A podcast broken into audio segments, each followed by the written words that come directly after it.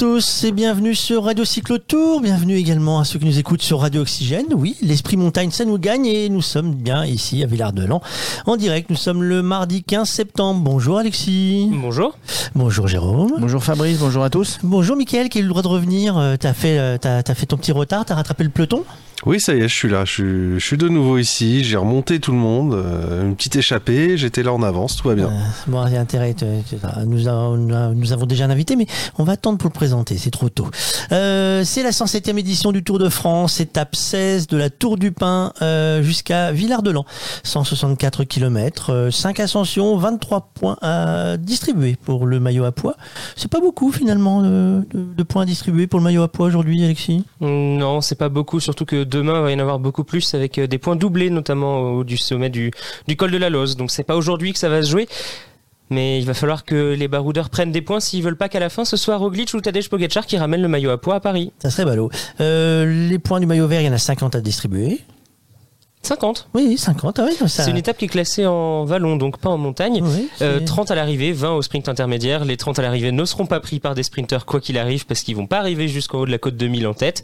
Et puis euh, voilà, les points du sprint intermédiaire, euh, bah, c'est bientôt d'ailleurs, on, on aura le temps d'y revenir. Bonification 18 secondes à distribuer. Départ fictif, il est parti à 13h05. Départ réel, comme d'habitude, un petit peu. 13h23. plus- Ouais, voilà, ça. Ils sont partis un peu en retard, ils sont partis ouais. à 13h09 euh, du départ fictif. Ils ont traîné. Euh, une arrivée estimée à 17h36. Alors, l'estimation chez nous, elle est précise. hein, c'est à la minute près. Euh, on en causera tout à l'heure. Euh, la météo, ben, il fait chaud. C'est bien ensoleillé. Alors ce matin, on s'est dit, bah, c'est couvert. En fait, euh, quand ça s'est découvert, il fait chaud. En plaine en vallée, quelques cumulus au-dessus des reliefs. Une température vers les 30 degrés en fond de vallée. C'est moins chaud au niveau des cols. Hein, 22, 23 degrés. Un vent faible. Faible, ouais. Ça devrait pas nous gêner euh, quiconque. Euh, la direction est variable en fait, le vent. Par contre, il se balade. C'est un petit vent qui, euh, qui fait mumuse. On fait le petit point sur la course, Alexis. Ils sont donc partis depuis un peu moins d'une heure. Ils sont partis depuis, oui, beaucoup moins d'une heure même.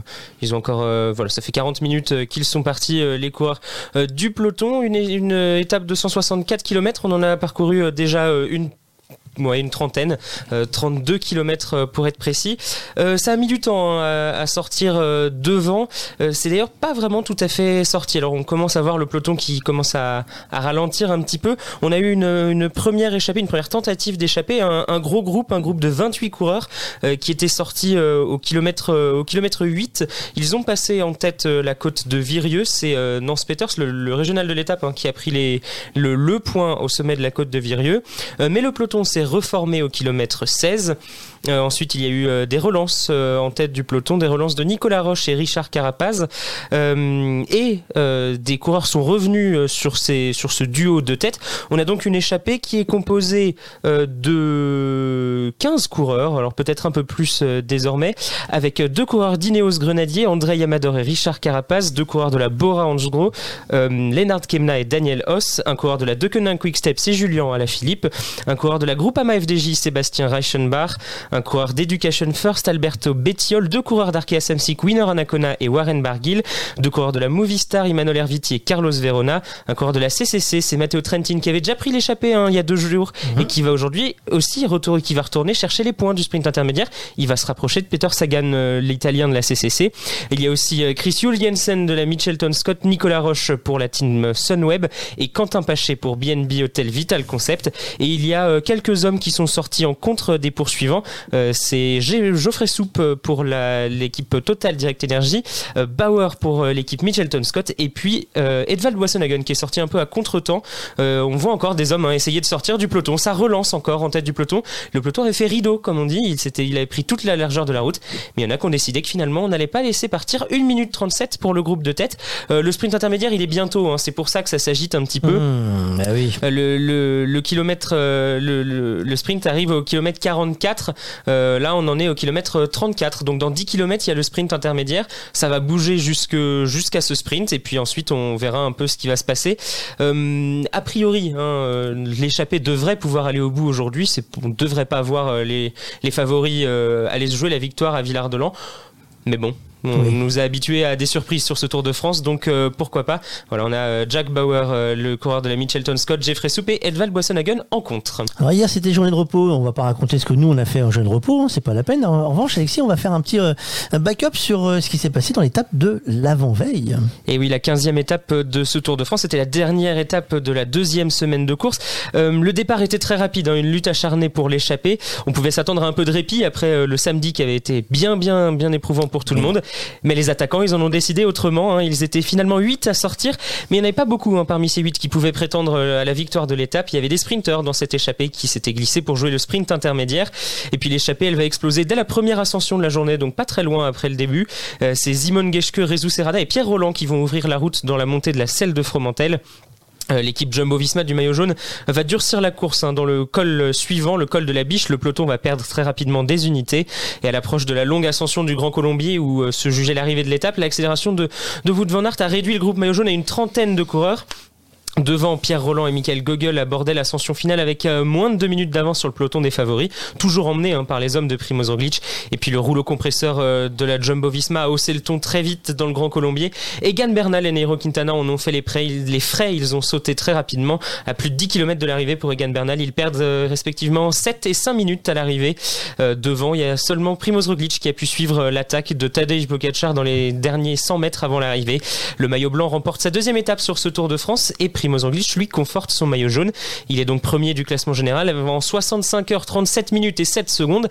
Il a 40 secondes d'avance sur Tadej Pogacar et 1 minute 34 sur Rigoberto Urán qui est désormais troisième de ce podium. Un Colombien en remplace un autre. Donc le maillot jaune, nous avons Primoz Roglic. le maillot vert, Le maillot vert, c'est Sam Bennett avec 269 points. Il a 45 points d'avance sur Peter Sagan. C'est pas beaucoup, hein. euh, tout peut arriver encore euh, pour ce maillot vert.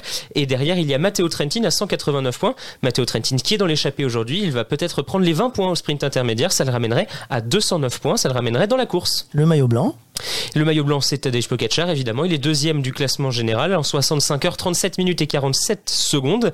Il est premier devant Henrik Mas, qui a 2 minutes et 35 secondes de retard, et Egan Bernal, qui désormais est pointé très très loin hein, de, du, du duo de tête, à plus de 7 minutes. et le maillot à poids alors? Le maillot à poids, bah, c'est toujours Benoît Cosnefroy. Ah, mine de rien, on rigolait au début en disant bon le petit Benoît, le petit Benoît il va faire une journée, mais il est toujours là. Ça fait 15 jours, non? Bah, C'est-à-dire que, alors c'est c'est assez paradoxal, d'ailleurs c'est assez critiqué, euh, que la, répartition des points est faite de telle manière que cette année, il y a peu de chances que ce soit autre, quelqu'un d'autre qu'un des principaux leaders du général qui remporte le maillot à poids. On l'a dit, hein, demain au col de la Loze, il y a 40 points à prendre, sauf que Tadej Pogacar et Primoz Roglic, ils ont que 3 points de retard sur euh, Benoît Cosnefroy, et c'est pas lui qui va aller, euh, s'imposer demain sur les hauteurs de Méribel. Donc Benoît Cosnefroy, il avait 36 points ce matin au départ de l'étape, Tadej Pogacar 34, Primoz Roglic 33 et Nance Peters 31. Nance Peters, il a pris un point, donc il est à 32. Et puis il est en train d'essayer de, sortir du peloton hein, pour essayer de rattraper l'échappée avec une minute 25 de retard. On va voir ce que ça va donner. Euh, mais ce, maillot à poids, Benoît Cosnefroy, il a pris 2-3 échappées au début.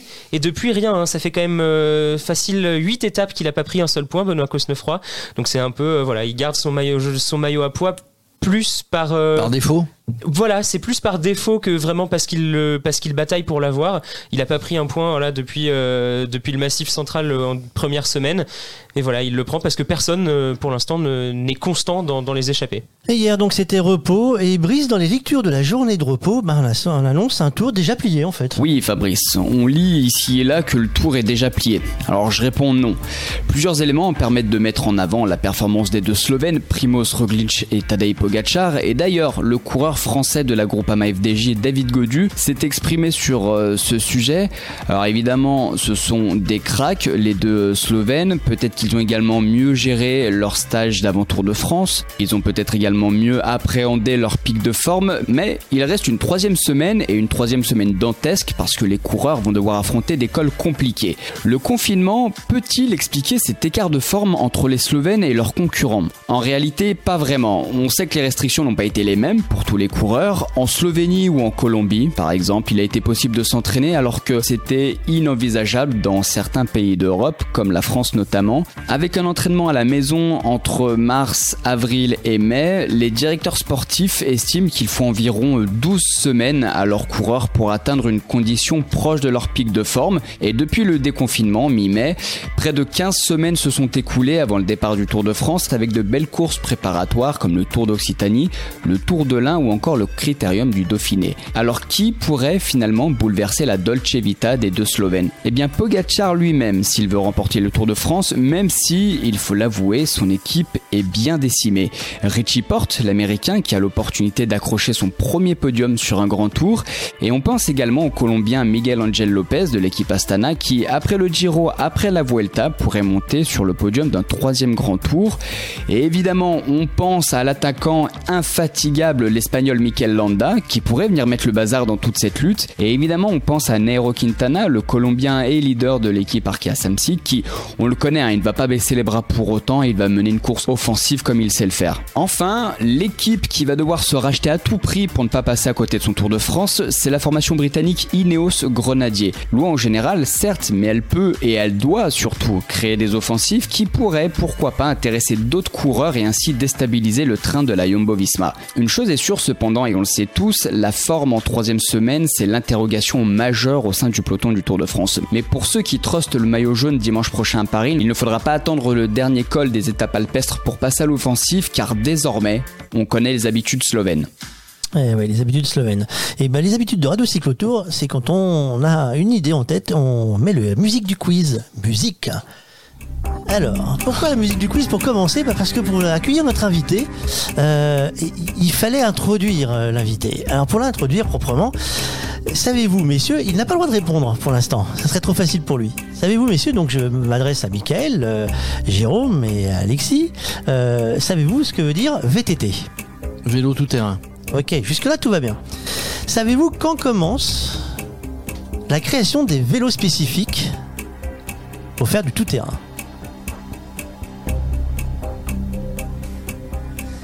Alors, il faut savoir que c'est Tom Ritchie euh, qui lance sa première fabrication en série. C'était euh, la marque Mountain Bikes euh, en 79 avec Gary Fisher et euh, Charlie Kelly. Savez-vous en quelle année arrive le VTT en France? 1984.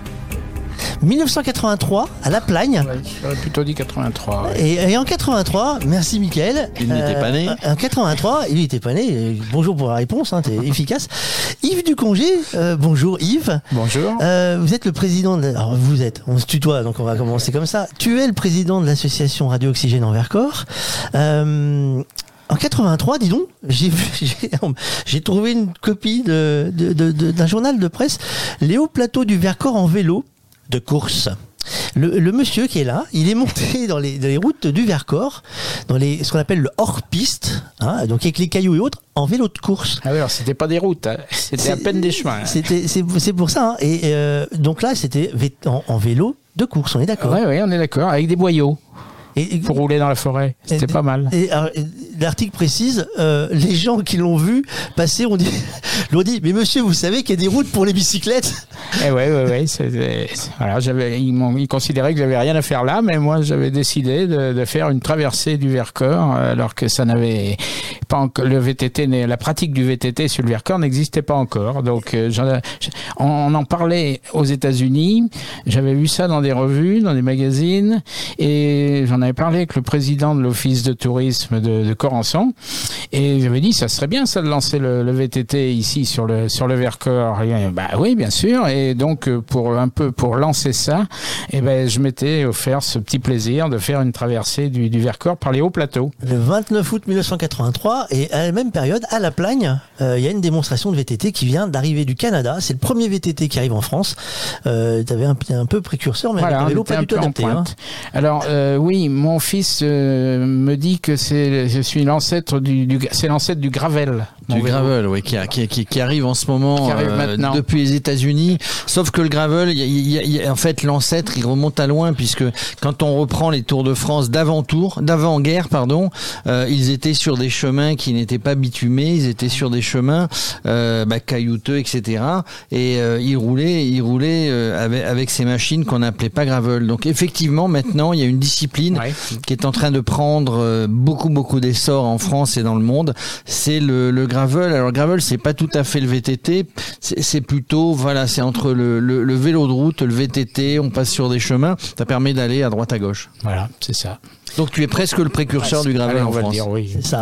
Euh, alors on, on va on va euh, on va te garder un petit peu avec nous. Après on va te libérer pour que tu puisses grimper. Alors si j'ai bien compris, pour aller à la ligne d'arrivée, parce que on, nous sommes donc à Villard-de-Lans, euh, nous Ouais. sommes dans euh, accueillis. Merci beaucoup euh, dans les studios de Radio Oxygène euh, parce qu'on n'a pas le droit d'être dehors en fait. hein. Je vous rappelle Ouais. qu'aujourd'hui le Nos département. locaux sont dans l'office de tourisme de, de Ouais, c'est- une bonne idée en plus, parce qu'en plus, la- je pensais que c'était au troisième étage. Il faut faire monter le matériel. Non, Non, non. on est au rez-de-chaussée sur Ouais. la place, c'est superbe.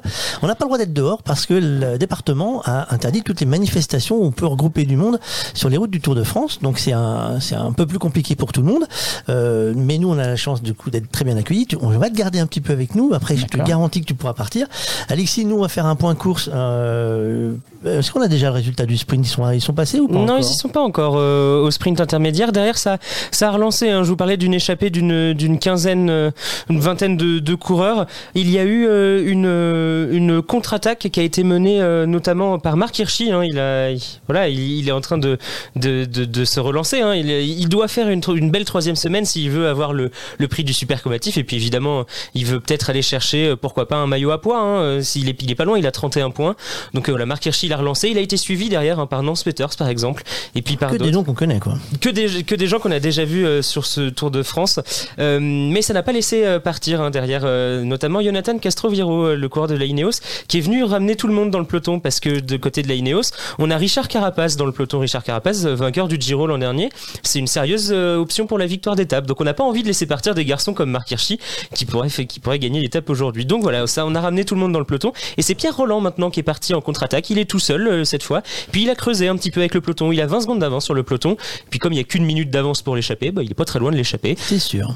C'est une, un début d'étape euh, mouvementé sur les routes euh, du Tour de France. Il va falloir euh, suivre ça de près parce que ça risque d'être euh, court pour les délais du jour du coup. Eh oui, roule une petite question SMS qu'on m'envoie. Notre petit chouchou Sivakov, il est où?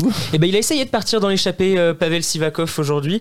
On le rappelle, hein, il, était, il, est, il a chuté plusieurs fois sur le Tour de France. Il, a, été lanterne rouge. oui. Il ne l'est plus depuis, depuis un moment maintenant. Alors je, vais, je vais juste prendre le temps de, de quelques secondes de le retrouver dans le classement général. Toum, toum, toum, toum, toum. Eh bien, il est 107ème, Pavel Eh, Sivakov. eh, il était 160, 160, 159e, un truc comme ça. Ouais, il est 107ème sur 156 euh, désormais, Pavel Sivakov, euh, le coureur euh, d'Ineos. grimpe, Il est, il est à 3h26 minutes et 48 secondes. En fait, il ne perd quasiment plus de temps désormais. Oui, maintenant, c'est les autres qui tombent. Il, il Maintenant, c'est- remonte c'est petit à petit. C'est C'est-à-dire que il- c'est, mais c'est la même chose qu'on avait vu avec euh, David Godu par exemple. Mais alors ça. David Godu aujourd'hui, il a une journée compliquée. hein. Il a été lâché dès les premiers, dès les premiers kilomètres de l'étape. Il est dans un petit groupe euh, de coureurs avec euh, Caleb Ewan par exemple.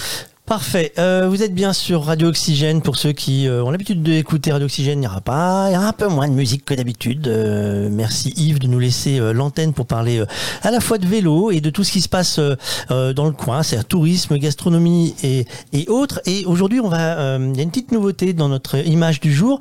Nous avons rajouté un logo qui s'appelle Alerte Rouge et on va vous expliquer pourquoi. Tout le monde le sait, la France subit de plein fouet les conséquences du Covid, enfin de la Covid, hein, puisque c'est comme ça que ça a été nommé, avec une menace sur certains secteurs. Dont, euh, beaucoup de secteurs, la radio également euh, est touchée.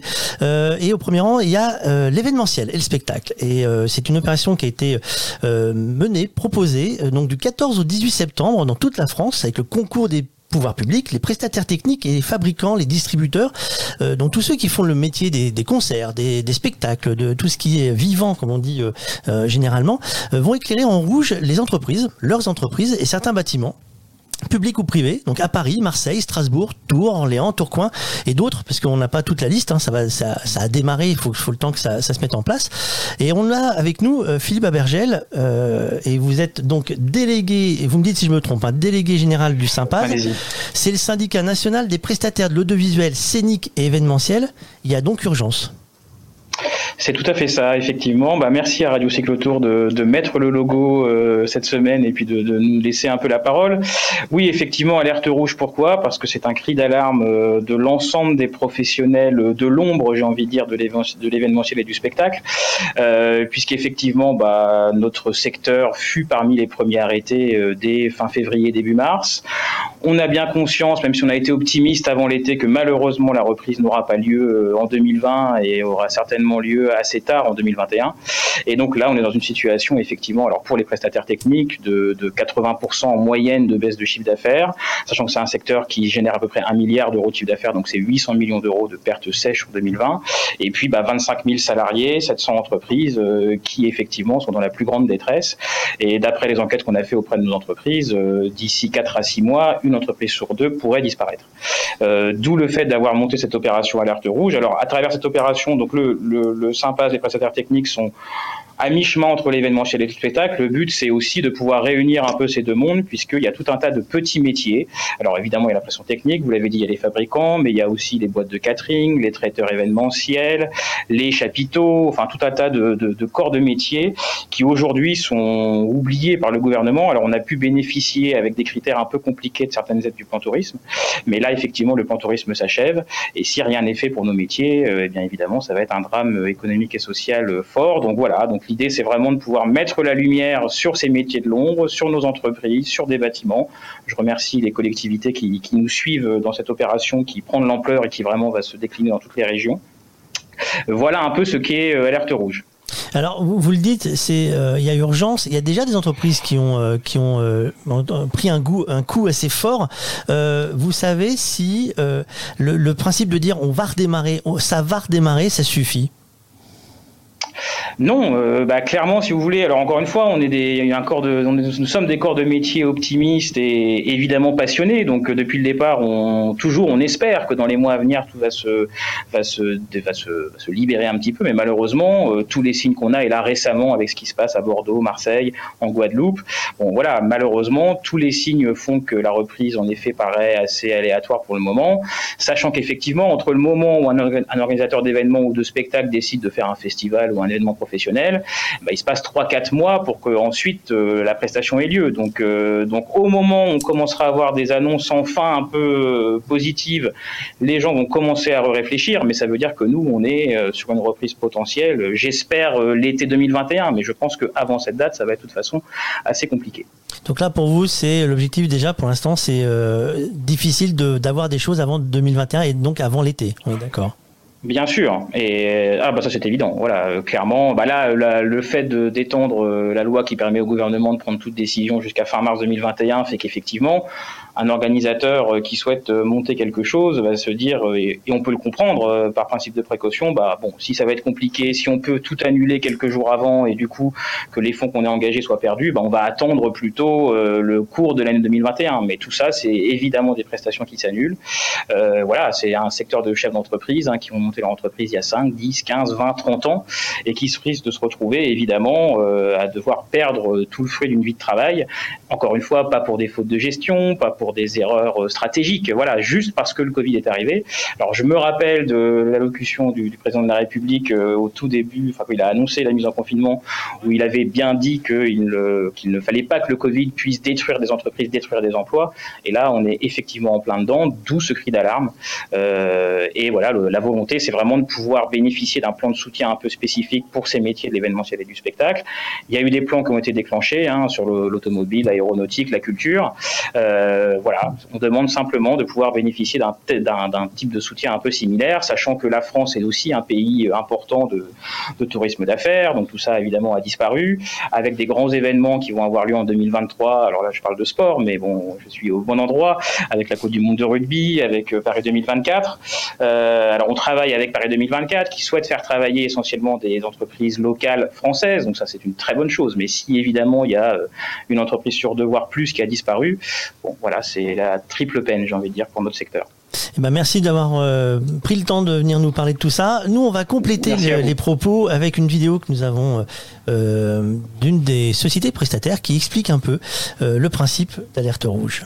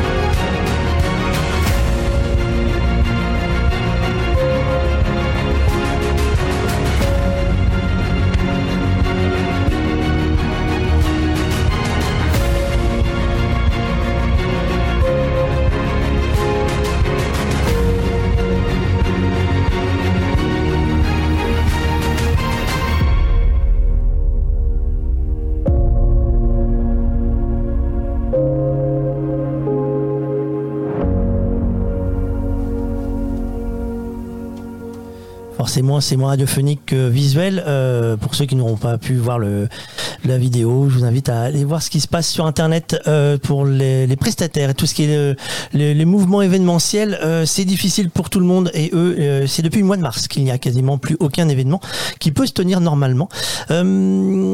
Euh, Alexis, il y a eu une petite annonce en passant. euh, nous avons perdu quelqu'un. Oui, on a, on- ils étaient 156 au départ ce matin, ils ne sont plus que 155. On a appris l'abandon de David Godu, le jeune coureur de la Groupama FDJ, on l'avait dit, hein, il était en difficulté depuis le début de cette étape. Ça, la remise en route après la journée de repos a été compliquée, il était touché au dos hein, depuis le, le début de ce Tour de France. Il avait fini 26e hein, de, de l'étape du Grand Colombier euh, dans les mêmes temps qu'Egan Bernal. Donc euh, on pensait que ça irait mieux pour, euh, pour David Godu. Apparemment, c'est- ça a camouflé un petit peu euh, les douleurs. Voilà, il a abandonné euh, le coureur de la FDJ alors que l'échappée est définitivement validée par le peloton. Merci. Euh, nous avons toujours avec nous Yves Ducongé. Yves Ducongé, euh, si on parle vélo, il faut qu'on parle du grand-père, c'est ça?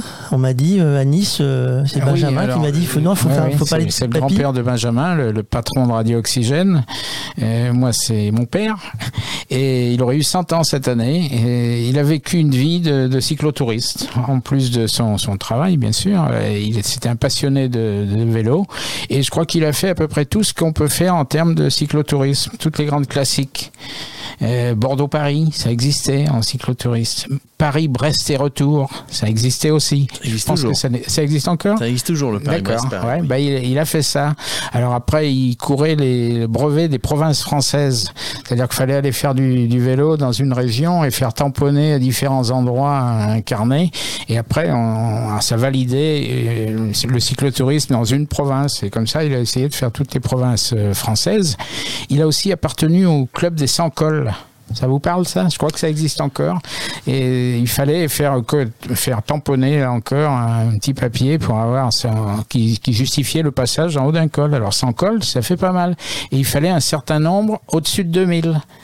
Me Ah oui. plus. Ouais. Eh, eh, parce qu'il faut que ce soit sérieux, quoi. Ah bah oui, c'était sérieux. Pas les Et- petites mondes- pas les petites bosses qu'on a eues il y a 3-4 jours, quoi. non, non, fallait vraiment, fallait des plus de 2000. Donc, euh, il, il a fait tout ça. euh, il a fait aussi, euh, bon, dans les grands classiques, il y a le brevet des randonneurs alpins qui se, qui se faisait. Il y a le, le Tour des Aravis. Enfin, voilà, il a passé une vie de, de cyclotouriste. Oui, alors le brevet des 100 cols, je crois qu'il n'existe plus. Il existe quelque chose qui s'appelle les 7 majeurs, où il faut, dans un laps de temps, euh, passer 7 cols, maje- sept cols majeurs, oui, dans les Alpes. Et j'imagine que ça n'était évidemment pas avec les vélos que nous avons aujourd'hui, ultra légers, avec du matériel, avec de, euh, de- de- des accessoires qui ne sont pas ce que c'était avant.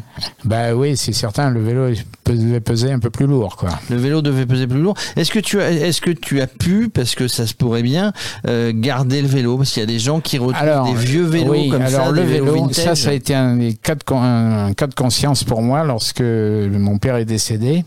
Et je me suis dit, qu'est-ce que je vais faire de ce vélo Et qu'est-ce que je vais faire de toutes les coupes, les médailles qu'il avait glanées à droite à gauche? Parce qu'à la fin, il, il avait toujours une coupe parce que c'était lui le plus âgé.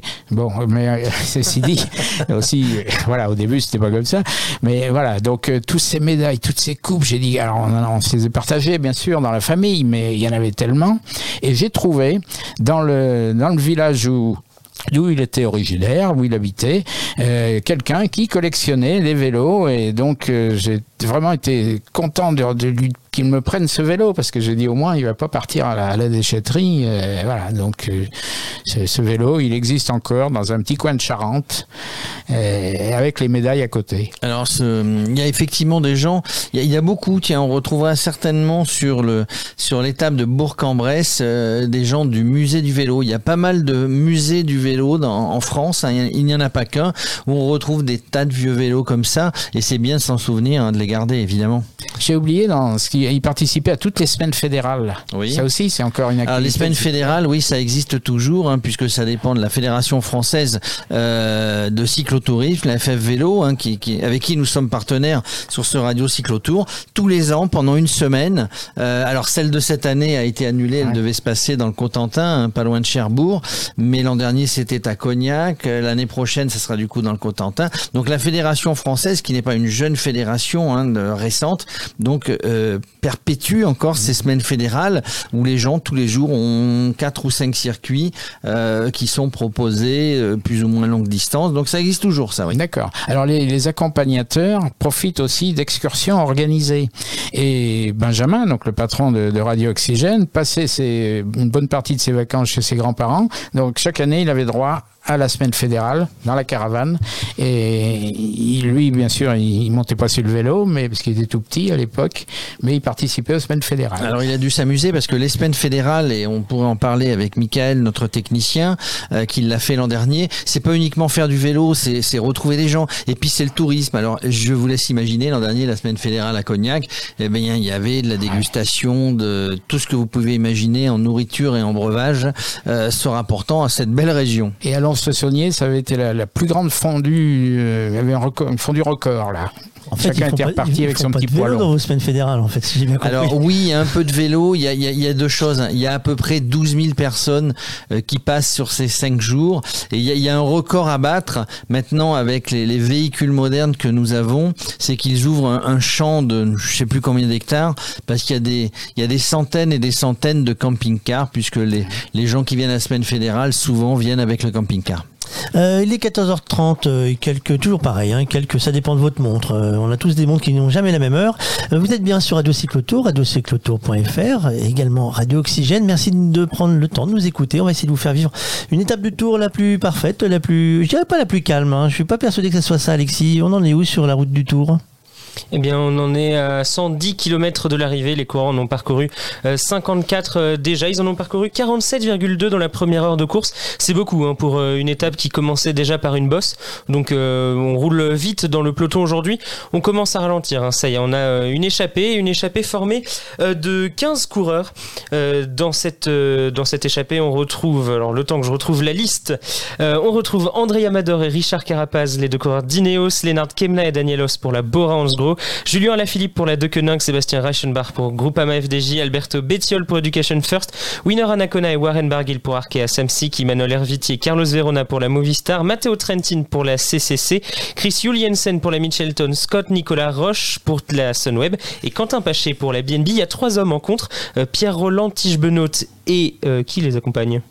Casper Pedersen, donc deux autres coureurs de la Sunweb et euh, le leader de la BNB Vital Concept qui sont en contre. Ils vont bientôt faire leur retour sur le, groupe de tête.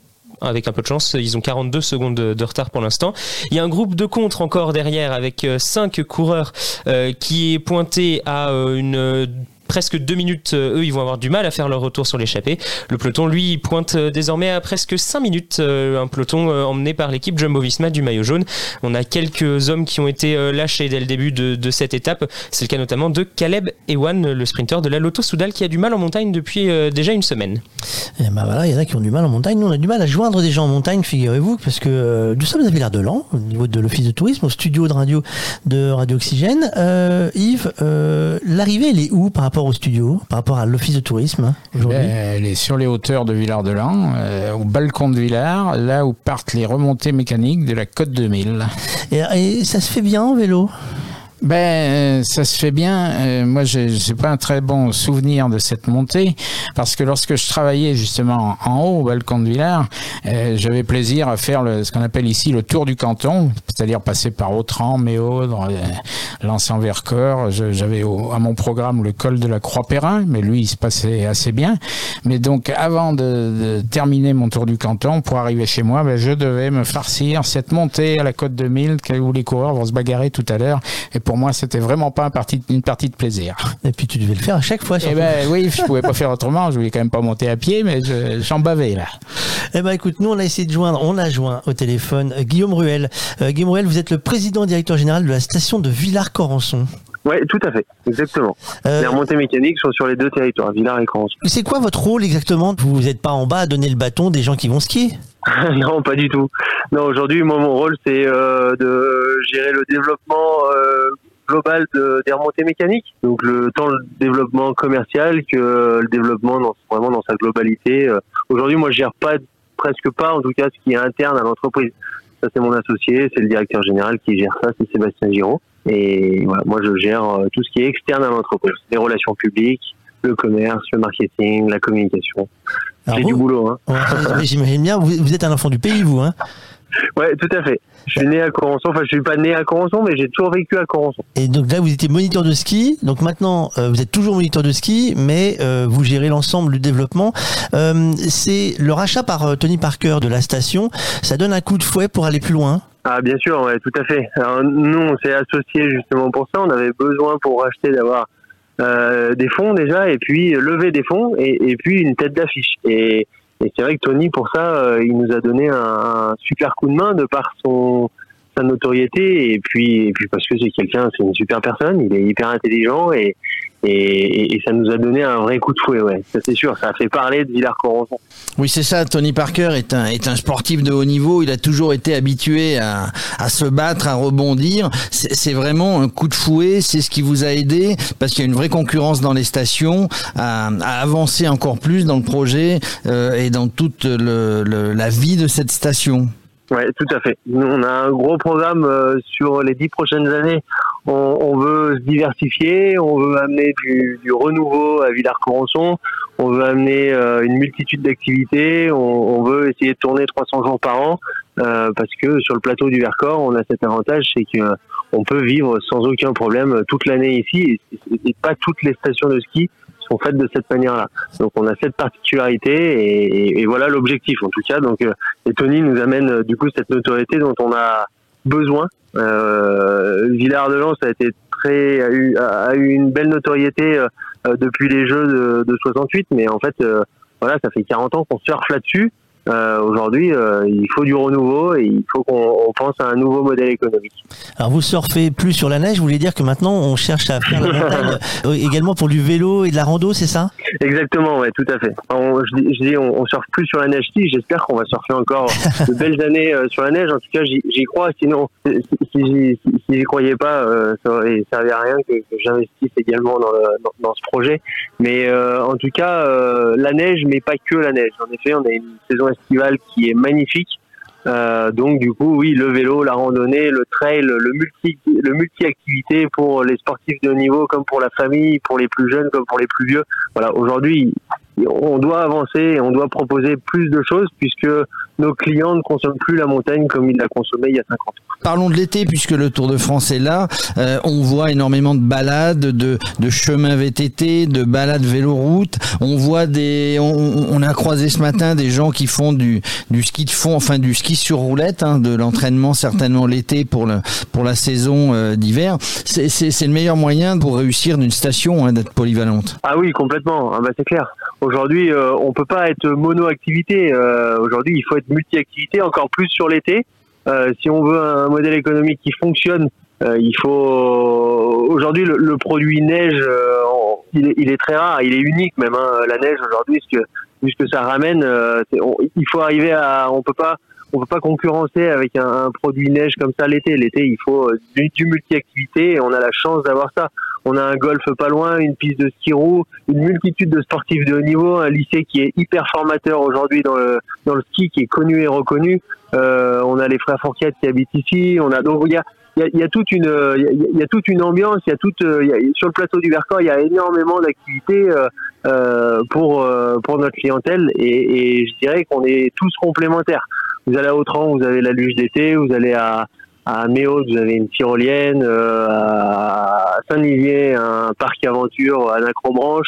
Vous venez ici chez nous, vous faites du mountain car, du VTT de descente, euh, de la tyrolienne à virage. euh, voilà, donc donc on est complémentaires et le plateau du Vercors fait que euh, on, on a un, un- un vrai succès. Maintenant, il faut le développer, et il faut augmenter un peu cette notoriété pour pour montrer à, à nos clients que voilà, on est présent, on existe et on a on a quelque chose de super sympa, des bons moments à passer en tout cas entre amis, en famille ici chez nous. Le Tour de France fait partie de, nous amener cette notoriété. En tout cas, euh, c'est- super aujourd'hui pour nous. On, va être sur toutes les télés euh, dans le monde entier et, ça c'est génial. Et, le vélo en plus, euh, on fait partie de nos activités. On a des superbes routes, donc du coup, il faut faut pas se fermer à une seule activité. Le vélo de route en fait partie aussi. Alors vous, vous savez qu'aux États-Unis, on suit un peu tout ce que fait Tony Parker. D'être ambassadeur de cette station, propriétaire de la station, ça, amène le regard plus que vous l'imaginiez? Ah oui, ouais, c'est sûr, c'est sûr. euh, forcément aujourd'hui euh, c'est une, personnalité mondialement connue. Forcément les gens regardent euh, ce qu'il fait et ça a fait du bruit. Tony Parker, en plus de ça, c'est pas courant. Un basketteur qui n'a presque jamais, enfin qui n'avait jamais skié, qui connaît rien à la montagne, qui, qui vient investir dans une station de ski, forcément, euh, euh, ça interpelle. Donc oui, oui, c'est sûr que ça a fait ça fait du bruit. Vous savez pourquoi Tony Parker s'est penché sur le rachat de Villard de Lans Qu'est-ce qui l'a attiré en premier lieu? Certainement pas le club de basket, j'imagine. Mmh, parce qu'on a été convaincant. On lui a apporté un projet qui était viable, qui était, euh, qui était, qui était mûri et qui n'était pas juste euh, un projet comme ça, une idée lancée en l'air. Voilà, aujourd'hui, je pense qu'il y a la proximité aussi avec Lyon et avec Lasvel qui a fait que ça l'a convaincu le côté aussi sportif de haut niveau euh, avec l'Asvel euh, pour proposer éventuellement des stages et puis l'OL euh, maintenant des stages pour les sportifs de haut niveau sur le plateau du Vercors.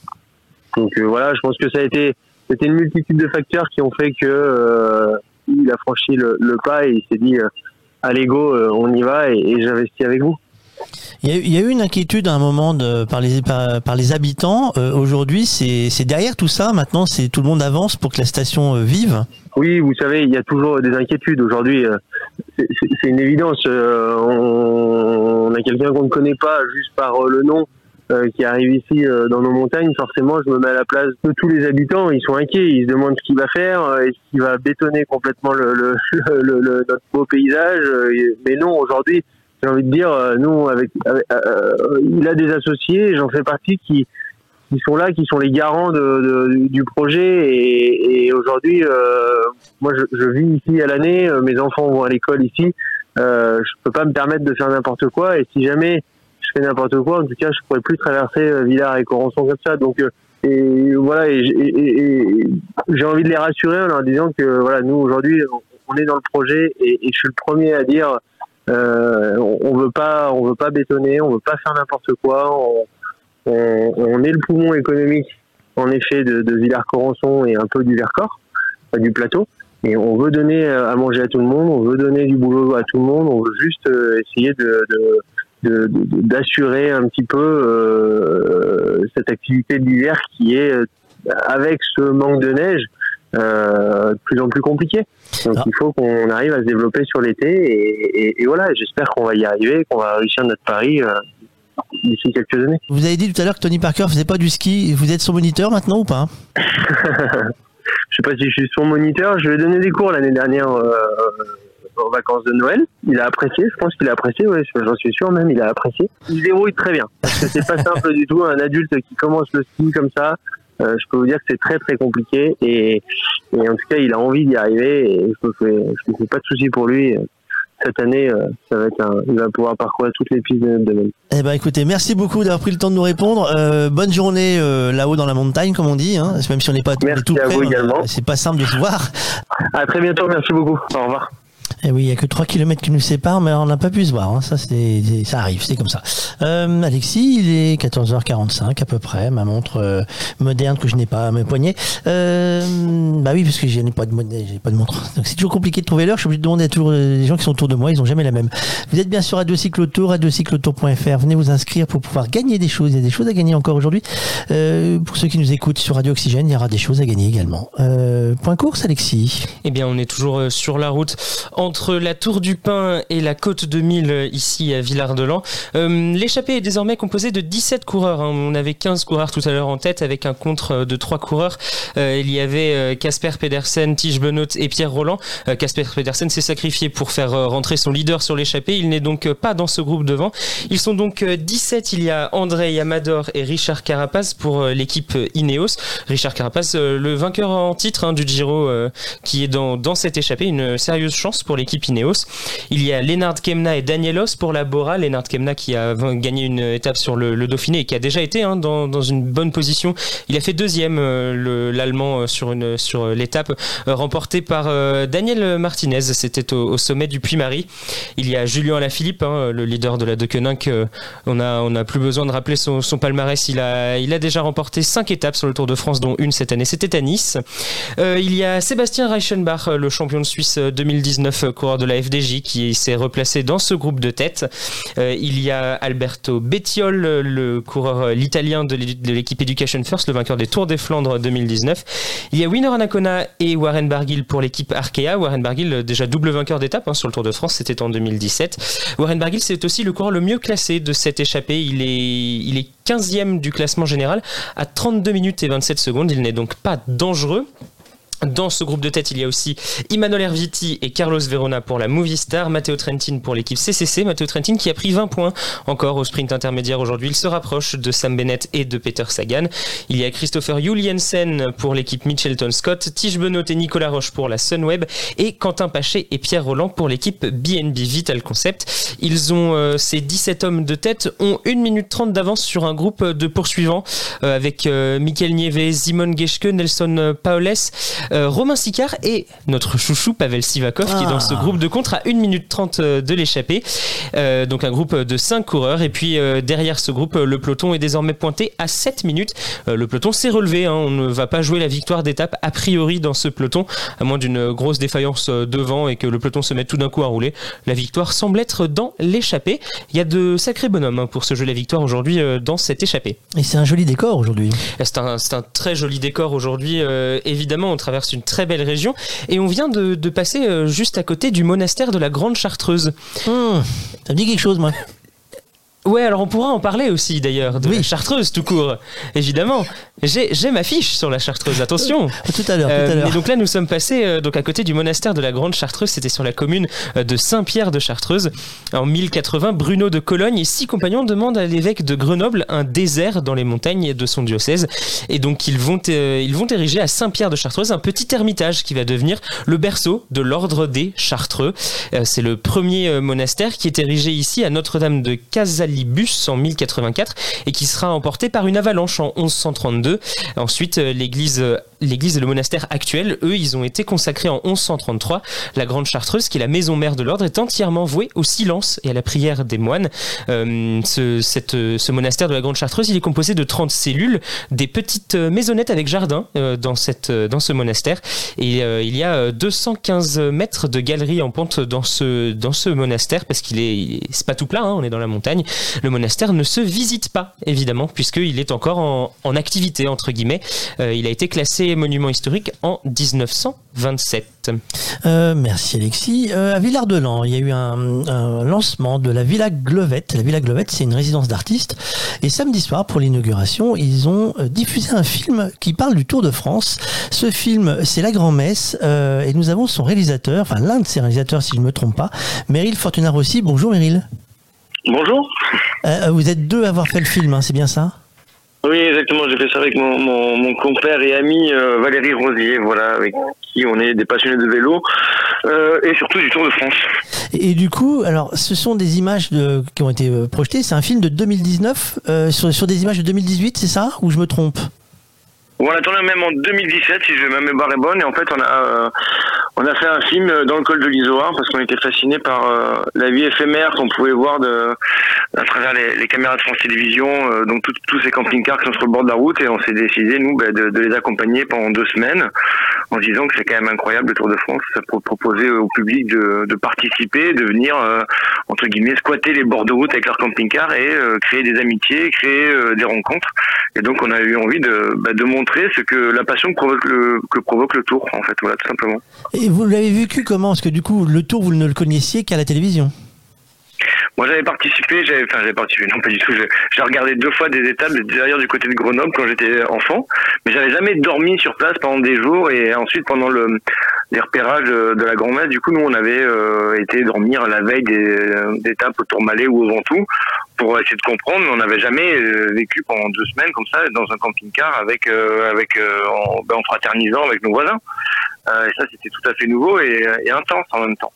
Oui, donc la grand-messe, hein, pour, pour situer, c'est effectivement cette communion euh, de tous les gens qui sont sur la route. Là, vous avez filmé sur le col de l'Isoar. Euh, le soleil chauffe à un moment donné, tout le monde vient, on vient la veille, on vient l'avant-veille, on place ses camping-cars, on sort avec la glacière, la table, euh, les sandwichs, et puis, et puis c'est l'été, la grand-messe commence, hein, c'est ça? Ben c'est exactement ça, quoi. Voilà, sauf que euh, évidemment la jeunesse arrive un petit peu au, au dernier moment, les deux trois derniers jours, mais les retraités qui ont un petit peu plus de temps et qui ont ben, la plupart du temps les accès au camping-car, eux ils arrivent, euh, ben voilà, souvent en famille, en couple ou avec des amis euh, deux semaines avant. Et euh, en fait, c'est des, vrais passionnés du tour, mais c'est aussi des passionnés de montagne qui viennent euh, prendre l'air, promener et se rafraîchir un petit peu.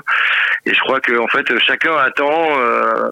Entre guillemets le mois de juillet et le passage du tour pour aussi avoir un petit moment un petit peu euh, une espèce de bulle d'oxygène comme ça dans, dans leur quotidien parce que euh, voilà tout est euh, plus simple peut-être un peu moins de règles un peu moins de, de contraintes et simplement bon, on peut sortir à l'apéro essayer de rencontrer les autres et donner le meilleur de soi-même Euh, du Voilà. coup, cette année, quand vous regardez le tour euh, à la télévision, ça vous fait un, un drôle de sentiment?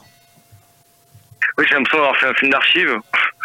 C'est-à-dire que c'est quand même bizarre de ne pas avoir euh, les spectateurs. Alors après, la, la course peut être intense parce que je pense qu'on est quand même malgré tout euh, le mieux placé, c'est devant la télévision euh, ou dans les voitures de, de suiveurs. Mais en tout cas, pour le grand public, ça reste la télévision. Mais euh, mais je pense que ça doit être affreux, surtout pour euh, pour les coureurs, parce qu'en fait, c'est sûr que d'avoir euh, des foules immenses au sommet, on doit se sentir quand même porté et et puis c'est quand même je sais pas si ça existe d'autres euh, événements, qu'ils soient sportifs ou culturels, mais où littéralement euh, les, vedettes côtoient une foule dans un événement gratuit à proximité. euh, je pense que c'est euh, c'est rare et précieux. J'espère qu'on va le retrouver dès l'an prochain.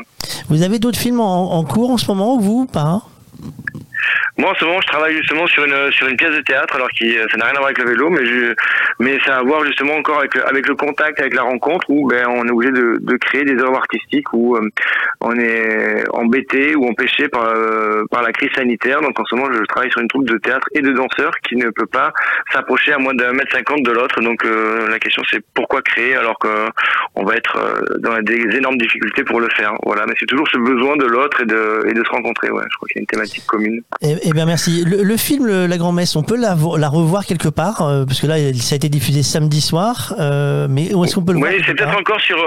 Je sais pas si c'est encore sur le site de France 3 parce qu'il est passé il y a une semaine. Euh, donc je pense qu'il y a une version euh, plus courte, euh, donc il doit être encore euh, en VOD. Sinon, ça se trouve facilement en VOD ou euh, dans les Fnac en DVD. Donc si on veut voir un film d'archives euh, et non plus un documentaire d'actualité, c'est presque ça en fait, ça fait euh, ça fait tout étrange.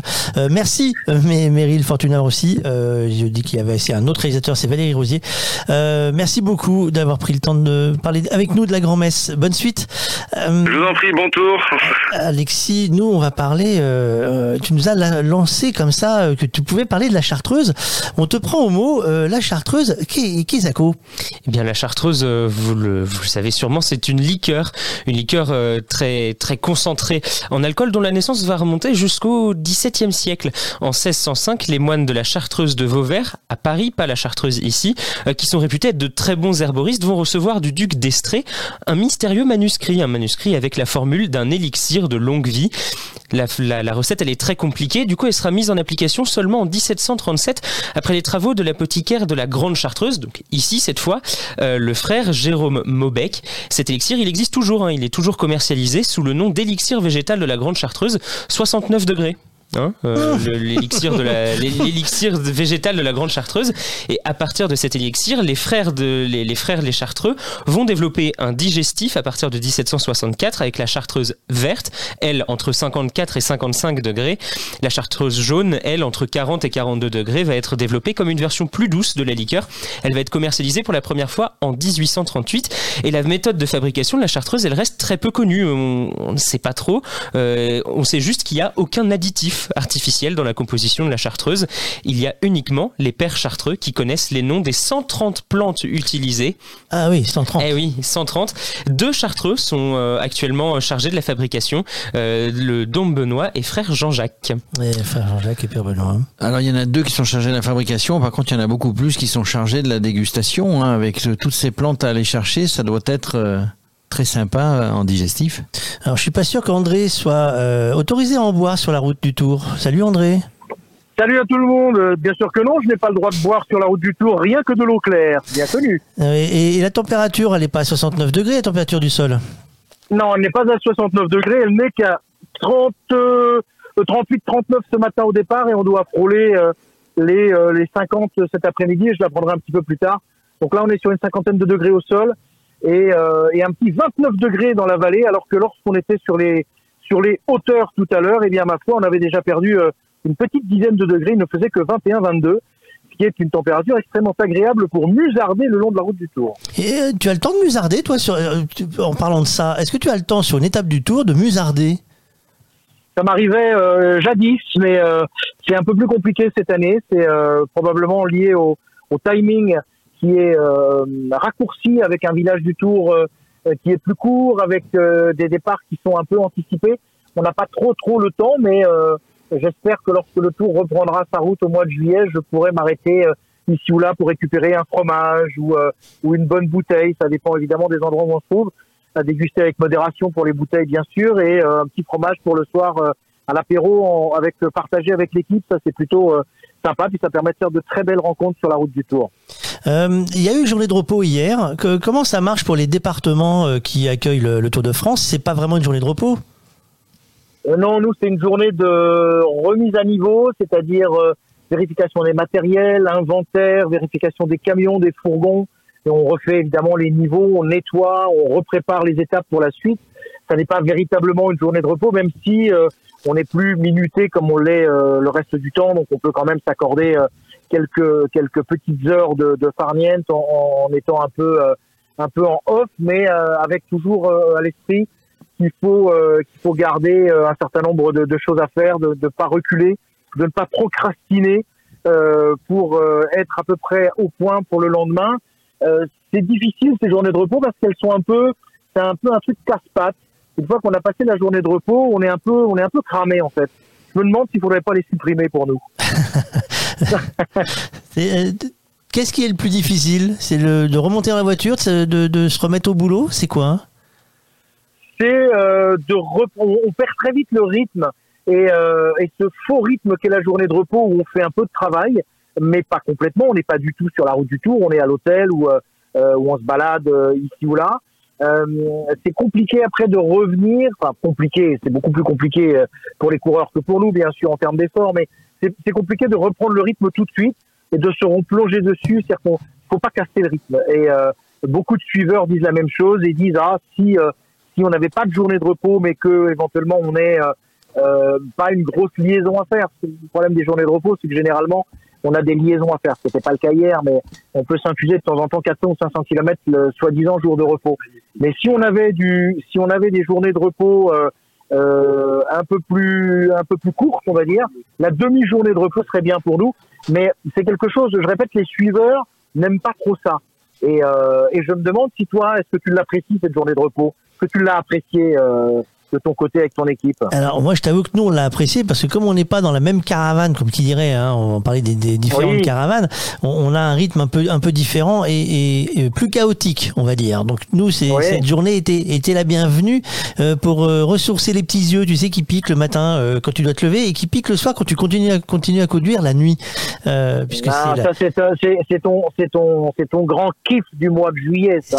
Euh, hein de conduire la nuit, de dormir peu et de te lever tôt le matin. C'est toujours connu comme ça. Et justement, tu parles de ça. Juillet, septembre, la grosse différence pour les suiveurs du Tour de France, et tu vas pouvoir me, me confirmer ou pas, c'est que les journées finissent plus tard que les coureurs, hein, qui arrivent entre 16h et, 18h.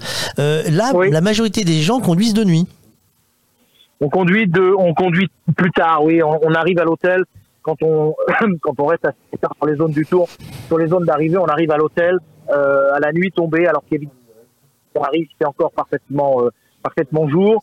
La, différence, elle est en effet sur des journées plus courtes et soi-disant des températures plus basses, ce qui là est totalement faux puisque on est sur des températures du mois de septembre qui sont euh, de l'ordre des et on est euh, sensiblement sur des températures d'un mois de juillet plutôt plutôt pas mal. Moi, je le vois avec des routes qui, je m'attendais pas. Je ne m'attendais pas à ce que les routes dépassent 60, euh, 50 degrés, ce qui est le cas quasiment tous les jours. On arrive à la limite des 48, 50 degrés, ce que l'on a généralement sur euh, le tour au mois de, de juillet. Donc, euh, la température qui était censée être plus faible, plus plus euh, euh, plus réduite au mois de septembre, au bout du compte, ben non, c'est pareil. Donc, c'est plutôt une question de jours et euh, de jours qui, qui sont plus courts. C'est ça la différence pour nous essentielle. Bon, bah écoute, tu feras le coucou à toutes les équipes euh, des départements Oui, euh, pour nous. Euh, on vous souhaite une bonne euh, circulation, chers amis. Tu sais que sur la montée finale, tu peux nous écouter sur Radio Oxygène. Radio Oxygène qui, qui est diffusée euh, là où tu vas prendre En la route. Eh oui, en sûr. FM, et bien sûr, on te fera un coucou à, tout, et tout le monde, et toutes les équipes. On est sommes comme ça, nous, nous disons bonjour à tout le monde. Euh, merci Parfait. André, on se retrouve plus tard. Merci, Bonne suite. Euh, Merci, à plus tard. euh, vous êtes bien sur Radio Cyclotour, vous êtes bien sur Radio Oxygène. Merci de prendre le plaisir de nous écouter. Euh, Alexis, il est l'heure, non pas de l'information, parce que on n'aurait pas grand chose à raconter pour l'instant, on n'a même pas le temps de la suivre, mais le point course, ça donne quoi? Eh bien, ça donne qu'on a toujours notre échappée de 17 coureurs en tête euh, de la course. Euh, je vais pas vous redonner les noms, hein, ce serait fastidieux pour pour pas grand chose. on les a donnés il y a pas si longtemps. Ça va peut-être commencer à bouger un peu plus tard dans l'échappée parce qu'on est dans l'ascension du col de Porte, la première vraie ascension du jour hein, avec le- un col de deuxième catégorie. Pour l'instant, le rythme n'est pas très très élevé pour euh, les coureurs euh, de l'échappée. Tout le monde arrive à, tenir, Euh, mais les sprinteurs comme Matteo Trentin euh, pourraient peut-être euh, lâcher dans les prochaines pentes. Euh, il ne risque son étape lui elle est déjà gagnée. hein. Il a gagné le, sprint intermédiaire. Euh, le groupe de 17 coureurs est toujours devant la contre-attaque de 5 coureurs avec euh, Nelson Paules, euh, Pavel Sivakov aussi, Romain Sicard. Euh, donc euh, voilà, ce groupe qui est pointé à 1 minute 11 qui n'arrive pas hein, à rentrer sur l'échappée. Le peloton lui est définitivement euh, définitivement à l'arrière à 8 minutes 43 secondes de la tête de course. Tout le monde a pu rentrer dans ce peloton. Il n'y a plus personne qui est derrière. Euh, Caleb Ewan a réussi à reprendre sa place dans le peloton euh, grâce euh, au ralentissement général donné par l'équipe Jumbo Visma. Merci Alexis, un petit point sur le, après la Chartreuse, tu nous parles d'autre chose ou pas alors Eh ben non, je vais rester dans la Chartreuse, mais cette fois le parc naturel régional, Ah. puisqu'on les enchaîne, on a fait, on a fait tout un tas depuis le début. D'ailleurs, on est dans un parc régional ici aussi, mais on n'est pas encore dans l'étape. Le parc natu- naturel régional de la Chartreuse, donc, euh, qui est un des 54 euh, PNR euh, de France, à cheval entre l'Isère et la Savoie, le parc naturel régional de la Chartreuse couvre 76 700 hectares, euh, un peu plus de 50 000 habitants dans ce parc naturel régional. Et alors la Chartreuse centrale, c'est surtout une montagne au relief abrupt et euh, beaucoup de forêts. Et euh, c'est le terrain de prédiction de d'animaux qu'on voit pas beaucoup ailleurs, des chevreuils, des sangliers, des cerfs, des mouflons et des chamois. Mouflon. Et les... Ouais, le mouflon. Et les. Quelle tête ce mouflon Eh ben, Ah. Tu peux regarder sur internet la Ah tête. bah, Je vais chercher pour voir la tête qu'il a, le mouflon. Il a des cornes. Et les, les hauts de Chartreuse sont classés en réserve naturelle d'État. Euh, c'est le berceau d'une mosaïque de paysages où on va voir des alpages ouverts, des forêts d'altitude et des longues, euh, des longues falaises. Euh, ils abritent sur plus de 4450 hectares une flore et une faune particulièrement riche en espèces.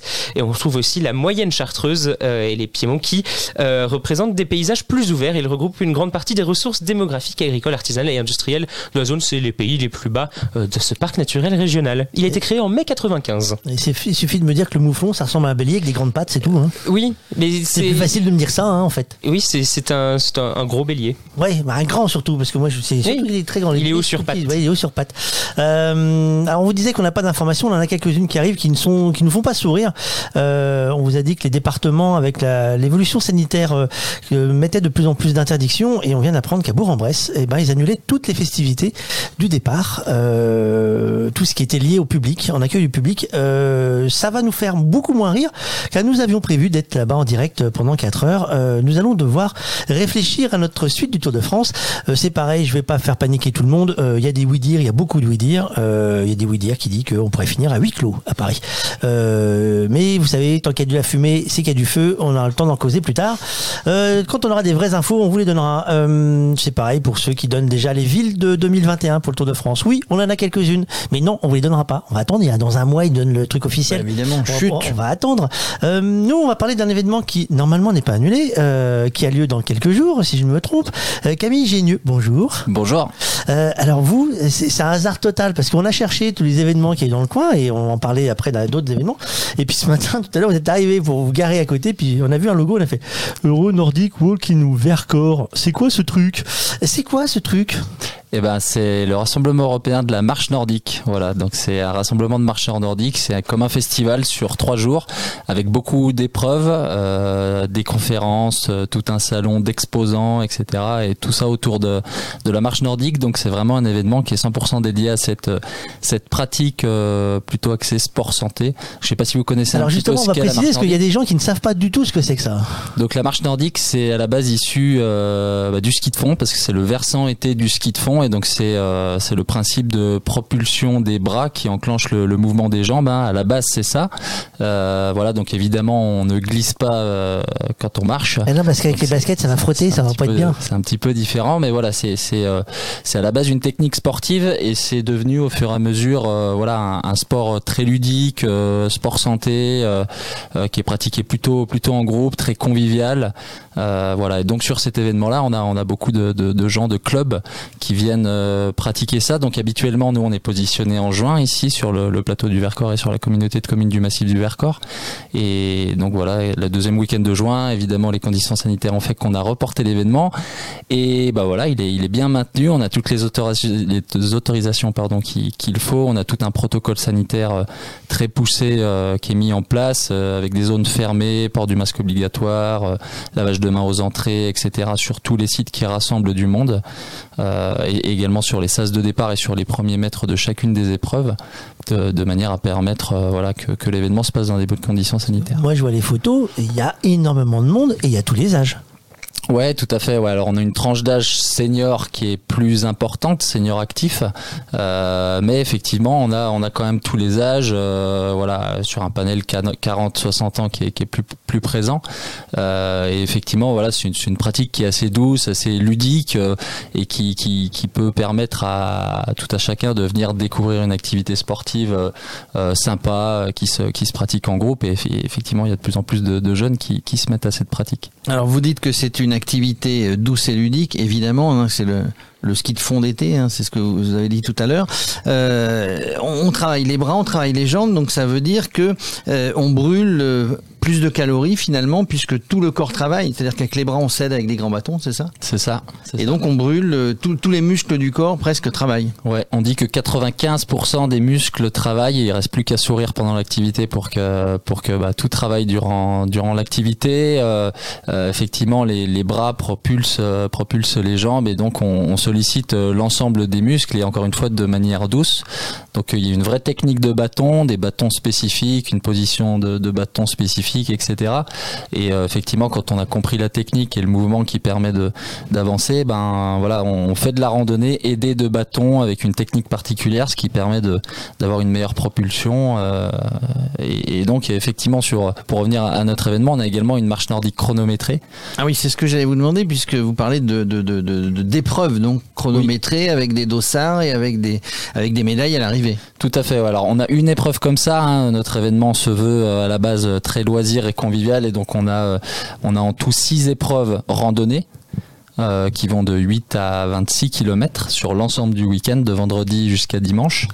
Et puis on a une épreuve qui est compétitive et- chronométrée, qui fait partie du challenge euh, euh, Marche Nordique Tour, qui est donc au label national au niveau de la Fédération française d'athlétisme. Et on devait recevoir cette année les championnats de France de, de marche nordique, qui finalement, du fait du report, ont été ont été décalés sur une autre épreuve, mais on le recevra l'année prochaine, ces championnats de France de marche nordique. Euh, et donc effectivement, là, on est sur, euh, on est on est quand même plus sur euh, sur une pratique très très sportive avec avec des, des pratiquants très pointus sur la technique. Alors, on le pratique plutôt sur du plat ou à faible dénivelé ou on peut pratiquer la, la marche nordique sur, sur de la montée et donc de la descente du coup? Eh bien, on va pas aller sur des grosses montées type randonnée euh, en montagne. euh, voilà, on sera plutôt quand même sur du plat ou des profils qui sont roulants et qui permettront justement euh, bah, de, profiter de cette propulsion. Parce que si on est sur une, un terrain qui est trop incliné, on peut pas propulser avec les bras. Donc voilà, après, selon les pratiquants, il y en a qui préfèrent quand c'est plutôt très plat ou plutôt vallonné.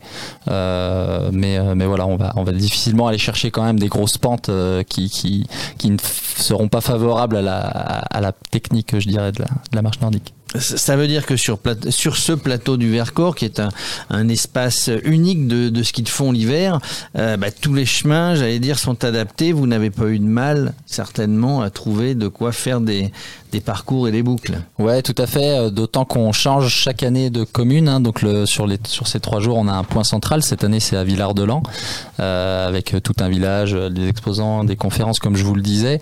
Et donc on change chaque année sur les différentes communes. voilà, qui sont Méaudre, euh, Autran Méaudre en Vercors, euh, Saint-Nizet du Moucherotte, Angin, euh, Corançon en Vercors, Villard-de-Lans et Lens en Vercors. Voilà, on tourne un petit peu chaque année. Et donc, les, arrivées des parcours se font là et les départs se font des autres communes. Donc, on change un petit peu de parcours chaque année. Et effectivement, le, plateau du Vercors correspond très bien avec ces, plaines et ces terrains, terrains vallonnés pour cette activité. Alors, il y, a, des activités, parce qu'il y a ceux qui vont faire la marche nordique, mais il y a ceux qui peuvent voir ce qui se passe autour. Il y a d'autres choses à voir ou à faire? Ouais, bien sûr. Bah, autour de la marche nordique encore, Euh, mais voilà, comme je le disais, donc des, des conférences, euh, des conférences, on en a toute la journée du vendredi et du samedi, avec des thématiques euh, autour de la marche nordique, autour du sport santé, autour du sport bien-être. On a des animations, des, des, des animations podium, donc euh, qui sont des ateliers pratiques pour apprendre la marche nordique.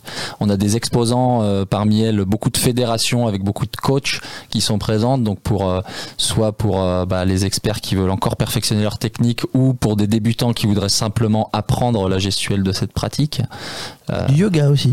et le yoga, évidemment, qui, qui est euh, une pratique bien-être, euh, sport bien-être, qui se rapproche un petit peu de, de, de l'esprit marche nordique. Alors moi j'ai vu un autre atelier, c'est, vous allez voir, hein, c'est, il y a dégustation de Beaufort. Alors effectivement, on est quand même sur des personnes qui sont euh, voilà qui sont dans une ambiance conviviale, c'est des bons vivants aussi, et on est sur un territoire avec des, des, des bons produits. Euh, donc on a euh, on a notamment du bleu du Vercors sur tous les ravitaillements. On euh, connaît Ah bah, sur On tous les connaît ravitaillements. celui-là. sur tous les ravitaillements, on a du bleu du Vercors, du Vercoret, de la Bournette, qui sont des voilà des fromages locaux. On essaye de, de faire cette mise en avant de des produits locaux sur ce territoire qui, qui en propose. Euh, Qui, peut, mal. qui peut participer là Parce que du coup il y a plusieurs niveaux, mais qui, tout le monde peut venir s'inscrire C'est trop tard. À partir de 6 ans. Voilà, jusqu'à peu importe l'âge, il n'y a pas de problème. Et non, non, non. Donc les inscriptions en ligne ont fermé dimanche soir, Oui. euh, puisque comme vous le voyez, c'est d'ailleurs euh, euh, le hasard chaud, de hein, notre ouais. rencontre. Mais là, nous, on est en plein, en plein Eh oui, vous êtes en plein rush, déchargement. hein. On vient Eh, d'arriver, voilà, eh, le jour de l'étape du Tour de Ouais, France. c'est une bonne idée. Avec Ouais. les routes fermées, avec les gars. Oh, vous êtes en jaune, ouais, vous n'avez pas le bon bandeau là. Tout à fait. Et alors du coup, on rappelle que c'est du sport. C'est ça? Oui. Et que c'est du sport et qu'il faut bien se nourrir pendant le pe- pendant le trajet qu'on qu'on va entamer. On part pas comme ça à l'aventure sans rien avoir. Bien sûr, on est, comme, hein. on est comme sur une randonnée. hein. Pour finir sur la question de tout à l'heure, il y a des inscriptions sur place. Voilà, Ouais, à partir donc de vendredi 14h, les gens peuvent venir s'inscrire sur place sur les différentes épreuves. Euh, ceux qui n'ont pas donc, pu le euh, faire en ligne, s'ils sont dans le coin, ils peuvent encore le faire. Tout à fait, tout Voilà. à fait, ouais. En venant s'inscrire sur place ici à Villard-de-Lans, euh, donc à la Verrière, juste derrière, Derrière la- euh, à l'office de tourisme, ici.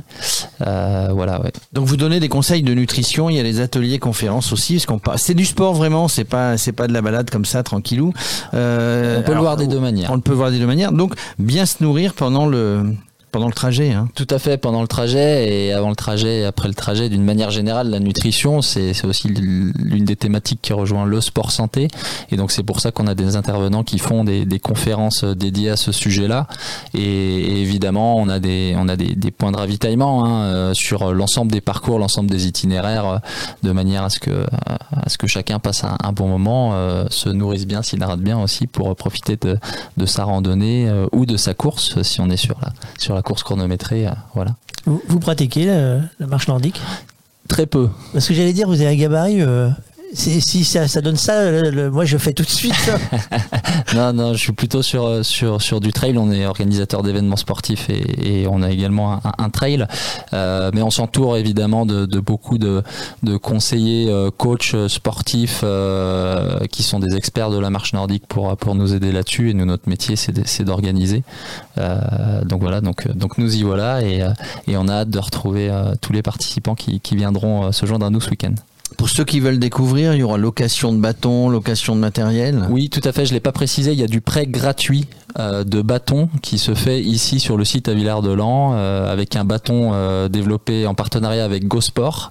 et la marque Wannabe. Et donc ça c'est un bâton qu'on a développé avec notre marque propre de, nos événements qui s'appelle Nordic Walkin. Et, donc ces bâtons-là sont en, prêt gratuit sur le salon ici à Villard-de-Lans pour toutes les personnes qui n'en auraient pas.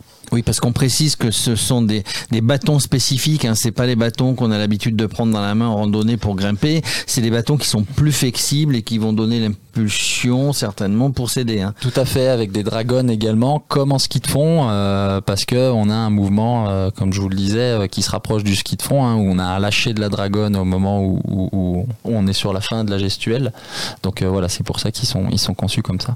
Eh ben merci beaucoup. On va vous pouvoir, on va vous laisser retourner à l'organisation. Ouais, on va, on va continuer à décharger les camions. la, météo de, la date prévue pour les jours qui viennent. Eh ben globalement, il fait bon comme aujourd'hui. Il fait pas trop chaud. un petit peu de nuages, peut-être un petit peu de pluie, mais très très rarement. voilà, donc je pense que ce sera, ce sera un temps tout à fait idéal avec du soleil et, pas trop de chaleur. Eh ben c'est super. Bravo à vous en tout cas et bon courage pour la suite. Merci, beaucoup. D'avoir pris le temps de, Merci. nous voir. Et il est 15h15 et voilà, pour une fois, je suis pile poil dans le timing moi. Euh, Alexis, il s'en passe des choses ou, ou bien Eh bien, on continue d'avancer hein, dans cette étape de 164 km. On a passé la première grande difficulté de la journée pour les hommes de tête. Euh, c'est Pierre Roland qui a pris les points au sommet du, du, col de ah. porte. Il a pris 5 points, il en a désormais 31. Il n'a plus que 5 points de retard sur Benoît Cosnefroy. A priori, euh, mhm. c'est une, fin de parcours euh, pour Benoît Cosnefroy. Ça, sent la passation de pouvoir. Ça sent un peu le changement de maillot, oui. Quoi qu'il arrive, en fait, euh, ce ah. soir, ça va être compliqué pour, pour, Benoît, Cosnefroy. Ça paraît compliqué parce que si c'est l'échappée qui va au bout, vu la forme de Pierre Roland, il devrait réussir à prendre des points. Et puis si c'est le peloton qui va au bout, ce sera Tadej Pogacar ou Primoz Roglic. Mm. et puis ils ont euh, ils ont des points euh, ils sont pas très loin. Donc euh, globalement voilà c'est ça sent la fin de la, fin de parcours pour Benoît Cosnefroy avec ce maillot à poids. Il aura quand même porté un bon moment ce sera sympa pour lui. Bref on a Pierre Roland qui est devant il est accompagné de Nicolas Roche l'Irlandais de la Sunweb ils sont tous les deux dans le bas de la descente du col de Porte enfin ils sont pas tout à fait en bas encore mais ils vont bientôt arriver dans la vallée ils ont 7 secondes d'avance sur le groupe Barguil enfin tout le reste de l'échapper quoi. 7 euh, secondes parce qu'ils ont attaqué au sommet du col de porte histoire d'aller chercher les points. Ils se sont pas relevés, ils ont fait la descente euh, tranquillement. Euh, ça va se regrouper, hein. ça sert à rien de partir d'aussi loin pour Pierre Roland et Nicolas Roche. Donc ça va se regrouper derrière le groupe de poursuivants avec Michael Nieve, Simon Geschke, Romain Sicard, Nelson Paules et Pavel Sivakov. Eux, ils arrivent, ils ont du mal à rentrer. Hein. Ils sont toujours à 56 secondes du groupe de tête. Ça va, ils vont encore devoir lâcher de grandes forces pour revenir sur les coureurs euh, de l'échappée. Derrière, le peloton, lui, est pointé à 10 minutes et 20 secondes. Euh, lâché, en revanche, dans la montée, euh, Caleb. Euh, mhm. qui cette fois a eu du mal à tenir en, queue de peloton. il est, il n'est pas tout seul, hein, Caleb Ewan. Enfin, il est tout seul de son équipe, mais il n'est pas tout seul puisqu'il est accompagné de du corps de la de la Total Direct Energy, Jérôme Cousin. Bah écoute, euh, nous, avons, nous avons eu une petite remarque l'autre jour euh, dans le studio. On regardait toutes les affiches qui, qui nous avons autour de nous. Et il y en a une qui nous avait fait sourire. On s'est dit, bah, ils font la fête de la coquille Saint-Jacques. Et on s'est dit, mais ils sont pas, ils sont pas en bord de mer. Comment c'est possible? Alors du coup, on a cherché à comprendre. Et pour euh, nous expliquer tout ça, on reçoit Claude Ruel. Claude Ruel, bonjour. Bonjour. c'est quoi C'est comment la coquille Saint-Jacques? Alors la coquille Saint-Jacques est née euh, d'une idée folle de, deux personnes aujourd'hui, euh, Pierre Lallier disparu et moi-même. Euh, un jour d'été 2008 où nous étions à Canson en Vercors pour une petite fête de village et on constatait qu'on n'avait plus de fête à Villard-de-Lans. Donc on avait envie de faire une fête un peu décalée. nous étions tous les deux passionnés de cuisine, on faisait à manger régulièrement. Et euh, évidemment, on était tourné plutôt vers des produits alimentaires plutôt que vers un trial ou un rallye, quelque chose comme ça. Et on a très rapidement euh, émis l'idée de faire une fête autour d'un produit un peu atypique.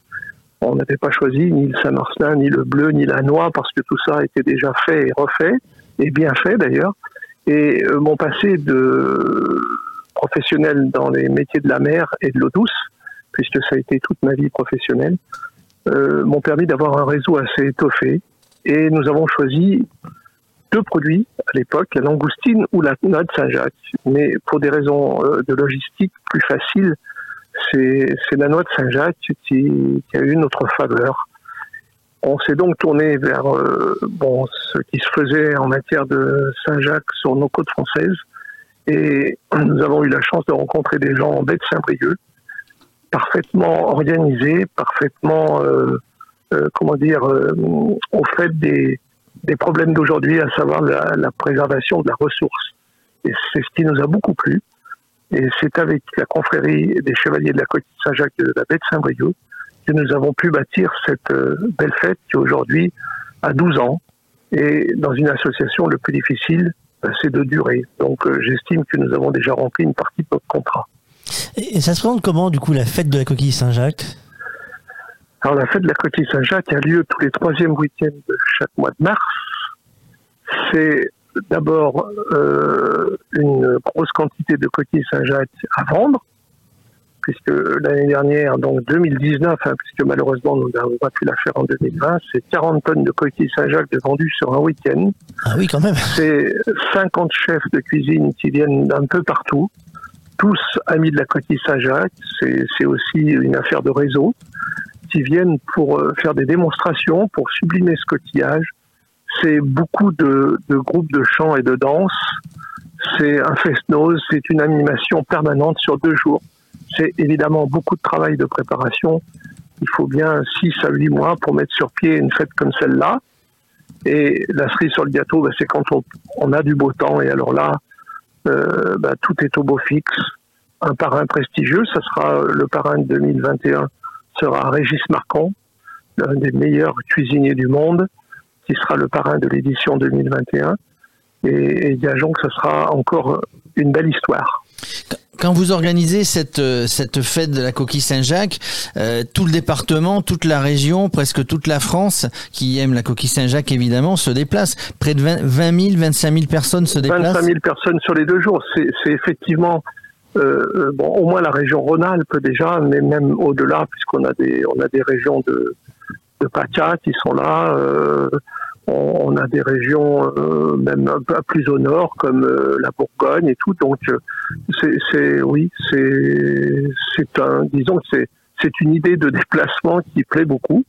D'ailleurs, euh, les comment dire les socioprofessionnels concernés par l'accueil, par l'hébergement, par le, la restauration, disent, sont unanimes pour dire que c'est le plus beau week-end de l'année en termes économiques. Euh, la fête de la coquille Saint-Jacques, c'est pas le seul euh, votre seul fait d'armes, parce que euh, on va- rappeler, vous êtes une association cuisine et passion en Vercors. Vous faites quoi d'autre? Alors l'idée, effectivement, l'idée, la- l'idée première de Cuisine Passion Vercors, c'est de se réunir une fois par mois dans des locaux adaptés pour exercer notre passion, notre art, enfin, et le partager surtout.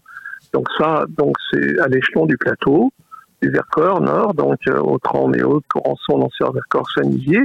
Nous sommes une quarantaine d'adhérents, mais en dehors de ces- cette activité, on va dire mensuelle, nous avons quelques points forts dans l'année, toujours autour de, du bien manger, du bien vivre. Euh, En dehors de la fête de la coquille Saint-Jacques, c'est euh, la fête du coco de Paimpol. Encore une fois, euh, un clin d'œil à la Bretagne. Le coco de Paimpol, c'est un, un magnifique euh, légume en AOP qui a lieu, euh, là on vient de la faire, hein, puisque c'était le dernier week-end d'août. Malgré euh, des conditions climatiques assez catastrophiques, ça a été une très belle fête un peu sur le même principe, mais dans des, évidemment des volumes bien différents. Mais ça fait rien. Ce qui est important, c'est de, à chaque fois sublimer un produit. À côté de ça, eh bien, nous sommes présents aux fêtes du bleu, du Vercors, parce que je pense qu'on a aussi là notre carte à jouer en disant comment euh, bon, varier les recettes avec le bleu du Vercors. Il y en a maintenant énormément de fêtes, toutes euh, magnifiques, toutes dignes d'intérêt. Et nous, on est là ben, pour les mettre en valeur et pour, euh, pour les sublimer un petit peu. Également, quand il y a des manifestations importantes, comme celle qui arrive euh, à la fin de la semaine prochaine, Vélo Vert Festival, eh bien, nous, nous sommes toujours concernés et nous donnons avec plaisir un coup de main à l'organisation de Vélo Vert Festival, notamment pour euh, la rando du dimanche, la rando des familles, où nous allons servir quelques centaines de kilos de ravioles avec euh, bon, des sauces un petit peu élaborées. Voilà. Alors, vous faites également de la, si ma fiche n'est pas mauvaise, euh, de la formation. Vous aidez à, euh, les jeunes à, à se développer en cuisine? Alors, ça c'est c'est mon côté. Donc c'est lorsque j'ai été retraité de mes métiers euh, des produits de la mer et d'eau douce, c'est-à-dire il y a déjà maintenant huit ans, j'ai eu la chance de rencontrer une personne euh, à La Fratte, à Autran, où nous nous retrouvions pour euh, exercer notre talent le, un samedi par mois, qui m'a demandé d'intégrer le groupe des formateurs justement pour la formation des cuisiniers de terroir avec pour moi euh, le côté plus euh, produit de la mer et d'eau douce. Voilà, donc pour ça, Eh bien oui, j'ai eu la chance depuis huit ans de, de, de participer modestement à la formation de, de cuisiniers qui aujourd'hui sont un petit peu partout sur euh, le territoire français. C'était c'était Euh, une belle mission. Alors, on on pourrait presque penser que vous êtes breton. hein. Qu'est-ce que vous avez derrière la tête pour une prochaine animation? Finalement, vous êtes l'animateur en chef de cette région. Alors, alors après, on a eu il n'y a pas tellement longtemps une idée hein, peut-être un petit peu saugrenue, mais originale quand même, mais qui ne serait pas cette fois tournée vers la Bretagne. Mais pourquoi pas un jour imaginer la fête de la grenouille? Parce que beaucoup, beaucoup de gens aiment les cuisses de grenouille. Et ça serait peut-être euh, l'occasion de donner un petit coup de, un petit coup de boost à ce produit-là. Mais enfin, c'est une idée comme ça. hein. Donc, euh, après des idées, on en a eu des merveilleuses et qui n'ont pas vu le jour. Une qui nous a beaucoup tenu à cœur, avec lequel on a beaucoup travaillé, notamment avec Didier Buck, qui, avait été un magnifique relais pour nous. C'était ce qu'on avait appelé le- dîner des cimes. Donc, on était précurseurs à l'époque, et l'idée, c'était de servir un repas gastronomique avec des chefs de cuisine de la région lyonnaise, dans les cabines du télécabine, sur euh, quatre tours, je crois. Voilà, avec un très beau menu, mais malheureusement, pour des raisons de sécurité, nous n'avons pas pu aller au bout de notre projet. Euh, pour aller plus loin, donc c'est cuisine et passion envers corps. Il y a un site internet cuisine et passion envers corps.com. Ouais.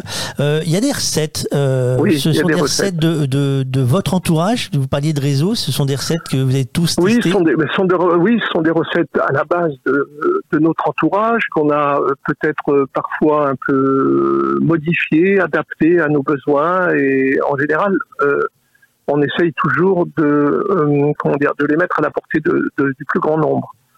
C'est également le cas dans le journal du Parc du Vercors où à chaque numéro, Cuisine et Passion élabore une recette. En, primeur pour la, prochaine édition. Donc c'est la recette d'une brioche euh, assez facile à réaliser et bon, pas grasse, c'est pas coûteuse. Donc celle-là, elle sera dans le prochain numéro. C'est aussi une de nos missions. Magnifique. Jérôme? Euh, Juste, euh, le, le- le- Claude, le, le Tour de France va, va partir de Bretagne l'an dernier, l'an prochain, pardon. E- Est-ce que vous n'avez pas l'idée d'exporter justement euh, le, le- le- la, la cuisine, les recettes du Vercors de, de ce beau pays bah, sur une des étapes du Tour de France l'année prochaine en Bretagne? Bon, bon, voilà, ça, ça nous poserait aucun problème parce que nous avons déjà eu la chance d'être invités par la ville de Paimpol lors de une- leur dernière fête de la coquille Saint-Jacques qui avait lieu dans leur ville et où le mot d'ordre, euh, enfin notre notre cahier des charges, c'était euh, magnifier euh, la coquille Saint-Jacques en accord avec les produits du. Ça veut dire qu'on a fait des sauces au bleu, des sauces aux noix, qu'on a fait des, des filets de truite avec euh, des ravioles et des coquilles Saint-Jacques, en fait des choses comme ça. Donc, bah, pourquoi pas? Pourquoi pas? Bon, à chaque fois, ces déplacements, c'est quand même beaucoup d'argent, c'est beaucoup de, c'est beaucoup de travail, c'est beaucoup d'organisation, et il est important qu'on ait à côté nous, ben, des, justement des, des grandes fêtes comme la fête de la Coquille Saint-Jacques qui nous donne une certaine souplesse financière pour nous permettre de faire ces réalisations-là. Qu'est-ce qu'on peut, euh, comment on peut vous aider du coup euh, C'est n'importe qui peut venir Bah, adhérer à l'association? Alors, euh, la- l'association reçoit une toute petite subvention cantonale. Et à ce titre-là, euh, l'idée, euh, c'est que les adhérents ou futurs adhérents euh, soient des gens habitant le plateau du Vercors à l'année. Voilà, c'est ce qu'on nous a demandé. Il faut que ce soit une, une, une animation, une, une association qui, qui amène euh, de l'intérêt pour les gens résidant à l'année, ça se comprend. Voilà. Sinon, on pourrait évidemment euh, bon, développer, mais de façon vraiment exponentielle, euh, no- notre association parce qu'il y a vraiment une grosse demande. Alors aujourd'hui, nous ne pouvons pas exercer notre art sur Villard-de-Lans parce que nous n'avons pas les locaux. Nous sommes heureux de pouvoir le faire à Autran dans les locaux de la FRAP, qui, est un, qui sont des locaux tout à fait aménagés pour, euh, pour cet exercice-là. Mais notre souhait, c'est, euh, et la municipalité actuelle l'a très bien compris, et je pense nous a bien écoutés, c'est de pouvoir revenir très très vite dans le giron de la commune, dans des locaux adaptés. Et alors là, on changera carrément notre fusil d'épaule parce que aujourd'hui, on a constaté une chose, c'est que euh, les cours le samedi matin, c'est pas le meilleur moment pour les jeunes mères de famille, les, personnes ou, même les, les hommes qui travaillent et qui le samedi matin ont souvent une multitude de tâches à réaliser et ne peuvent pas se libérer pour, euh, pour euh, venir faire une activité comme celle-là. Alors que le faire le soir, en semaine, dans une forme un peu différente, plus courte, serait vraiment euh, bon, beaucoup plus adapté à, au développement qu'on souhaiterait avoir à suivre donc si vous arrivez à, obtenir euh, des locaux dans la zone. Merci beaucoup tout Claude de nous avoir pris le temps de parler de, de, votre passion de la coquille Saint-Jacques et de, du coco de Paimpol. Euh, nous on a des affiches de 2016 de ces de ces fêtes là qui ah. rien, que, rien que ça elles vont, euh, elles, elles vont bientôt être collector hein. mais c'est ça c'est ça elles sont collector je pense déjà et c'est euh, c'est euh, c'est bah, écoutez ce qu'on peut faire déjà c'est donner se, se donner je le souhaite de tout cœur rendez-vous en 2021 avec un appui de la part de, de votre radio, Radio Oxygène, plus conséquent qu'on l'a fait jusqu'à présent, en vous faisant une part un petit peu plus belle à la communication de notre euh, animation. Voilà. Eh ben merci beaucoup. Bonne journée à vous Claude. Euh, je suppose que vous suivez le Tour de France également. Eh oui oui, j'y retourne tout de suite. Alors ah, oui. vous avez même sur la radio, vous pouvez m'entendre toute la course, hein, vous ne raterez rien. Oui oui oui, j'ai vu, j'ai entendu ça, c'est sympa. Ouais. je vous souhaite une bonne après-midi. Alexis, l'heure de faire le point course 15h30. Euh, Qu'est-ce qui s'est passé? Eh bien, les hommes de tête viennent euh, d'entamer la, montée euh, du prochain col de cette, euh, de, cette étape. ils ont passé déjà le col de Porte tout à l'heure. C'est Pierre Roland qui était passé en tête. On est désormais dans la côte de Revel. Julien Lafilippe a eu un incident mécanique. Hein. Il a dû faire changer son vélo, donc il s'est arrêté. Il, il a repris sa place dans le groupe de tête. Euh, le groupe de tête est toujours composé de 17 euh, coureurs. Cette fois, je vais redonner leur nom parce que ça fait longtemps que je l'ai pas fait. André Yamador, Richard Carapaz, Lennart Kemna, Daniel Hoss, Julien Lafilippe, Sébastien Reichenbach, Alberto Bettiol, Winner Anacona, Warren Barguil. Je tourne la page. Emmanuel Erviti, Carlos Verona, Matteo Trentin, Christopher Juliensen, Tige Benot, Nicolas Roche, Quentin Paché et Pierre Roland. Et on a toujours un groupe euh, derrière qui va bientôt faire la jonction. Ça y est, hein, ils ont plus que 20 secondes de retard. Un groupe composé de Mikel Nieve, Simon Geschke, Romain Sicard, Pavel Sivakov, notre petit chouchou, on ne cessera jamais assez de le répéter, et euh, Nelson Paoles. Ils ont euh, voilà entre 20 et 30 secondes de retard euh, sur l'échappée. Un groupe voilà donc de 22 coureurs qui va bientôt se former sur les pentes de la côte de Revel. C'est une côte de deuxième catégorie. Il y a 5 nouveaux points à aller chercher. si Pierre Roland prend les points en haut de cette côte, il sera à égalité avec Benoît Cosnefroy. Mhm, donc à suivre. nous, nous continuons et nous avons parlé tout à l'heure avec Claude euh, qu'il donnait un petit coup de main euh, pour, la, pour dimanche à Vélo Vert Festival et nous rejoignons Julien Conan. Bonjour Julien. Bonjour. Euh, vous organisez le Vélo Vert Festival à Villard-de-Lans Oui, tout à fait. Donc événement VTT grand public qui se tiendra du 25 au 27 septembre prochain. VTT grand public, ça veut dire quoi en fait? Bah, C'est-à-dire accessible à tous, aux petits comme aux aux riders professionnels, puisqu'on a également deux Coupes du Monde euh, lors de cet événement. Alors euh, bonjour. Donc le Vélo Vert Festival, c'est pas uniquement, c'est le plus grand salon de, de, du vélo, hein, du VTT. Hein. Euh, c'est pas uniquement, je viens faire des épreuves, je viens balader, mais on peut tester, on peut acheter du matériel. Tout à fait. Alors le concept du Vélo Vert Festival est assez simple et unique en son genre, puisqu'à la base donc c'est un salon avec des exposants qui viennent montrer les nouveautés. Donc là, ce sera assez exceptionnel euh, en septembre puisqu'on va avoir des nouveautés 2021, donc du VTT classique, mais aussi du VTT assistance électrique, voire même des, vélos gravel, donc ce qui va parler au public euh, qui, affectionne le vélo de route. Et la particularité, c'est qu'on peut venir tester ces vélos sur des parcours adaptés. On peut même euh, emprunter des remontées mécaniques, puisque là, ce sera le dernier week-end d'ouverture de, de, la station à la fin septembre. Et en parallèle de ça, donc vous avez également donc des épreuves. On a une quinzaine d'épreuves euh, qui vont de, challenges euh, familiaux à des randonnées et des compétitions extrasportives également euh, et internationales. Alors on dit que Villard de Lans est, la station historique du VTT, c'est pour ça que finalement, bah depuis de nombreuses années, vous vous y retrouvez chaque mois de mai ou juin. Bon, cette année c'est un petit peu décalé, mais c'est parce que c'est la station du VTT. Oui, c'est vrai qu'à la base, donc euh, Villard-de-Lans a été la, première station à accueillir les championnats du monde, qui étaient officieux à l'époque. Mais euh, donc c'est vrai qu'on fait perdurer cette, tradition. Et euh, Elvercor est un magnifique territoire de pratique euh, pour tous les niveaux et pour toutes les pratiques également, enfin que ce soit du vélo assistance électrique, euh, au gravel comme je le citais tout à l'heure. Donc c'est vrai que c'est assez exceptionnel de pouvoir évoluer sur, ce, sur ces magnifiques terrains de jeu et sur le plateau du Vercors. Alors vous, vous parlez justement de vélo assistance électrique, ça veut dire qu'il y a de plus en plus, ça nous le savons et certainement chez vous, vous allez nous le dire, sur les dernières organisations, de plus en plus de gens qui pratiquent ce qu'on appelle le VTT-AE. Tout à fait, donc c'est vrai que nous, euh, bon, l'événement va fêter sa 11e édition. Ça fait déjà plus de 10 ans qu'on bah, qu'on accueille des, VTT assistance électrique, mais euh, c'est une catégorie, oui, c'est vrai, qui, qui explose. Hein. On le voit, nous, d'année en année, on a beaucoup plus euh, de, de, participants en VTT assistance électrique. On a même des, rando, des randonnées maintenant spécifiques pour cette discipline, voire même des, des compétitions.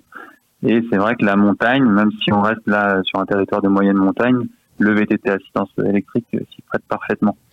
Alors, euh, ça devait se dérouler un petit peu avant l'été. Finalement, ben voilà, ça a été reporté.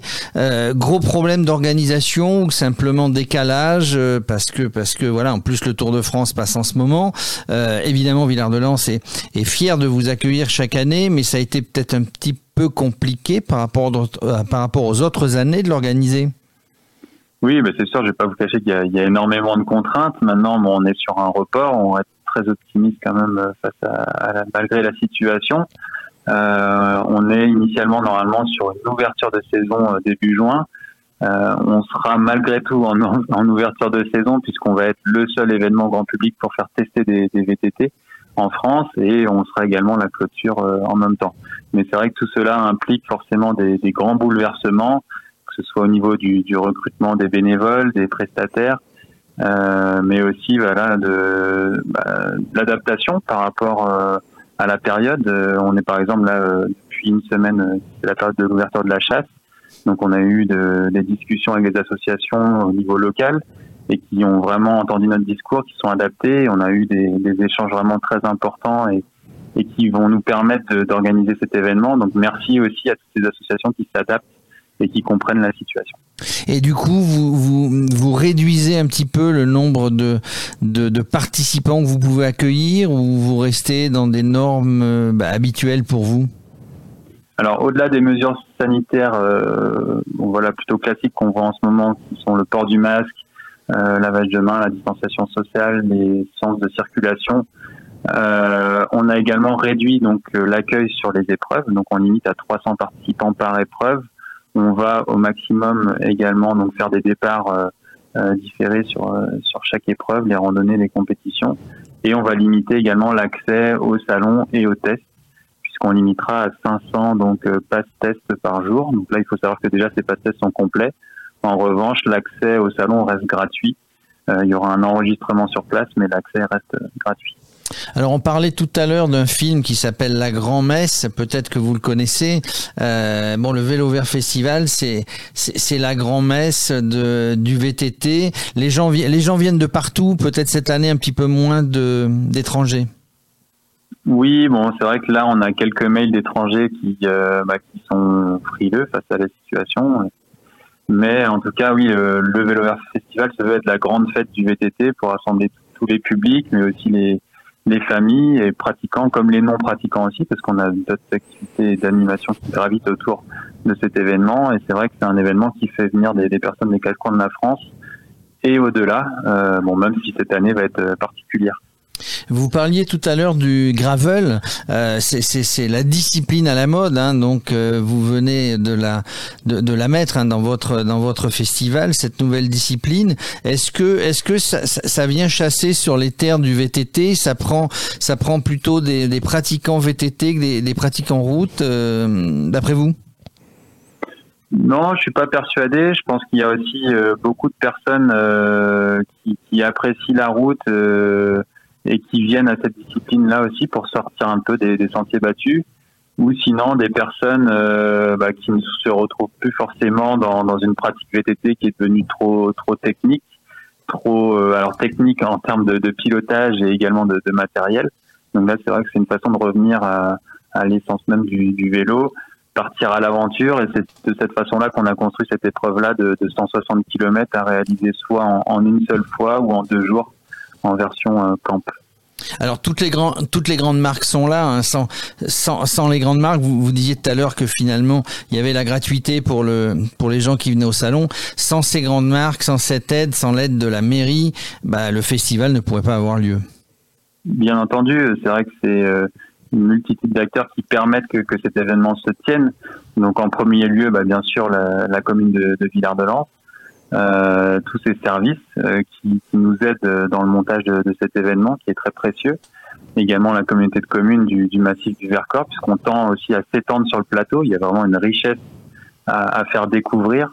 Euh, et puis également donc le département, la région, mais aussi les, les partenaires et nos partenaires et puis les exposants et on en parle souvent trop peu également, mais tous les bénévoles, c'est plus de 400 bénévoles qui sont investis sur cet événement et qui permettent justement bah, de, de le faire perdurer dans une ambiance toujours euh, bah, intacte et exceptionnelle.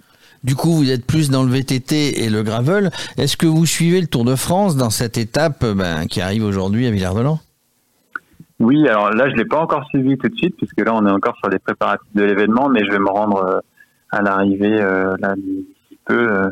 Donc euh, oui, oui, bien sûr. Et puis je suis un, voilà, je, je suis un pratiquant de vélo, un fan de vélo, donc je suis chaque année Tour de France, bien sûr.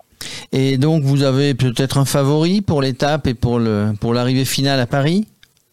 Euh, à Paris, euh, bon, y a la grande chance de, de, de l'être encore à Paris. Euh, après, bon, c'est vrai que j'affectionne tout particulièrement euh, le profit de, de donc pourquoi pas euh, là à Villars une victoire, euh, une victoire pour lui, même si ça monte peut-être encore un petit peu trop, mais il nous a prouvé ses, ses grandes qualités dans les dernières étapes. Euh, mais euh, après, non, j'ai pas de favori particulier. Après, euh, c'est vrai que là, ça nous livre un beau spectacle et euh, pourvu que ça continue. Pourvu que ça continue, merci Julien. Ben, on est comme vous à Villard-de-Lans. On attend la montée, l'arrivée des coureurs dans ces merveilleux paysages du Vercors. Merci à vous. À très bientôt. Merci, bonne fin d'après-midi. Euh, il est 15h40. Euh, Alexis, on va bientôt faire un petit point course. Mais avant, nous allons vendre un peu de hauteur sur l'histoire et la petite histoire du Tour de France.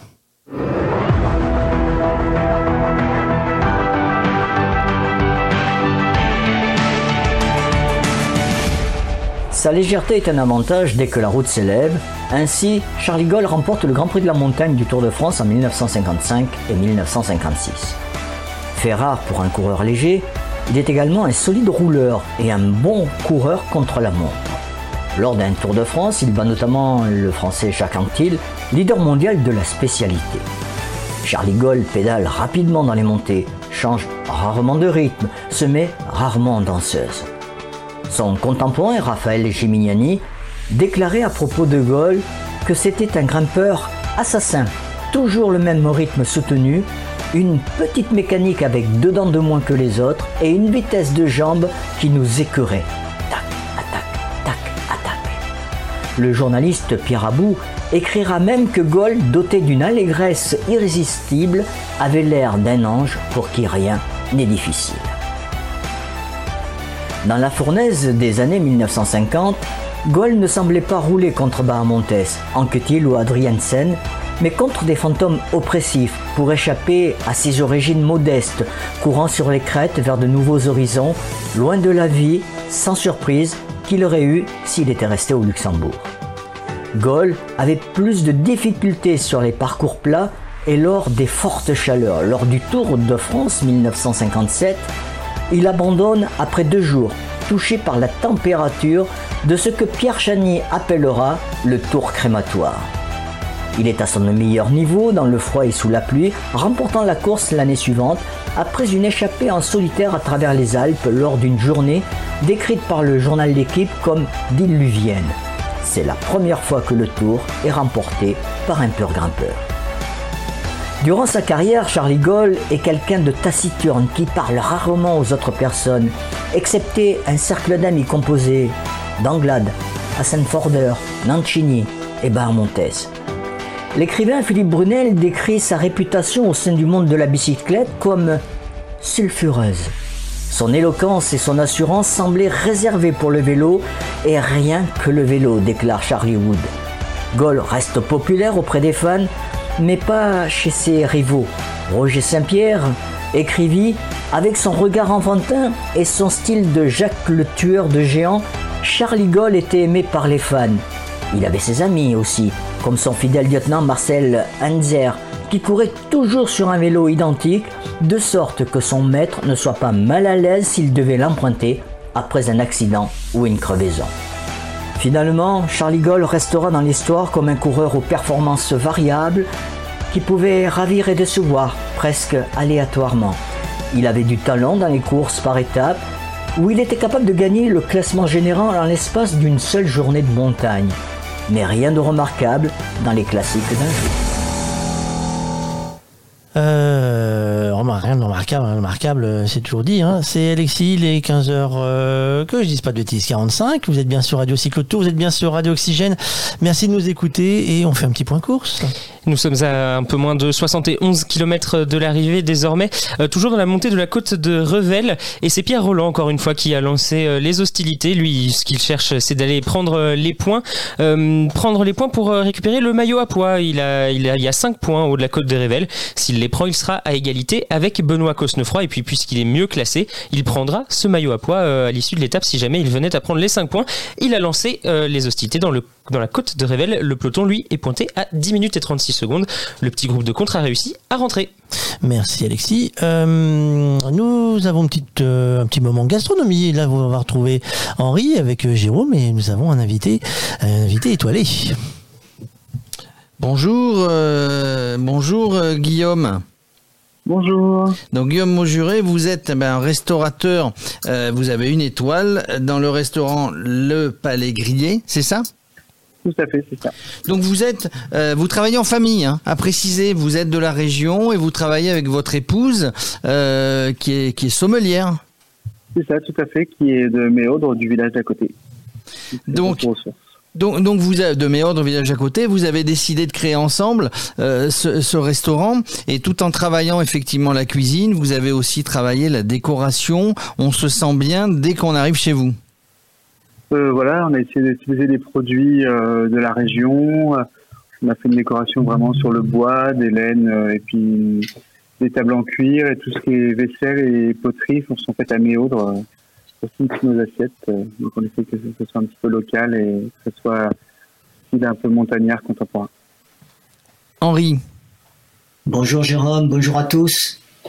Ça fait plaisir de vous voir évidemment, Henri, ça nous fait plaisir aussi. Alors, euh, Guillaume était en train de nous dire qu'il cuisinait ben, les produits locaux, les produits frais. Euh, chaque jour, ça change. Effectivement. Alors, tous les jours, voilà, on change le menu. Il y a tous nos producteurs, nos fournisseurs qui nous amènent des produits. Et puis chaque euh, après-midi, on écrit le menu pour le soir. Alors moi, je, voulais juste euh, revenir sur un petit peu euh, Guillaume Montjuré, savoir qui il est déjà. Bah, il faut savoir que notre ami Jérôme, il est né, à, il est né en Touraine. Puis il a grandi euh, du côté des Bouches-du-Rhône. Il a fait son apprentissage dans un établissement situé dans un lieu que je connais très très bien parce que c'était mes routes d'entraînement à l'époque, c'était les Alpilles. Et il a travaillé pour les plus grands chefs étoilés. Et ça, c'est quand même une, une sacrée ligne sur le, le Quand on a on a côtoyé des, chefs étoilés. Et puis, il n'y a pas que ça. Euh, Guillaume Monjuré, c'est un garçon qui a également euh, voyagé. Il a fait, euh, comme il dit, il a fait un petit peu des voyages formateurs. Avant d'ouvrir, c'était du côté de Lyon la, la, première, le premier établissement, le Palais Grillé. C'est bien ça, hein, Guillaume, je ne me trompe pas? Oui, voilà, c'est ça. Avant d'être le Palais Grillé à Corançon, on avait ouvert le Palais Grillé à, au du Palais Grillé à Lyon en rentrant du Maroc. C'est ça, tout à fait.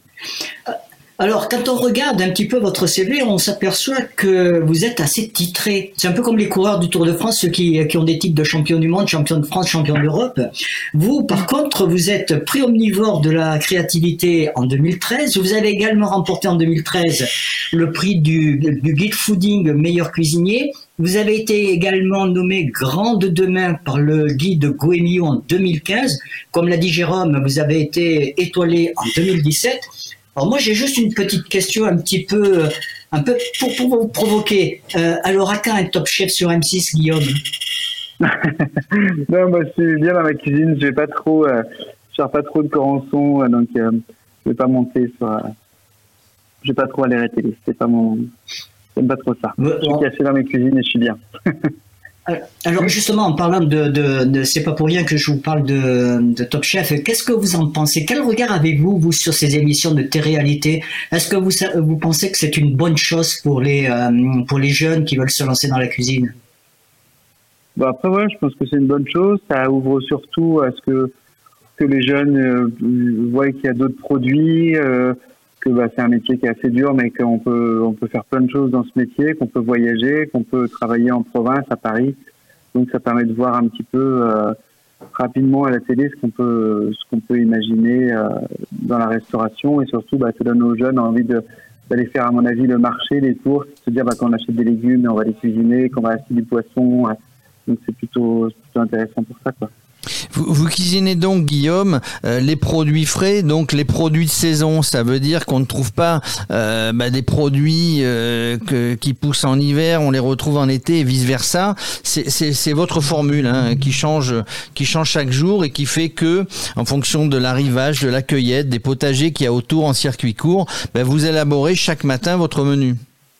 C'est ça. Donc là, voilà, c'est on a des petits producteurs de légumes qui sont juste à côté de chez nous, donc on a, de la chance de pouvoir se faire livrer euh, plusieurs fois par semaine. Après, bah, on fait beaucoup de, poissons de rivière parce qu'on travaille avec Archiane qui est pas très loin et qui nous fait des ongles, des truites, des crustacés Après, nous, on est dans un hôtel, donc il y a des gens qui sont là en séjour un petit peu plus long, donc on va chercher des poissons de temps en temps un petit peu plus loin en Méditerranée ou en Bretagne. Mais c'est vrai que majoritairement, on essaie que ce soit des produits vraiment, vraiment locaux avec la farine du trièvre pour faire notre pain tous les matins. Et puis après, euh, les petits, on va et par contre aller chercher des petites notes un peu plus, euh, on va dire, exotiques en allant chercher un petit peu des produits italiens, espagnols ou japonais sur les sauces soja, des choses comme ça pour mettre une petite, euh, une petite note en plus. Une, petite note exotique, va-t-on dire. Vous cuisinez aussi le pain Le pain? Oui, le pain. C'est vous qui le faites à la maison? Voilà, nous on fait le pain euh, au minimum une fois par jour. On travaille avec un, levain et euh, on fait nos pains, nos pains quotidiennement dans, notre fournil. Et depuis quelques temps, on, a un petit marché euh, à Roncurel où notre marchand de légumes vend à la ferme directement et directement à la ferme nous aussi le samedi matin on vend quelques boules de pain qu'on fait le vendredi dans la nuit. Du, coup, ça demande beaucoup d'imagination pour cuisiner uniquement bah, les produits qui vous arrivent le matin. C'est pas trop compliqué euh, Il y a des fois, euh, on a, il faut, on a un proverbe qui dit la nécessité crée la créativité. Donc du coup, bah, on cherche toute la matinée et le début d'après-midi pour dire bah, ah, ils nous ont livré ça, on a ça comme poisson. Euh, et si le temps qui fait dehors, bah, c'est vrai que s'il fait très froid, on va être sur des choses chaudes avec des notes chaudes, pimentées. S'il fait plus chaud, on va partir sur des acidités. Voilà. Donc ça nous permet d'être vraiment au jour le jour, à la saison. Donc, euh, donc c'est vrai que des fois, on, on, a un petit, un petit blanc, mais euh, on arrive toujours à remplir la page. Quoi. Henri? Alors justement, en, écoutant Guillaume, on s'aperçoit que c'est quand même un, amoureux de la nature. Guillaume, je le sais, il est pêcheur de, de temps en temps, il est chasseur, c'est même un botaniste passionné. Alors moi j'aurais j'aurais une question. On parle beaucoup de, circuits courts, de, de, de producteurs, de, produits de saison. Euh, pour vous, quelle est la bonne définition? Parce que on s'est approprié un petit peu ce mot de circuit court, de, de produits de saison. Euh, on a l'impression que ça devient quelque chose de banalisé. Est-ce que c'est votre avis c'est c'est devenu euh, quelque chose de banalisé. Et vous, quelle est la définition que vous donneriez à, ces, à circuits courts et produits locaux? Euh, bah là, ça se banalise un petit peu, c'est pas faux. Après, nous, le circuit court, c'est vraiment si le produit est très bon à côté de chez nous, on va aller le, on va aller le récupérer, le prendre. Si on doit aller un petit peu plus loin, on se gênera pas. Le, le, le, chose importante pour nous, c'est vraiment que ce soit les meilleurs des produits donc, euh, s'il peut être euh, du Vercors, euh, la meilleure tomate qui est dans le Vercors, et ben on va aller la chercher. Si d'un seul coup, on doit aller un petit peu plus loin, nous, par contre, on se gênera pas. Après, c'est vrai que bah, il faut il faut pas oublier, par exemple, là, on dit bah, faut utiliser que que les produits de France ou que les produits de, de lac pour nous quand on est en montagne. on les utilise au maximum, et c'est vrai qu'après, nous, on va chercher un petit peu plus loin. Et, et la France, il y a des dom-toms, donc quand c'est l'hiver, on va faire des litchis de la Réunion, des bananes euh, ou va faire de la vanille de Tahiti. Enfin, Donc on utilise la France vraiment euh, entièrement, même, euh, même un peu plus loin. Quoi. Euh, euh, Dites-moi, euh, je vois sur vos- votre site internet que vous avez également des plats que vous pouvez qu'on peut emporter, c'est-à-dire qu'on on- on commande chez vous et on peut partir avec les plats que vous avez préparés? Euh, bah ça, en fait, on avait attaqué pendant le confinement. C'est, on avait fait un petit service traiteur à l'époque qu'on livrait. Et en fait, on s'est dit bah, que c'était sympa et que les gens avaient, bien joué le jeu avec nous. Donc, on, tout l'été, on a continué. Tous les vendredis soirs, samedi et dimanche, on prépare des plats et les gens peuvent venir les récupérer avec euh, du pain. Et on a une petite liste de produits avec euh, des très bonnes saucisses, euh, quelques salaisons, des sardines, des choses comme ça. Des produits qu'on a dans notre économa qu'on vend aussi notre clientèle. Et le dimanche midi, c'est burger alors? Dimanche midi, entre midi et midi et demi, on fait une dizaine de burgers avant que le service commence vraiment pour le gastronomique. Et ben, on, les, les cuisines sont assez calmes entre midi et midi et demi. Donc là, on s'est dit bah, qu'on allait faire euh, entre 10 et, 10 et 20 burgers. Euh, Donc on fait notre pain le matin, on a des très bonnes viandes hachées, on fait nos ketchup, nos maillots euh, avec la salade du jardin. Et on vend voilà, quelques burgers le dimanche midi. Euh, Guillaume, donc Alors, on voit vous. f- Ah, excusez-moi Henri, vas-y. Guillaume, juste, euh, quel est votre plat signature? hein Euh, on n'a pas de plat signature. euh, c'est vraiment notre but et notre objectif, c'est vraiment de changer tout le temps. Quoi. Est-ce que, est-ce que d'avoir, euh, pour terminer, Guillaume, est-ce que, est-ce que d'avoir une, une étoile, ça met une grosse pression pour la garder ou pour éventuellement aller chercher la deuxième? Euh, on n'ira pas chercher la deuxième, parce que c'était pas notre objectif, mais on veut rester simple et convivial. Mais par contre, voilà, ça met une pression tous les matins quand on met notre tablier, on se dit bah on l'a et on veut la garder quand même quoi. C'est vrai que ça, ça nous pousse à faire encore mieux. Ben, c'est tout le mal que l'on vous souhaite, Guillaume. Merci d'être, euh, d'être venu sur l'antenne de Radio Cyclotour et de Radio Oxygène. Eh ben, merci beaucoup en tout cas et bon tour. On rappelle que vous êtes à l'hôtel du Golfe Palais Grillé. Euh, c'est facile de trouver où c'est. Vous êtes bien placé aujourd'hui sur la route du Tour puisque vous êtes en bas de la côte euh, de, la, de la ligne d'arrivée. Je pense que vous allez aller courir pour voir les, les coureurs passer tout à l'heure. On va essayer, mais je sais pas si je vais réussir à sortir de la mais C'est pas très loin, donc on va essayer de voir si on, on est déjà dans la montée. En fait. Merci beaucoup. Euh, Henri, euh, tu as euh, eu le temps de nous trouver une vidéo sur euh, notre euh, chef étoilé du jour. Ah oui, et puis je l'adore cette vidéo parce que c'est pas une vidéo euh, sur les chefs comme on a l'habitude de les voir, c'est-à-dire qu'on va valoriser.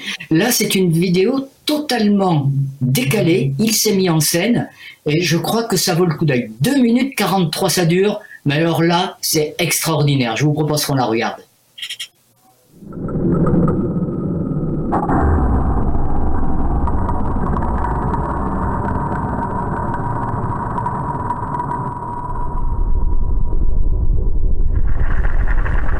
Cinq mètres carrés pour créer.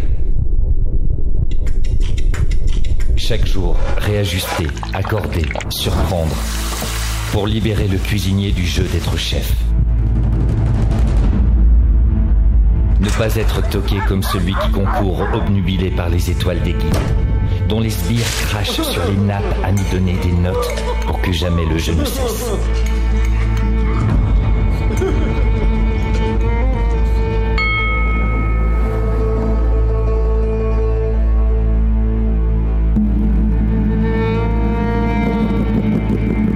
Bourreau des fourneaux qui savourent dans l'ombre la sentence divine qui accouchera du sacré ou du sacrifié. Y mettre le feu. Déglacer ce commis qui piétine sur un sol qui poisse. L'évider, l'entailler, le trancher, le saigner pour aiguiser ses sens. Le rendre invulnérable. Dès lors capable d'étancher seul sa soif toucher du doigt un rêve. Le faire rassir, le mettre sous vide, puis le toaster à point pour l'inscrire avec ferveur à l'ardoise du jour, sans jamais s'égarer de sa nature. Du goût, constant, franc, immaculé, vertigineux, servi à l'assiette. Écrin capturant nos racines saucées à la marmite, jusqu'à ce qu'en dégouline une réduction prodige, couronnement d'un travail précis, d'amour et de maîtrise, digne des palais les plus précieux. ceux qui en ont la gueule.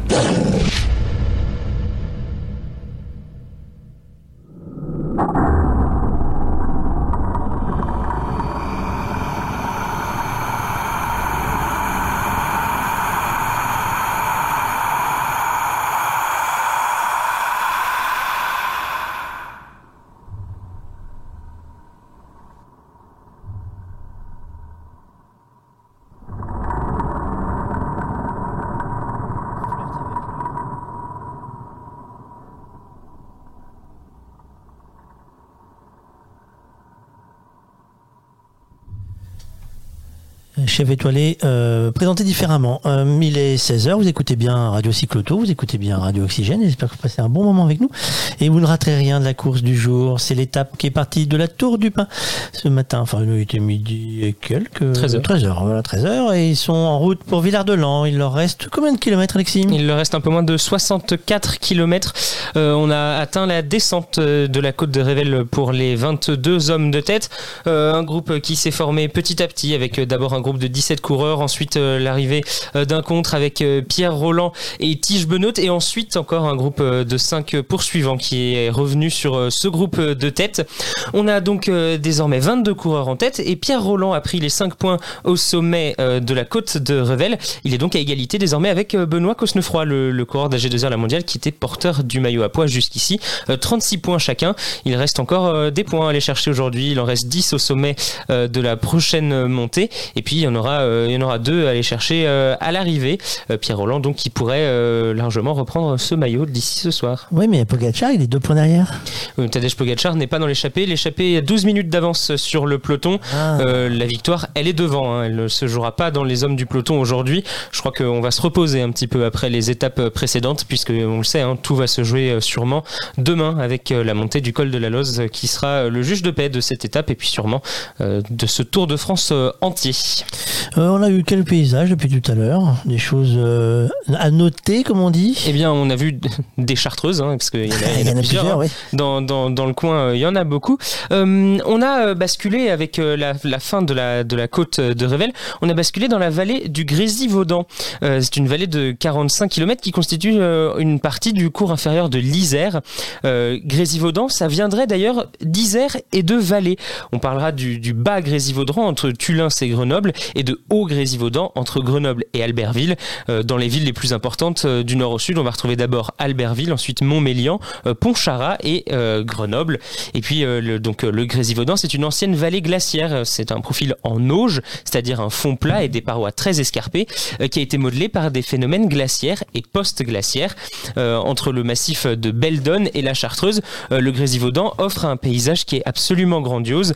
Et les, rois de France, Louis XII le premier, l'appelait le plus beau jardin de France, euh, la vallée du Grésivaudan. Elle a été le berceau d'ailleurs euh, de l'hydroélectricité en France.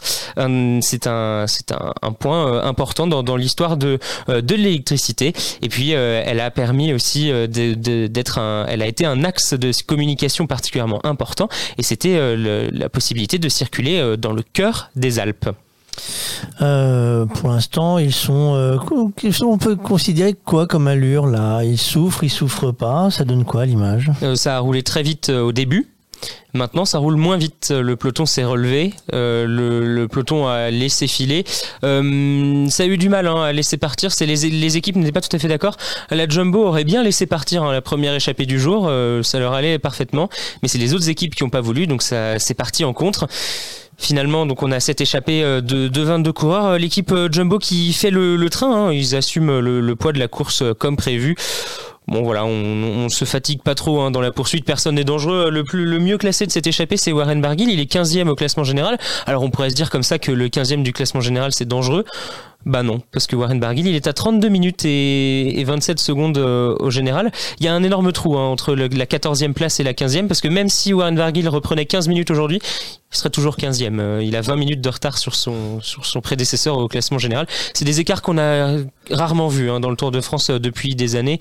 Euh, là, euh, le dixième du classement général est déjà à plus de 5 minutes. On peut reprendre les écarts justement de- Eh oui, en partant sûr. du premier jusqu'à euh, ce qu'on voit exactement où sont nos Français parce que on en parle, on en parle. mais il n'y en a pas tant que ça pour l'instant dans les dix premiers en tout cas. Ah bah dans les dix premiers, non, il n'y en a plus.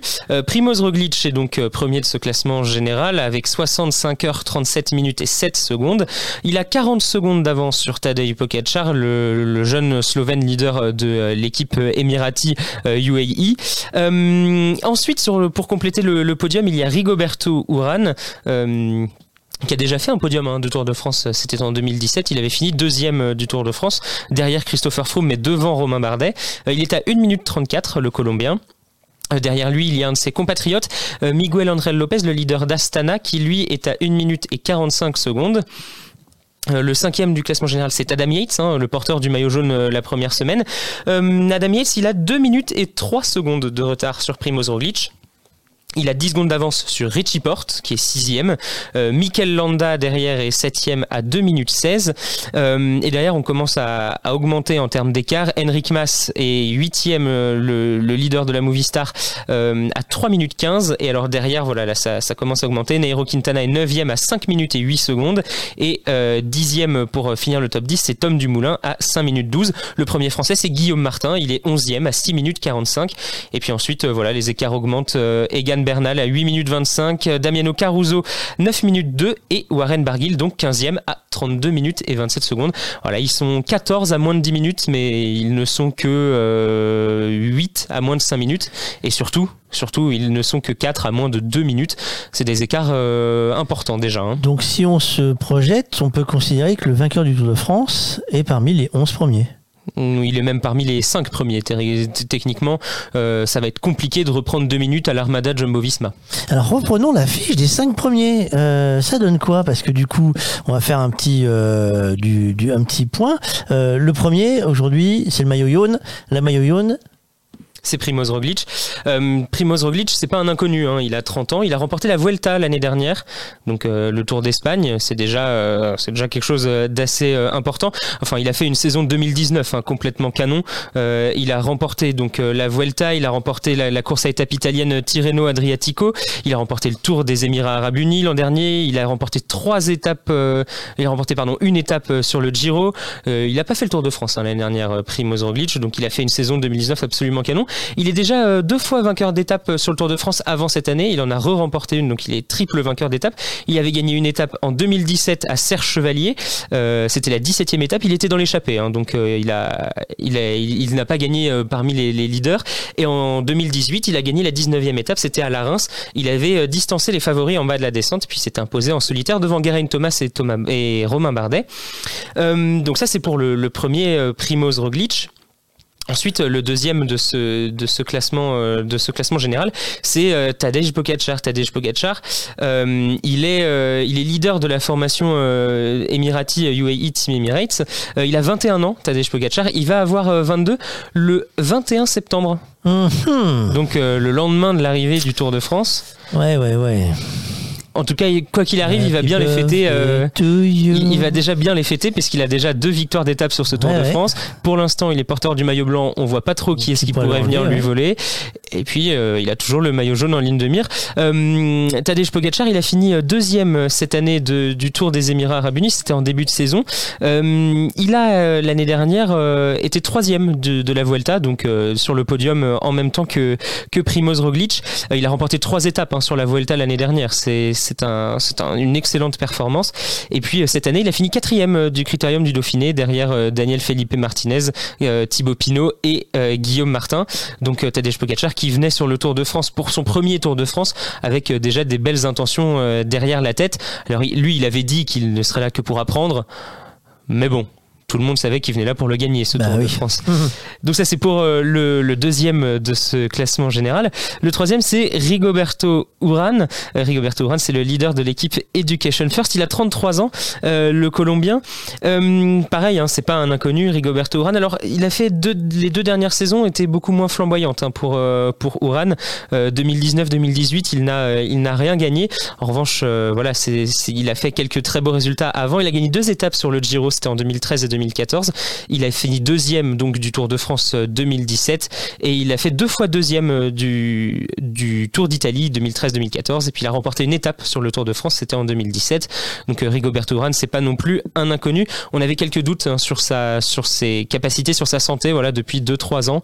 c'était plus tout à fait ça. Il arrive, il avait du mal à suivre les grands les, les, les grands les grandes équipes, les leaders. c'est pour l'instant il, se maintient. Rigoberto Urán, il n'est pas exceptionnel. Il a il a jamais attaqué hein, depuis le début de ce Tour de France, mais il est toujours là. Il est bien placé. il est à 1 minute 34 du général. C'est celui qu'on a le moins vu, mais qui est le mieux placé finalement dans ce discretos dans, ce peloton de tête. Bah discret, mais sur la troisième match du, du troisième place du podium, donc c'est toujours c'est toujours ça de prix. Ah oui. Ensuite, en quatrième, Miguel André Lopez. Miguel André Lopez, c'est le leader de l'équipe Astana, l'équipe kazakh d'Alexandre Vinokourov. Miguel André Lopez, son surnom c'est Superman ça donne une petite ça donne une petite idée euh, un petit peu euh, voilà du, du, bonhomme il a 26 ans euh, Miguel Angel Lopez il est colombien aussi je sais plus je sais plus si je l'ai déjà dit il a remporté le Tour de Catalogne l'année dernière en, en, 2019 il a fini troisième de la Vuelta et du Giro en 2018. Euh, donc voilà, hein, pour, pour faire deux, deux podiums sur deux grands tours la même année, il faut déjà être un costaud. Euh, il a fini cinquième de la Vuelta l'an dernier. Il a remporté deux étapes sur ce même Tour d'Espagne en 2017. Euh, Miguel André Lopez, c'est son premier Tour de France en tant que leader. Donc on attendait, on attendait une bonne performance de sa part. On l'attendait pas forcément sur le podium. Pour l'instant, il est à sa place, euh, quatrième, Miguel André Lopez. Euh, il a encore quelques belles occasions d'aller rattraper du temps. Il est pas très loin, hein. on l'a dit, euh, Miguel André Lopez, il est qu'à 1 minute 45.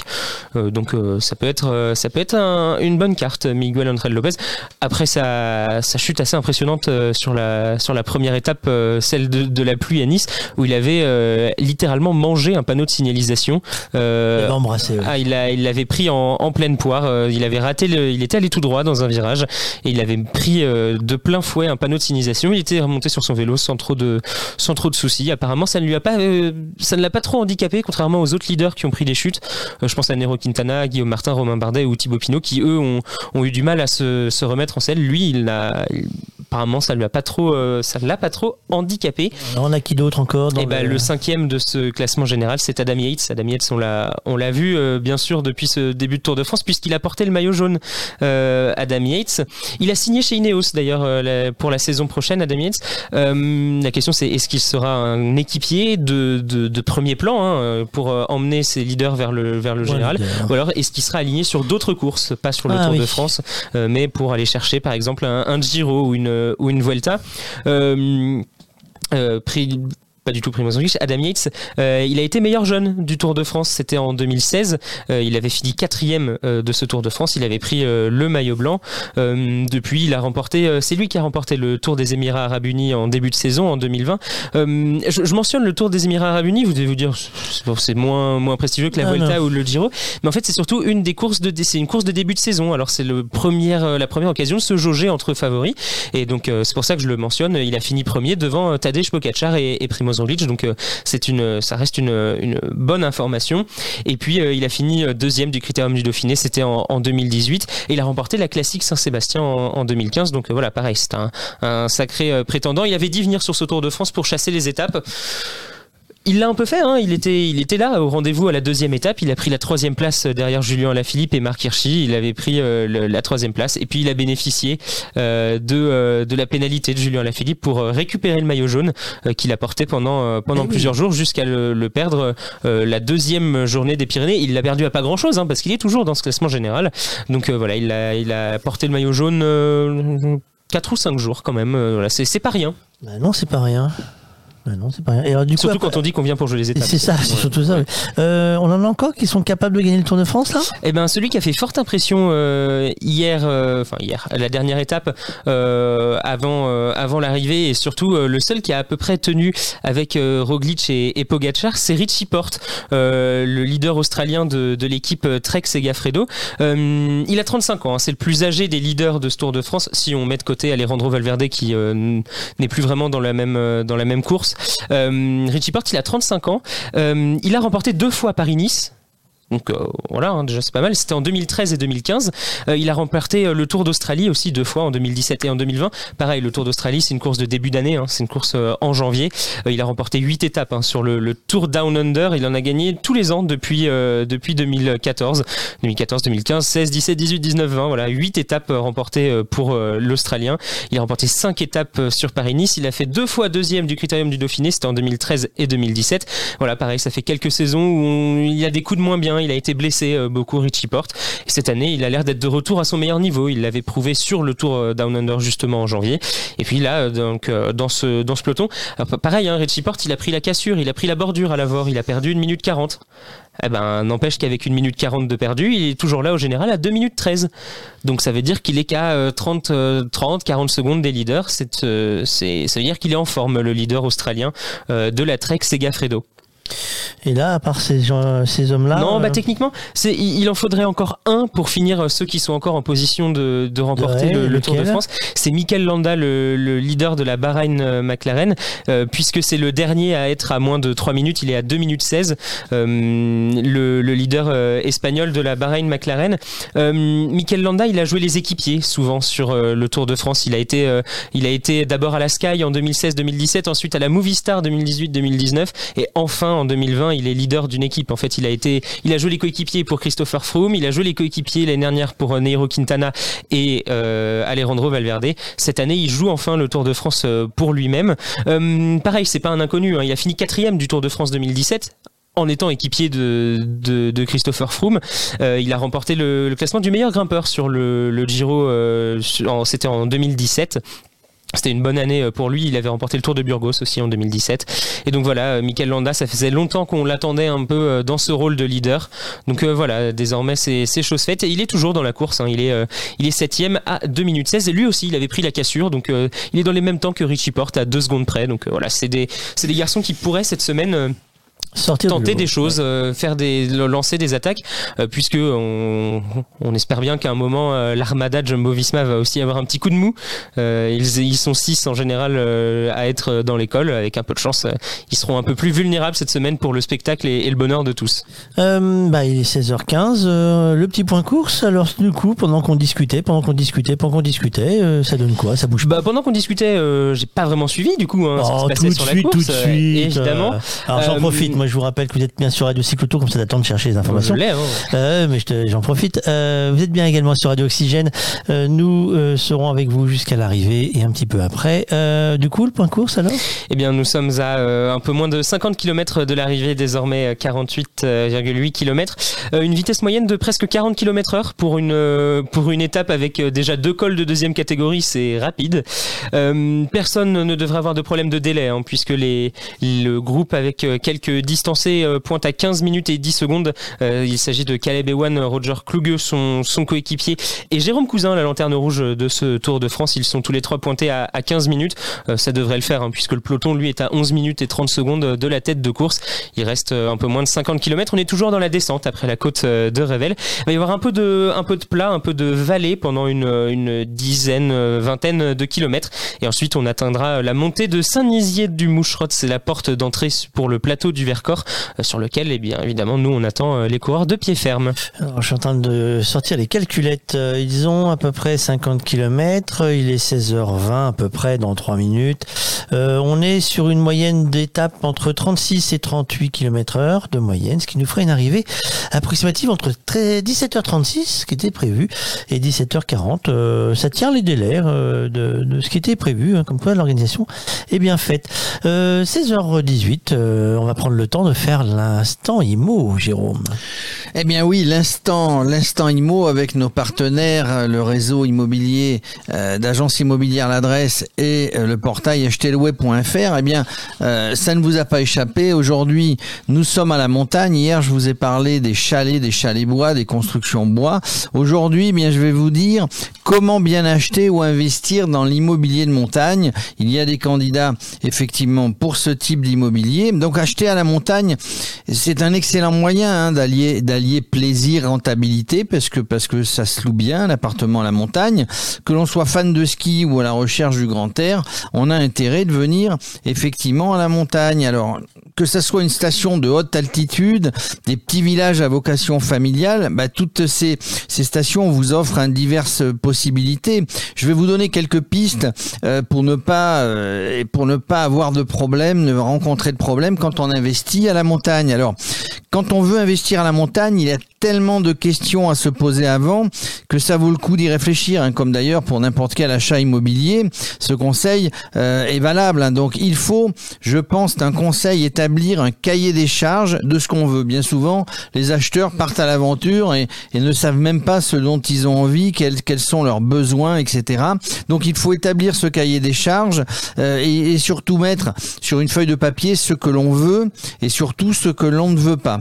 Euh, il faut évidemment, avant de partir visiter, euh, que ce soit la montagne ou ailleurs, aller rencontrer sa banque ou un courtier bancaire afin de pouvoir commencer les recherches sereinement en ayant fait ce qu'on appelle un, un plan établi, un plan financier avec euh, un, banquier. Ça sera pour vous la meilleure façon de gagner du temps euh, parce que si vous partez dans tous les sens, vous, allez visiter n'importe quoi, vous allez perdre du temps, faire perdre du temps à votre agent immobilier ou au propriétaire qui va vous faire visiter. En gros, de préparer cet achat en amont, bah, c'est surtout un gage de réussite euh, de l'achat. Donc voilà, pour les montagnes, les questions à se poser, c'est en gros la zone géographique, la station si on les connaît, l'emplacement. L'emplacement on dit en immobilier que il y a une chose, euh, trois choses importantes, c'est l'emplacement, l'emplacement, l'emplacement. Donc il faut vraiment avoir dans sa tête quel est l'emplacement. Il faut à un moment donné regarder euh, l'âge, évidemment la superficie du bien. Pourquoi? Parce que parce que quand on, on va à la montagne, on a besoin d'un petit peu de place. L'âge, parce que parce que parce qu'on peut tout de suite tomber sur des charges importantes de ravalement. Euh, les biens subissent des, des, des, dégradations plus rapides hein, quand on est à la montagne ou à la mer d'ailleurs. Donc il faut euh, il faut euh, regarder tout ça. Il faut regarder ce qu'il y a autour de la station. Si vous êtes un fanat de ski, regardez un petit peu bah, les pistes, etc. Voilà. Il faut tout regarder euh, avant avant de se lancer. Hein, ça vous ça, ça vous permettra d'éviter euh, toutes sortes de pièges. Alors, dans quelle station de qui de ski investir? On a on a des belles montagnes euh, sur tout notre territoire. Bah, la, la, reine des sommets évidemment, ce sont les Alpes, hein, les Alpes françaises qui offrent un, des plus grands et des plus beaux domaines skiables au monde. Bah, des stations renommées comme Courchevel, Méribel, Val d'Isère, Chamonix, Megève. Je, je- pourrais je pourrais en citer beaucoup. Présentent des prix au mètre carré qui sont très très élevés. hein. Ça peut aller jusqu'à 13 000 euros du mètre carré, c'est énorme. Donc euh, et puis en plus le foncier se fait rare. hein. Donc à partir du moment où le foncier se fait rare dans une station, pas de euh, pas de terrain, donc pas de construction nouvelle. Ça veut dire que le, le- les seules les seules habitations que l'on peut trouver, que l'on peut acheter, bah, ce sont ce qu'on appelle de l'habitation ancienne. Et à ce moment-là, les prix grimpent. Alors on peut sur les Alpes aller vers des stations familiales euh, de charme un peu plus petites où il y aura des activités pour les enfants. Souvent elles sont à plus basse altitude. hein. Elles offrent un nombre de biens à vendre plus important parce que les gens préfèrent aller euh, sur sur les stations d'altitude. Donc on a un rapport qualité-prix qui est beaucoup plus intéressant. Des stations comme Samoin, les Ouches, Contamine sont susceptibles d'intéresser une clientèle plus familiale ayant un petit peu moins d'argent à investir. De- deuxième, euh, deuxième massif où on peut aller quand on veut investir, évidemment, ce sont les Pyrénées. C'est pas un second choix. Il y a de très belles stations dans les Pyrénées. Elles sont euh, parfois, elles ont parfois un peu, un peu moins de neige. Par contre, quand on investit à la montagne, c'est aussi bien pour l'été euh, que pour l'hiver. Donc, bah, les Pyrénées, euh, l'été, on y trouve des tas de choses. hein. On, on parle aujourd'hui de VTT, de vélo, de de de, de, canyoning, de, de de de rafting, etc. Ça, ça, on en trouve partout. Après, ensuite, voilà, on a deux massifs, les, Vosges et l'Auvergne. Là, on a des stations beaucoup plus familiales, hein, donc c'est intéressant, c'est moins cher et on va miser sur des atouts autres, hein, finalement, pas forcément euh, d'hiver, on va dire, malgré qu'il y, ait- de la neige, mais on va on va choisir ces stations plutôt aussi pour euh, l'été. On, on trouve dans ces dans ces régions, à l'Auvergne et, les Vosges, donc des stations familiales. On trouve des lacs, on trouve des des, des sources thermales. On peut y passer euh, de, euh, de très bons étés. Alors je ne rentrerai pas dans, la rentabilité, on, reste sur j'achète pour y aller. La rentabilité, évidemment, ça dépend de, euh, de, ce que vous voulez faire. Est-ce que vous allez louer souvent votre appartement, votre maison, etc.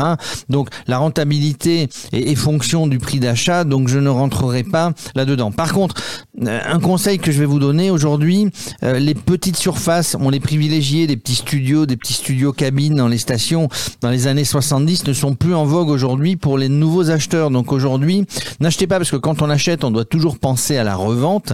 N'achetez pas des petites surfaces parce que vous aurez euh, bon, déjà pour y habiter, quand vous y allez euh, au-delà de deux, ça devient compliqué, mais euh, vous aurez des soucis euh, pour, pour, pour la revente. Et ce que je disais tout à l'heure, miser sur une station qui soit une station d'hiver comme d'été. hein. On ne peut pas miser uniquement sur le sur le ski. hein. Il convient que voilà, on, les vacances à la montagne, l'été, ont, ont pris de plus en plus d'ampleur. C'est pour ça que les villes, comme ici à Villard-de-Lans où, où nous trouvons aujourd'hui, il, y a tellement d'activités d'été que ça devient des vraies stations d'été où on ne s'ennuie pas une seconde aussi bien l'hiver que l'été. Euh, donc voilà, c'est il faut pas uniquement miser sur le ski, il faut regarder quelles sont les activités euh, d'été. Il faut que vous ayez également à l'esprit que les stations qui séduisent à l'heure actuelle, hein, si vous voulez investir, ne sont plus celles se bornant à, à un programme ski. C'est ce que j'étais en train de vous dire.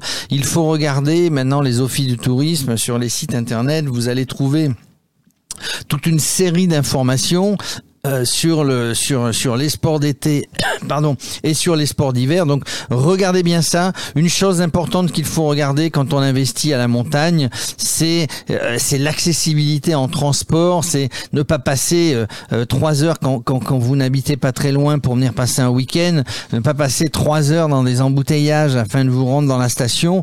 Donc il est important aussi de regarder l'accessibilité.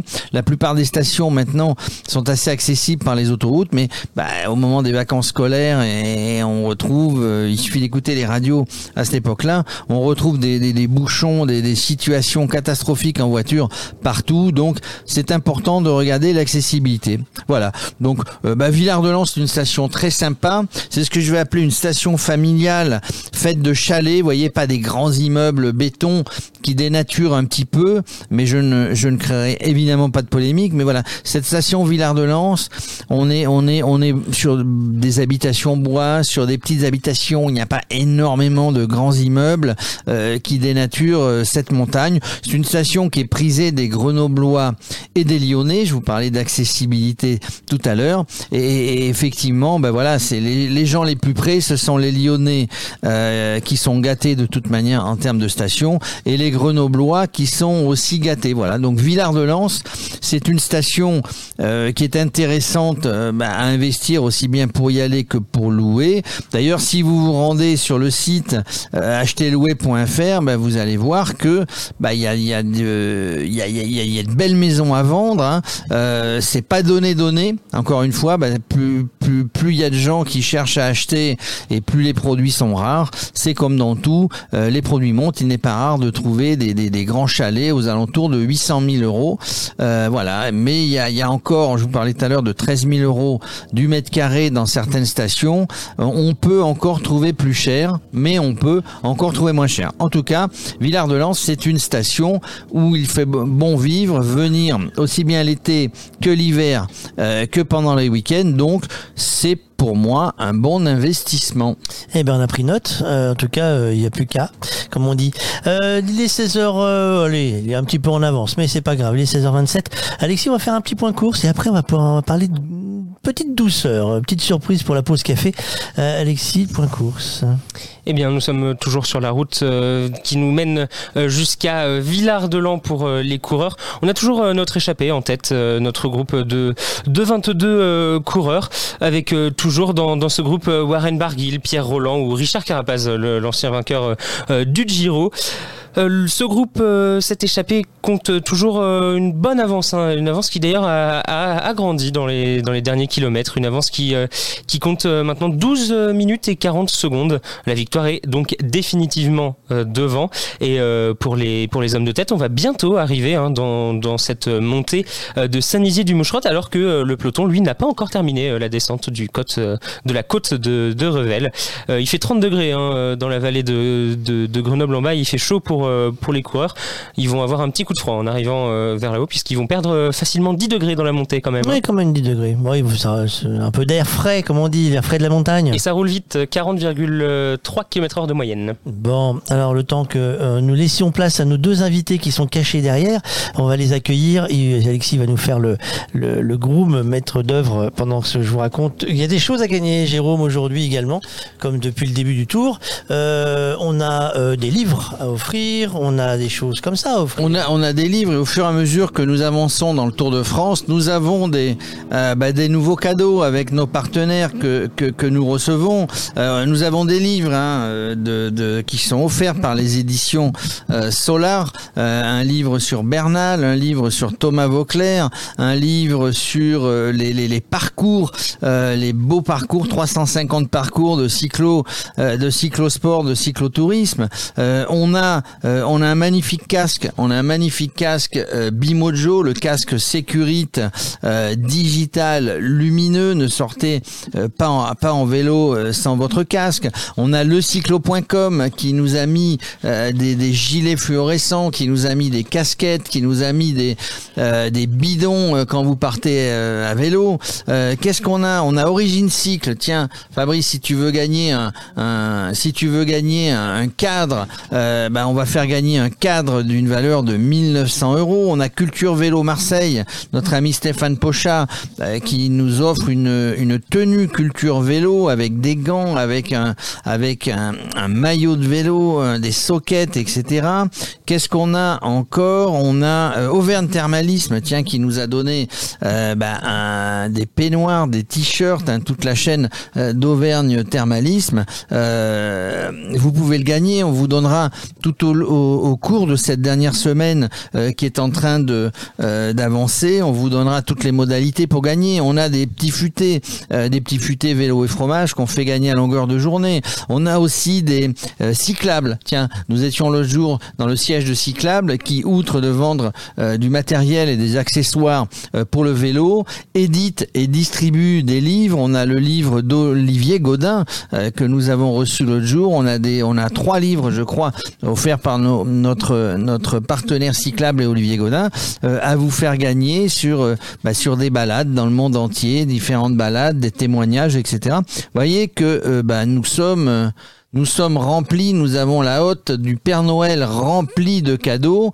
et que du coup, bah, si vous nous écoutez, si vous jouez avec nous euh, chaque jour, bah, vous allez repartir euh, avec tout un tas de cadeaux. Et Eh oui, et là ils vont pas repartir avec les gens euh, parce que c'est nous qui allons les garder.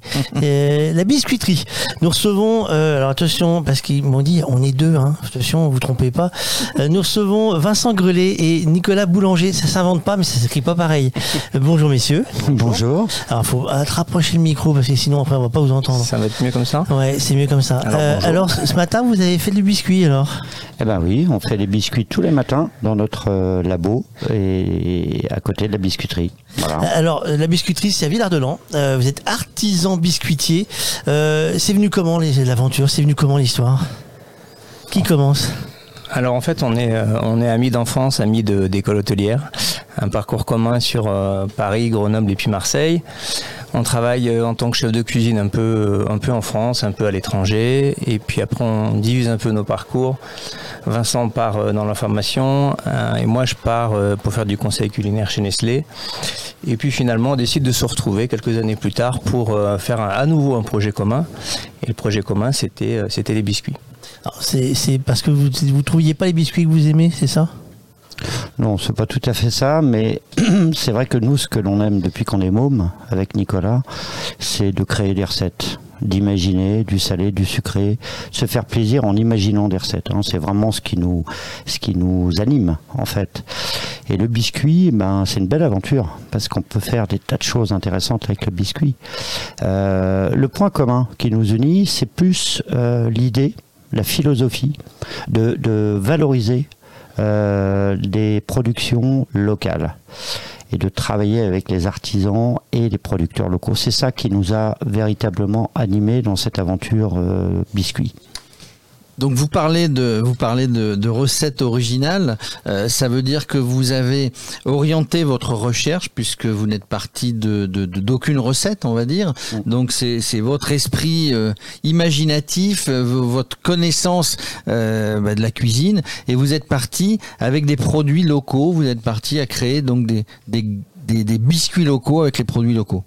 C'est ça, la, la matière première, elle est, elle est sur le territoire en fait. On part de la matière première locale pour, euh, pour créer le biscuit. Alors, vous disiez ce matin que vous étiez en production, euh, c'était plutôt cet après-midi. Et cet après-midi, on est en train d'imaginer un nouveau biscuit euh, qui va être un biscuit salé et justement avec des produits du territoire. Et là, on va mettre même deux produits du territoire à l'intérieur parce qu'on va mettre la noix euh, AOP de Grenoble. Et on va mettre euh, le bleu du Vercors Sassenage qui vont rentrer dans ce biscuit en fait, Et sur une base de sarrasin. Et comment que c'est vous avez alors, depuis que vous êtes gamin, si j'ai compris, vous avez inventé des recettes. Que, À l'époque, vous étiez dans le bac à sable et vous preniez ça, vous mélangez, vous mettez des herbes du jardin et vous dites ça c'est un gâteau et demain je ferai. C'est ça un peu l'idée hein, au départ. Et maintenant vous faites ça, ça, ça se passe comment? Vous décidez comme ça euh, Ouais, avec du bleu de Sassenage, on va faire un biscuit. Euh, ça se passe comme ça et après on fait comment? En fait, c'est simple. Il suffit de prendre tout ce dont les producteurs euh, nous proposent. Voilà. Qu'est-ce qu'on a comme matière première Et avec ça, bah, qu'est-ce qu'on peut faire? Bah, Ça serait pas mal qu'on fasse un biscuit sucré euh, qui soit sans gluten et sans lactose. Ah, tiens, ça c'est pas mal. Ça serait pas mal qu'on fasse un biscuit qui soit très gourmand. Tiens, ça c'est pas mal. Et puis ça serait pas mal qu'on fasse un biscuit salé. Voilà. Alors de quoi on dispose? Bah, Très proche sur notre territoire, on dispose de quelques ingrédients. Eh ben, on va tester les recettes. Donc on a déjà fait trois recettes aujourd'hui. Et puis, ben, tant qu'on n'est pas satisfait, euh, ben, on, les commercialisera pas. Et ça peut être long. Et ça peut Ça être long. peut être long. Après, c'est aussi euh, la création, elle est aussi sur des alliances de goût. On sait que le sarrasin et la noix, ça fonctionne bien, parce qu'on a déjà un biscuit sarrasin, on a déjà un biscuit noix, et l'alliance des deux, elle fonctionne bien. Et on s'est dit, bah tiens, en plus, rajouter du, du bleu du Vercors, c'est euh, c'est parfait, quoi, en fait. Ça vient compléter, euh, ça va donner un peu de gourmandise supplémentaire, en fait, à cette alliance, quoi. Et Vous allez goûter combien de fois vos gâteaux? Alors euh, là, les, ceux, ceux que l'on produit aujourd'hui, c'est surtout moi qui les goûte parce que Nicolas, il n'est pas très fromage, encore moins bleu. C'est ballot. Là, j'ai un, goût- j'ai j'ai un goûteur, là. C'est ballot, donc c'est- effectivement, c'est moi le goûteur du jour. Ça va, ça va bien? Ah ouais, ça va bien. Ah, Là, le pas- pas de sarrasin, souci, euh, ouais, c'est- le sarrasin, la noix en poudre, la noix en morceaux, le bleu de Sassenage Vercors, et c'est un mariage heureux, quoi. Et ça, on peut estimer, pas maintenant que vous avez eu l'idée, que vous avez commencé à goûter et autres, on peut estimer que c'est combien de temps avant que ça soit euh, au magasin? Ah, on va dire une petite quinzaine de jours. Faut que, faut que ce soit parfait. Ça veut dire qu'il faut qu'on revienne dans 15 jours en fait pour goûter nous. voilà. Ah, on aura peut-être des, des essais en avant-première à vous faire passer comme ça, pratiquement calibrés. Alors, ouais, du coup, du coup, vous commercialisez. Hein, vous, vous avez, euh, vous avez une, une enseigne qui s'appelle la biscuiterie euh, Villard-de-Lans. La biscuiterie Villard-de-Lans. La biscuiterie Villard-de-Lans. Donc, on est vraiment. Donc, c'est vous qui commercialisez. Donc, en gros, vous créez, vous imaginez, vous fabriquez et vous commercialisez. On n'en trouve pas ailleurs. Ah non. Pour l'instant. Il faut venir à Villard-de-Lans. Alors, pour l'instant, il faut venir à Villard-de-Lans, mais rapidement, on va distribuer nos produits dans différentes euh, boutiques euh, épiceries fines, bio, puisqu'on est tout en bio. Euh, et on a déjà quelques commerçants qui sont euh, sur notre territoire, isérois pour l'instant, intéressés par, nos biscuits. vous parlez de bio, quand je suis venu vous voir l'autre jour, vous m'avez dit bah, le bio c'est pas toujours facile, notamment pour certaines matières premières. Et certaines on n'en trouve pas en France. Il y en a qu'on ne trouve pas en France, il y en a qu'on ne trouve pas du tout. C'est le cas du, du sel qui rentre dans la composition de nos produits, qui est du sel de Guérande. Et le sel de Guérande aujourd'hui, il n'est pas labellisé bio. C'est pas possible en fait. Donc euh, il est sel de Guérande, mais il n'est pas sel de Guérande bio en fait, parce que ça n'existe pas. Et pour le sucre, c'est encore plus compliqué. Bah, le sucre bio, c'est pas compliqué. Le sucre de canne blond, puisque c'est celui qu'on choisit d'utiliser, euh, c'est pas du sucre de betterave, mais de canne. Bah là, c'est carrément impossible d'en trouver en France. Donc, euh, bah nous, on, alors on l'achète en France, mais il provient d'Amérique du Sud. ouais. Ça, c'est un pincement au cœur de, de Ouais. se dire zut, on n'a pas ce qu'on veut. C'est dommage, quoi, parce que l'idée c'est quand même la valorisation des productions locales. euh, donc c'est vrai que c'est compliqué. On, on a eu le souci aussi sur le beurre. En fait, c'est compliqué en fait de, de trouver du beurre euh, de manière locale. On a fait des essais avec euh, des agriculteurs, euh, des petits des, des fermiers en fait, euh, qui nous proposaient du beurre, un beurre bio. Euh, le souci c'est qu'on n'était pas sur des beurres pasteurisés en fait, donc on avait un beurre cru et qui dégageait un goût assez fort en fait de. Alors moi je suis pas porté sur le fromage, on avait un petit goût d'étable à la cuisson. c'est pas ce que le client il attend quand il va goûter son biscuit. Donc euh, c'est compliqué. Il a fallu qu'on se rabatte sur d'autres types de beurre. Euh, c'est pas simple en fait de trouver local. Et euh, je rejoins un peu ce que vous disiez, c'est que par contre on, on essaye de créer la demande par contre par rapport à ça.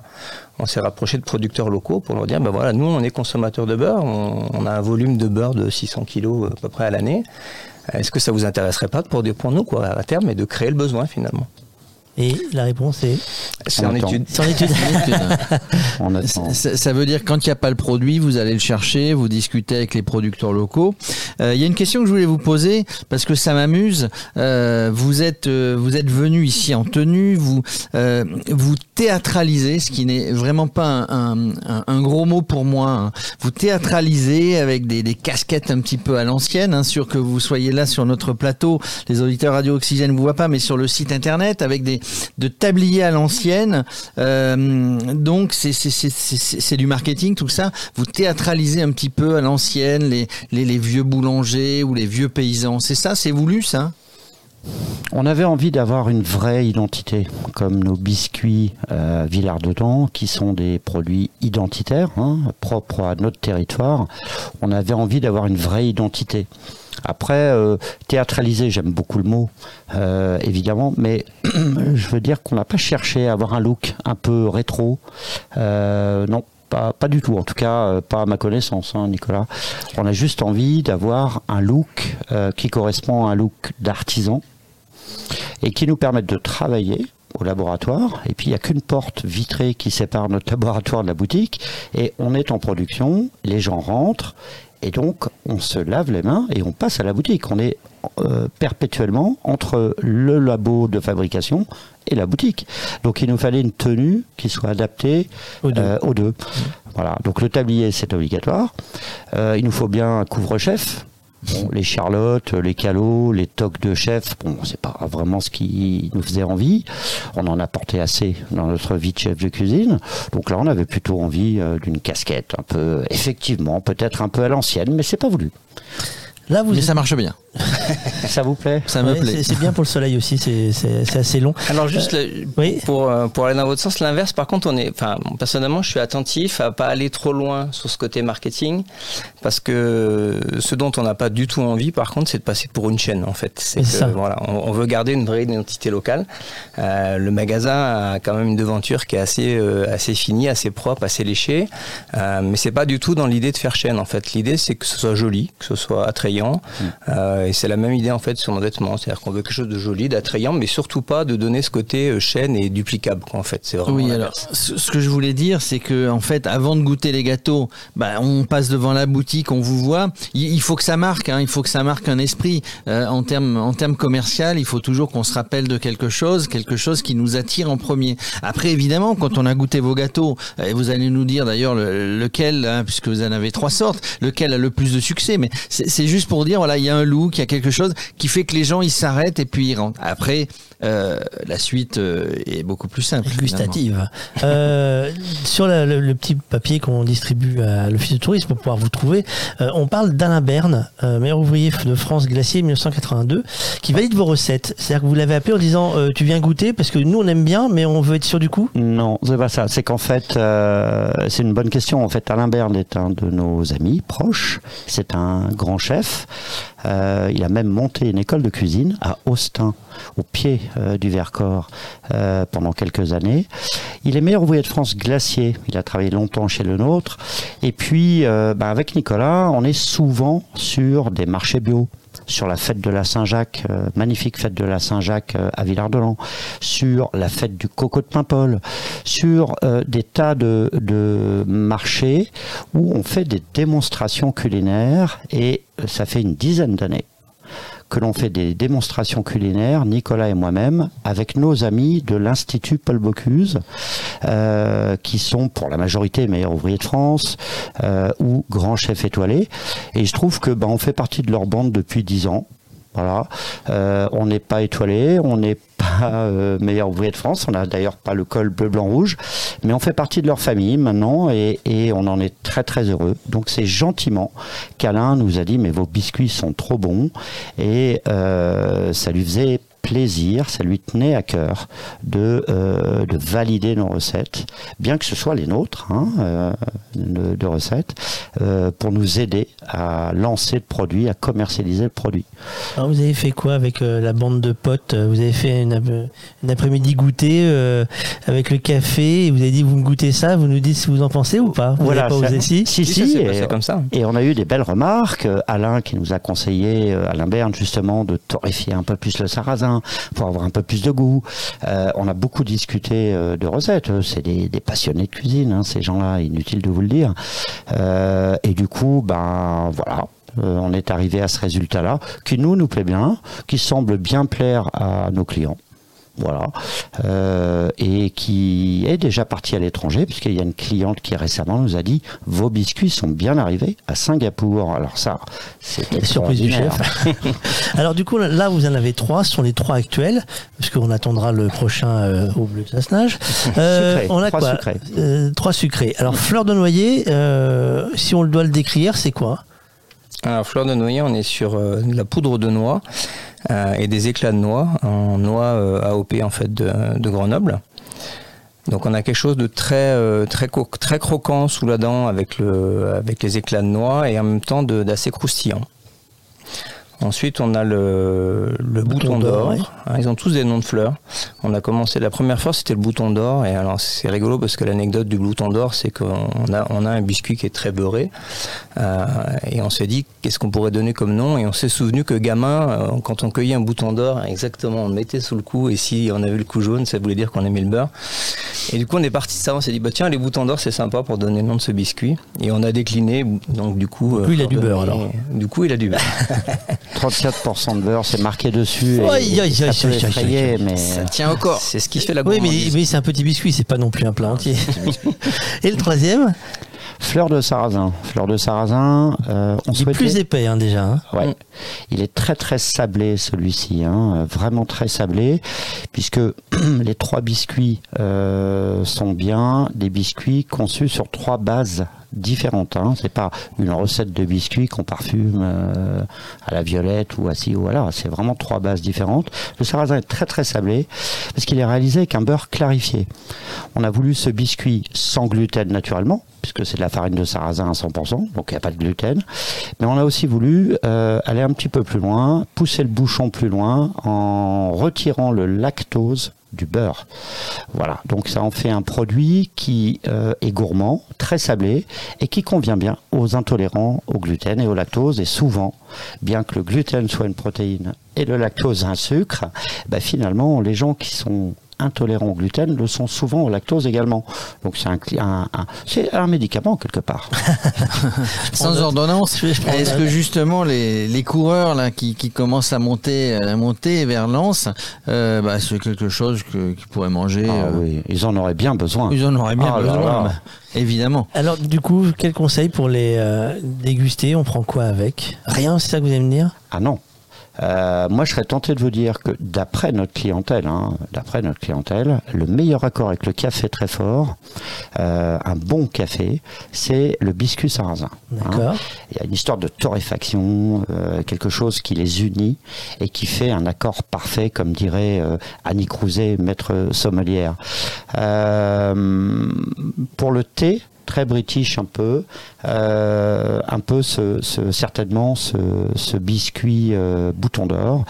Mais le thé, oui, à certaines heures, le champagne à d'autres, mais c'est un, un accord parfait avec les deux. Voilà. Pour le noix, c'est difficile d'associer la noix, hein. même avec le vin, c'est dur. Euh, donc, je dirais, ben, au goûter. Au goûter comme ça. Voilà. Tranquillement. Eh ben écoutez, merci beaucoup messieurs d'être passés nous voir. Euh, en tout cas, j'en connais un qui, J'ai pas le bras assez long. J'en connais un qui craque devant la, qui craque devant les, les... j'en connais un autre aussi derrière, hein, qui dit rien, mais c'est pareil, hein. Bon, ils on ont va les yeux, déguster ça en ils ont les famille, yeux qui brillent, ils ont les yeux qui ça. brillent, euh, en passant. Merci beaucoup d'être passé. pour votre Vous n'êtes pas très loin de l'office de tourisme pour euh, à quelques pas, pour ceux qui sont à Villard-de-Lans. Euh, n'hésitez pas d'aller voir la biscuiterie de Villard-de-Lans. Tournez la tête à gauche. Je me suis fait avoir, j'ai tourné la tête trop tard à gauche. C'est pas la dernière rue avant l'église, c'est l'avant-dernière rue avant l'église. Tournez la tête à gauche, vous pouvez pas les rater. Bon, sinon après vous passez par la cuisine, ça va pas leur plaire, hein, mais la porte elle est vous, vous toquez, vous dites bonjour, je cherche, et ils vont vous dire faut repasser de l'autre côté.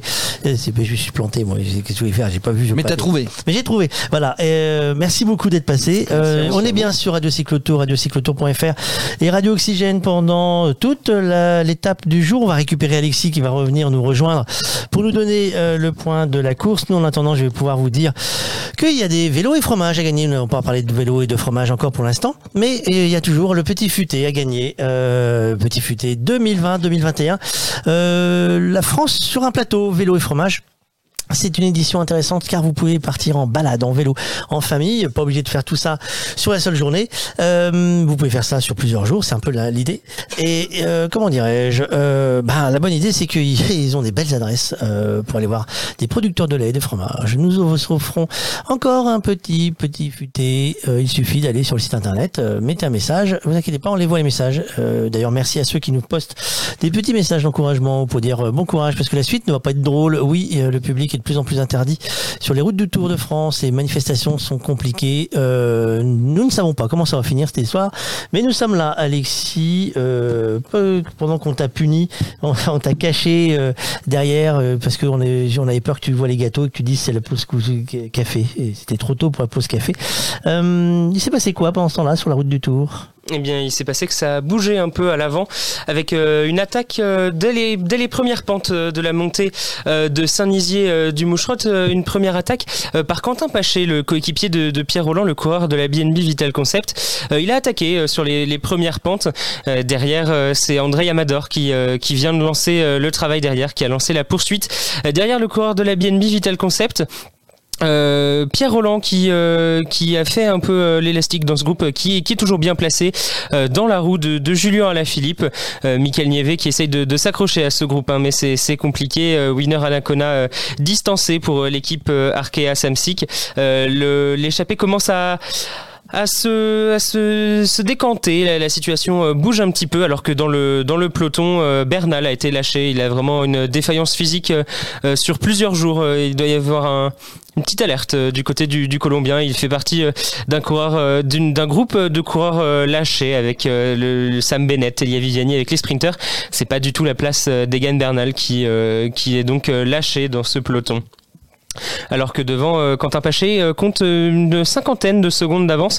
Il a fait le trou, hein, le, français, qui attaque, alors pas forcément pour lui-même, il attaque peut-être, histoire de justement de faire bouger le groupe de poursuivants, histoire d'offrir à, Pierre Roland peut-être une possibilité d'attaquer ensuite dans, dans la suite de cette montée, pour aller prendre les points au sommet et récupérer le maillot blanc à pois rouge. On est donc dans la montée de Saint-Nizier du Moucherotte. On est à euh, 28,1 km euh, de l'arrivée.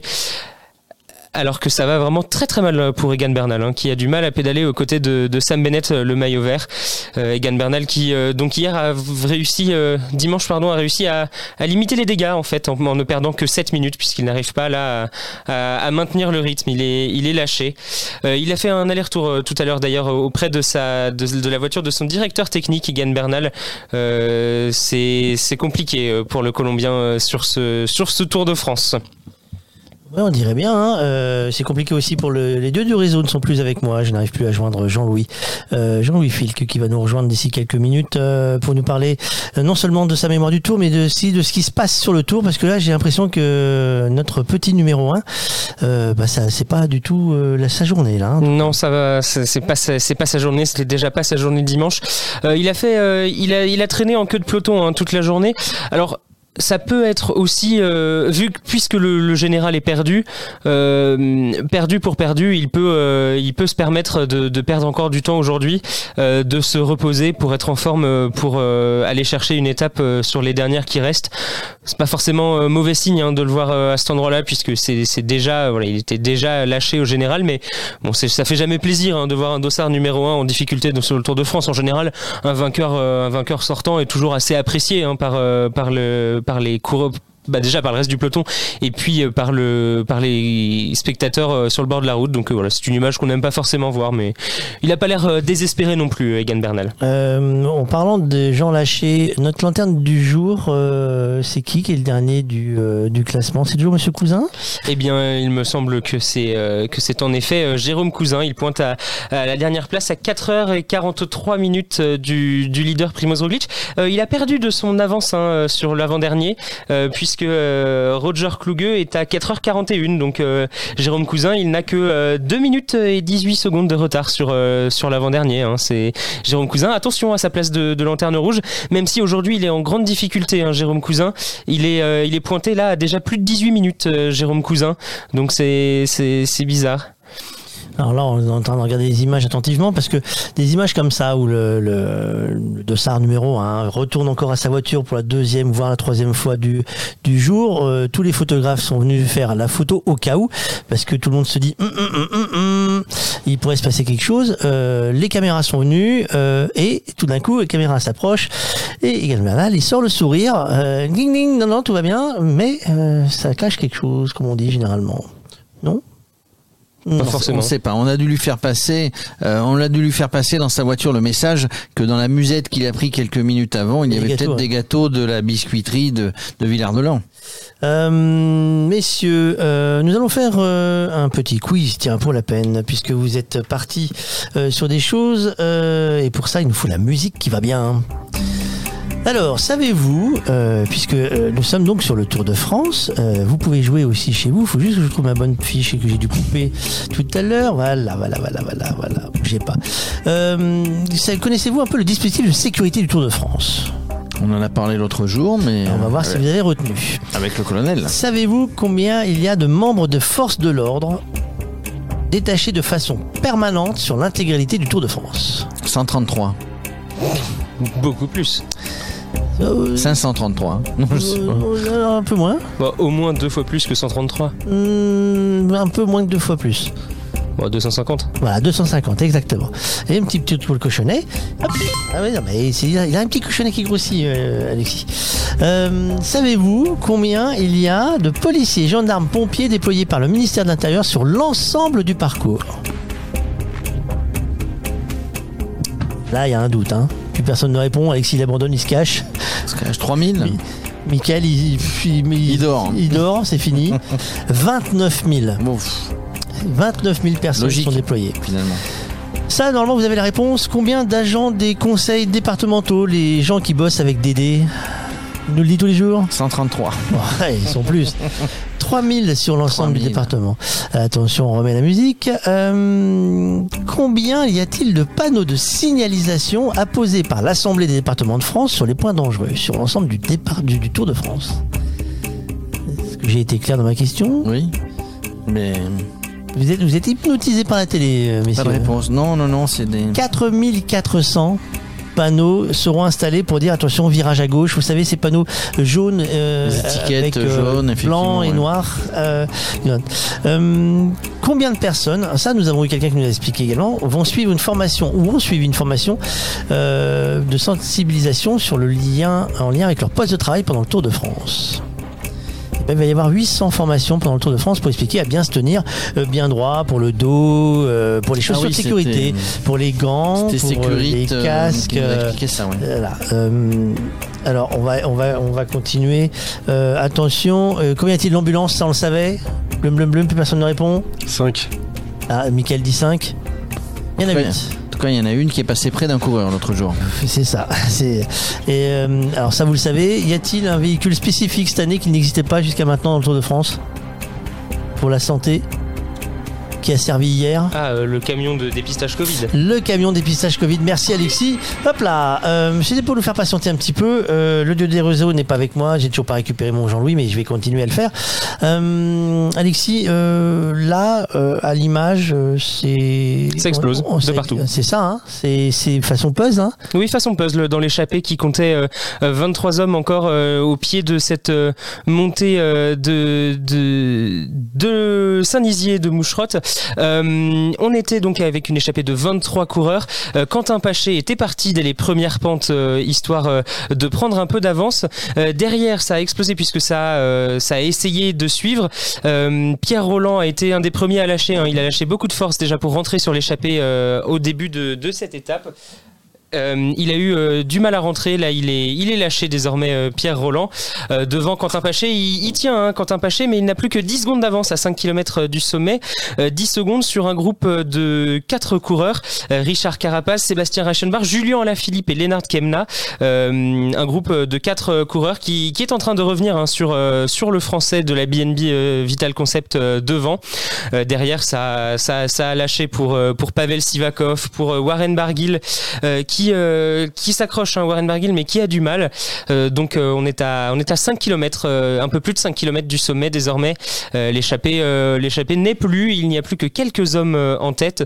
Quentin Paché qui résiste au retour hein, des, quatre, des quatre hommes derrière lui, alors qu'il passe au, au point des 5 km avant le sommet de cette, de cette ascension. Ascension classée en première catégorie, il y a donc 10 points à aller chercher.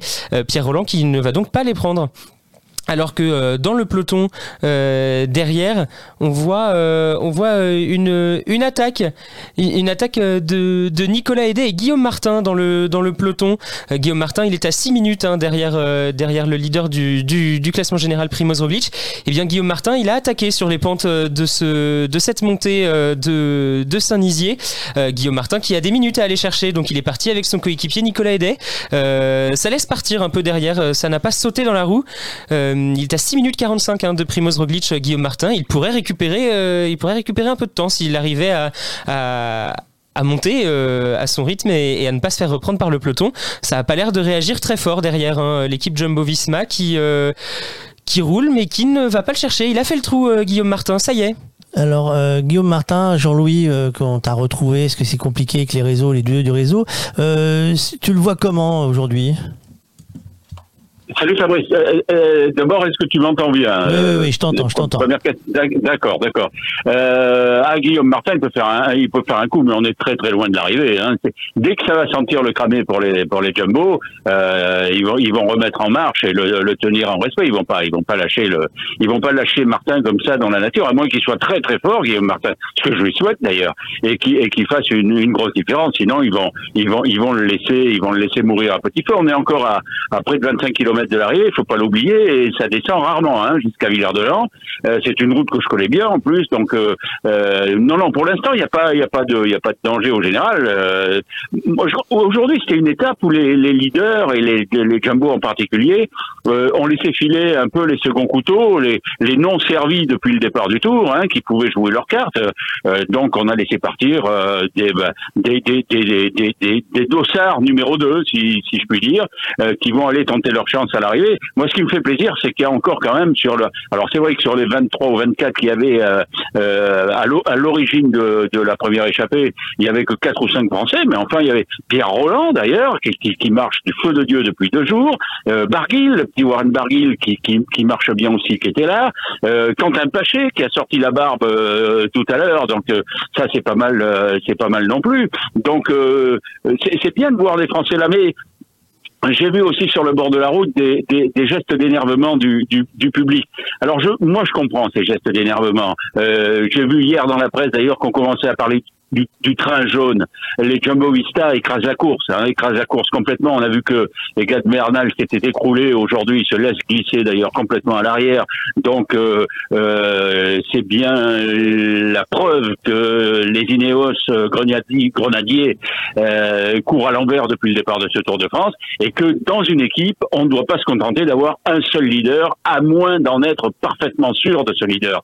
Et Egan Bernal, il a gagné le Tour l'année dernière, c'est un très très grand, très très bon coureur, un excellent grimpeur, mais il est seul leader aujourd'hui. Donc, euh, hein, un être vous manque et, et tout est dépeuplé, comme disait l'autre. Et aujourd'hui, les Ineos, on s'en rend compte, n'ont plus de leader. Il n'y a pas, il y a pas alors Froome on peut en discuter parce que, mais enfin, euh, c'est quand même des types, euh, même s'il est un peu entamé, Froome après sa chute, euh, c'était quand même un, un- un patron, quoi. C'est quelqu'un qui peut tenir une équipe.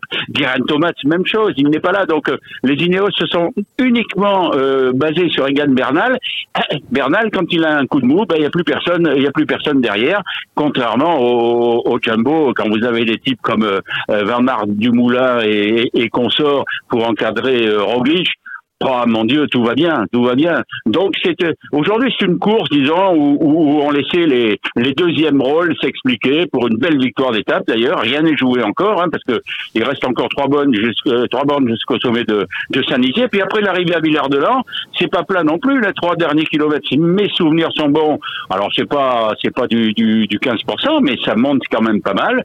Et euh, moi, je vois bien cette petite étape pour euh, pour euh, pour Julien Alaphilippe s'il a l'équibole, euh, ce qui serait ce qui serait ce qui serait pas mal. Voilà un peu mon analyse de la course aujourd'hui, vue vue de loin, bien évidemment. Et, et vu de loin, toi qui regardes et qui as t'as un œil expert quand même sur les routes du Tour, euh, tu la trouves comment cette course? Aujourd'hui ou depuis le départ? Depuis le départ. Ah, depuis le départ, je, je, je, je- j'échange avec quelques quelques coureurs, quelques suiveurs, quelques confrères hein, euh, le soir, et c'est vrai que ça me rappelle quand je vois le train de la, de la Jumbo Vis- Visma. Ça me rappelle de, ça me rappelle des souvenirs quoi. Ça me rappelle, euh, ça me rappelle l'US Postal qui écrasait tout. Ça me rappelle les télécoms qui écrasaient tout. Ça me rappelle euh, à une époque même la 11 qui écrasait tout. Ça me rappelle la Sky qui écrasait tout.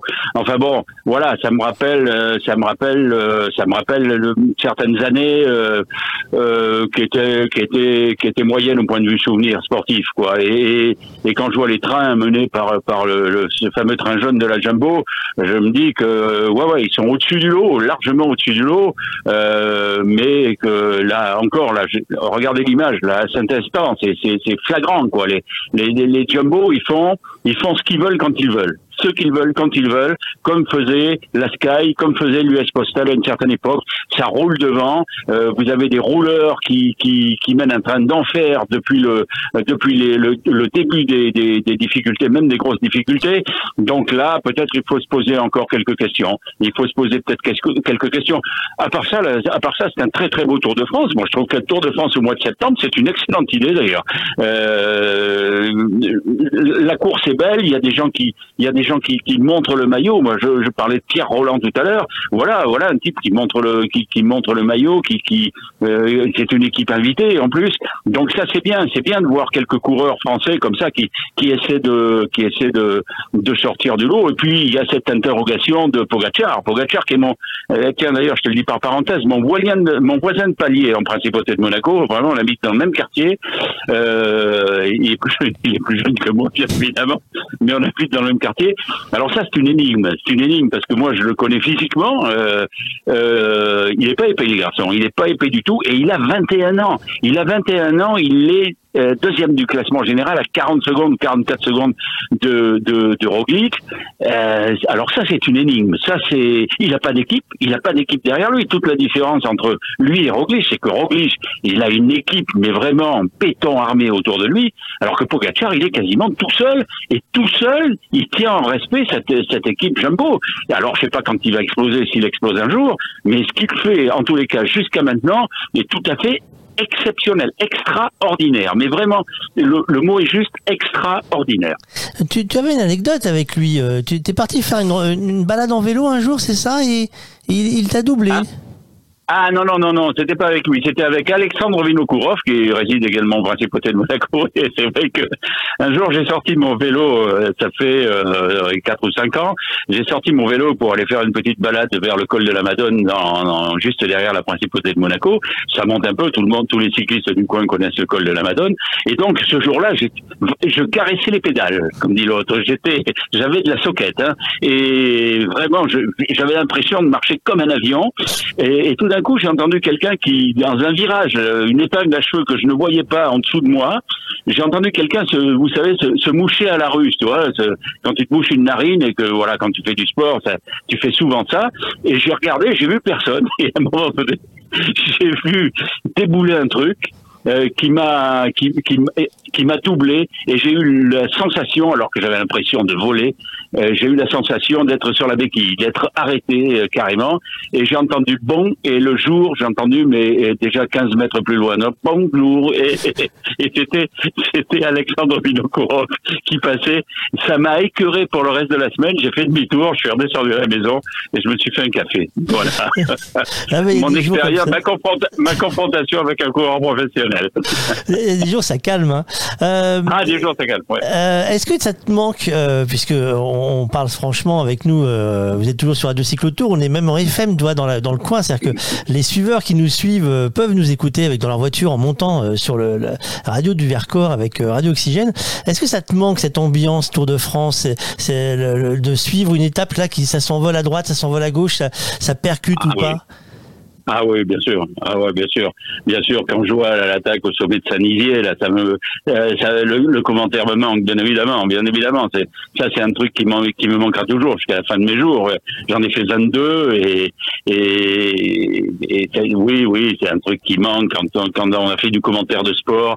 Euh, c'est, c'est, c'est, quelque chose qui, c'est, c'est quelque chose qui est en vous et, et, voilà, moi j'aimerais commenter aujourd'hui euh, l'attitude de Carapace, de Camna là, en tête de course. Oui, oui, oui, ça, ça, ça, ça me ferait, comme on dit, pour rester vulgairement poli, ça me ferait bander, quoi. Ça, c'est, c'est, c'est, c'est, sûr. Hein. Tiens, j'en profite pour euh, saluer mes amis d'Oxygène de Valberg, de la station de Valberg, que j'écoute, euh, j'écoute assez régulièrement. Euh, c'est bien et qui retransmettent d'ailleurs ton, ton site et ta, course. Oui, ça manque, Fabrice. Tu le sais très bien, ça manque toujours. Même, même, même vous, quand vous étiez en zone technique, je suis sûr que ça te manque. Cette vie de cirque pendant un mois et puis le commentaire d'une course aussi extraordinaire que celle-là, c'est, c'est, ouais, ça manque, ça manque. C'est un manque, tu vois. Et tu vois ce que je te disais il y a, il y a cinq minutes, Guillaume Martin, ben voilà, Guillaume Martin, tu vois, il a été, euh, comme on dit, remis au pas. Boum, un petit coup sur les doigts. Tu vas rentrer dans le rang, mon garçon, parce que c'est pas ton tour. Voilà. Et la Jumbo Visma va faire ça jusqu'à Paris, sauf accident, bien évidemment. Bon, bah écoute, on continue à te rappeler euh, tous les jours pour savoir comment tu vas et, nous, nous compter tes mémoires. Oui, oui, oui, oui. oui. Ma mémoire qui s'amenuise, tu sais, au fil des ans. Mais enfin, Ouais, bon, il c'est- c'est pour ça, c'est pour ça que j'en profite. Euh, Il faut, Voilà. faut se dépêcher, on sait jamais. Euh, on- Il y a des oui dire. Je vais voir ton, ton sentiment par rapport à ça.